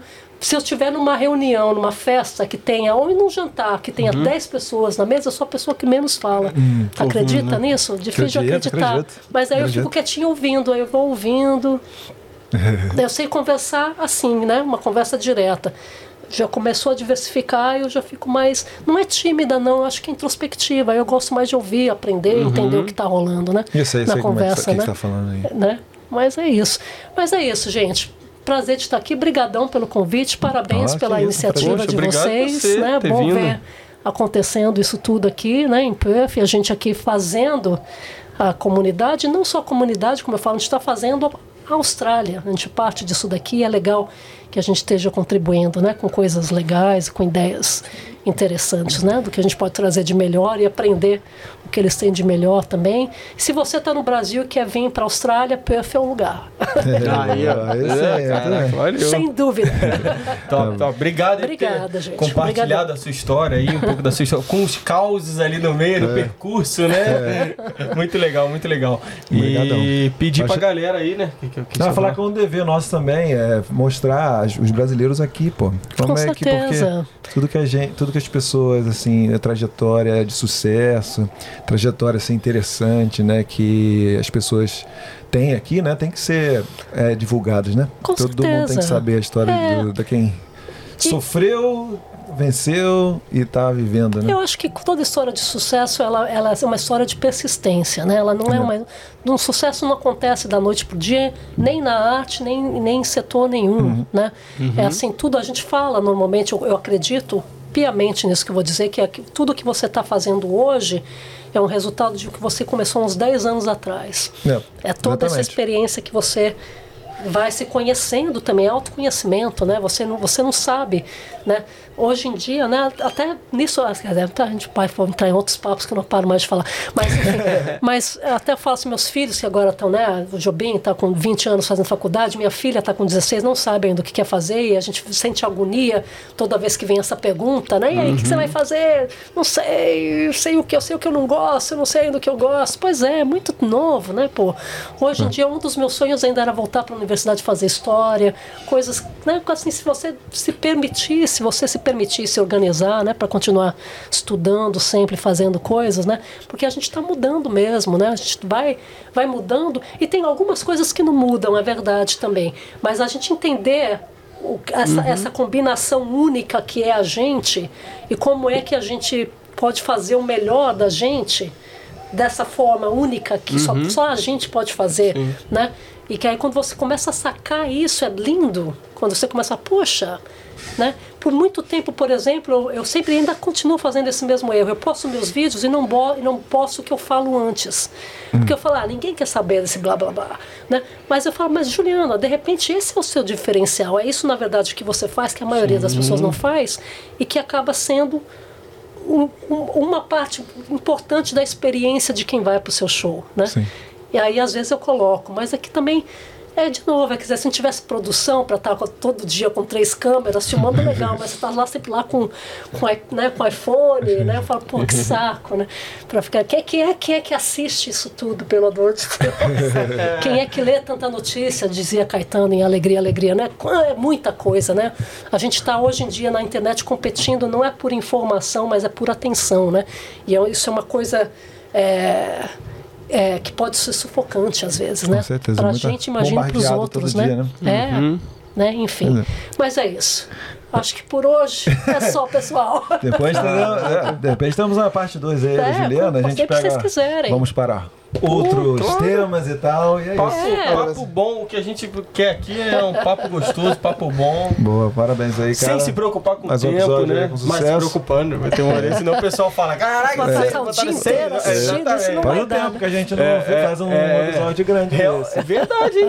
É, Chegando pois a 4 horas, que o último que a gente bateu 4 horas Faz já um tem. tempo. Mal o pessoal gosta. Fala, mas gosta, gosta, o pessoal gosta, né? Passa uma Vem, boa vem parte. capetos, vem capetos. É, isso aí. Pô, e também, ó, agradecer, pedir pro pessoal dar aquela força aí, né? Pô, É. a gente, eu tô botando a meta aqui, ó, do Instagram, já pulei pra meta 10 mil seguidores aí, Até quando? até dois meses. Dois meses, Em beleza. dois meses vão bater 10 mil. Vamos chegar a 9 mil ainda. Quando- assim que bater 10 mil, eu vou botar um arrasta pra cima lá. lá no Aí, story, boa, aí, moleque. É isso aí, isso aí. Mas já tá dando pra fazer. Não, Ah, você no link, link. Ah, mas no também link. foi brincadeira. Ah, Tá? brincadeira. Obrigado, gente. Se inscreve no canal Aí. aqui, pessoal. Mais um episódio É? con- concluiu com sucesso e venha conosco no. Tchau! Valeu!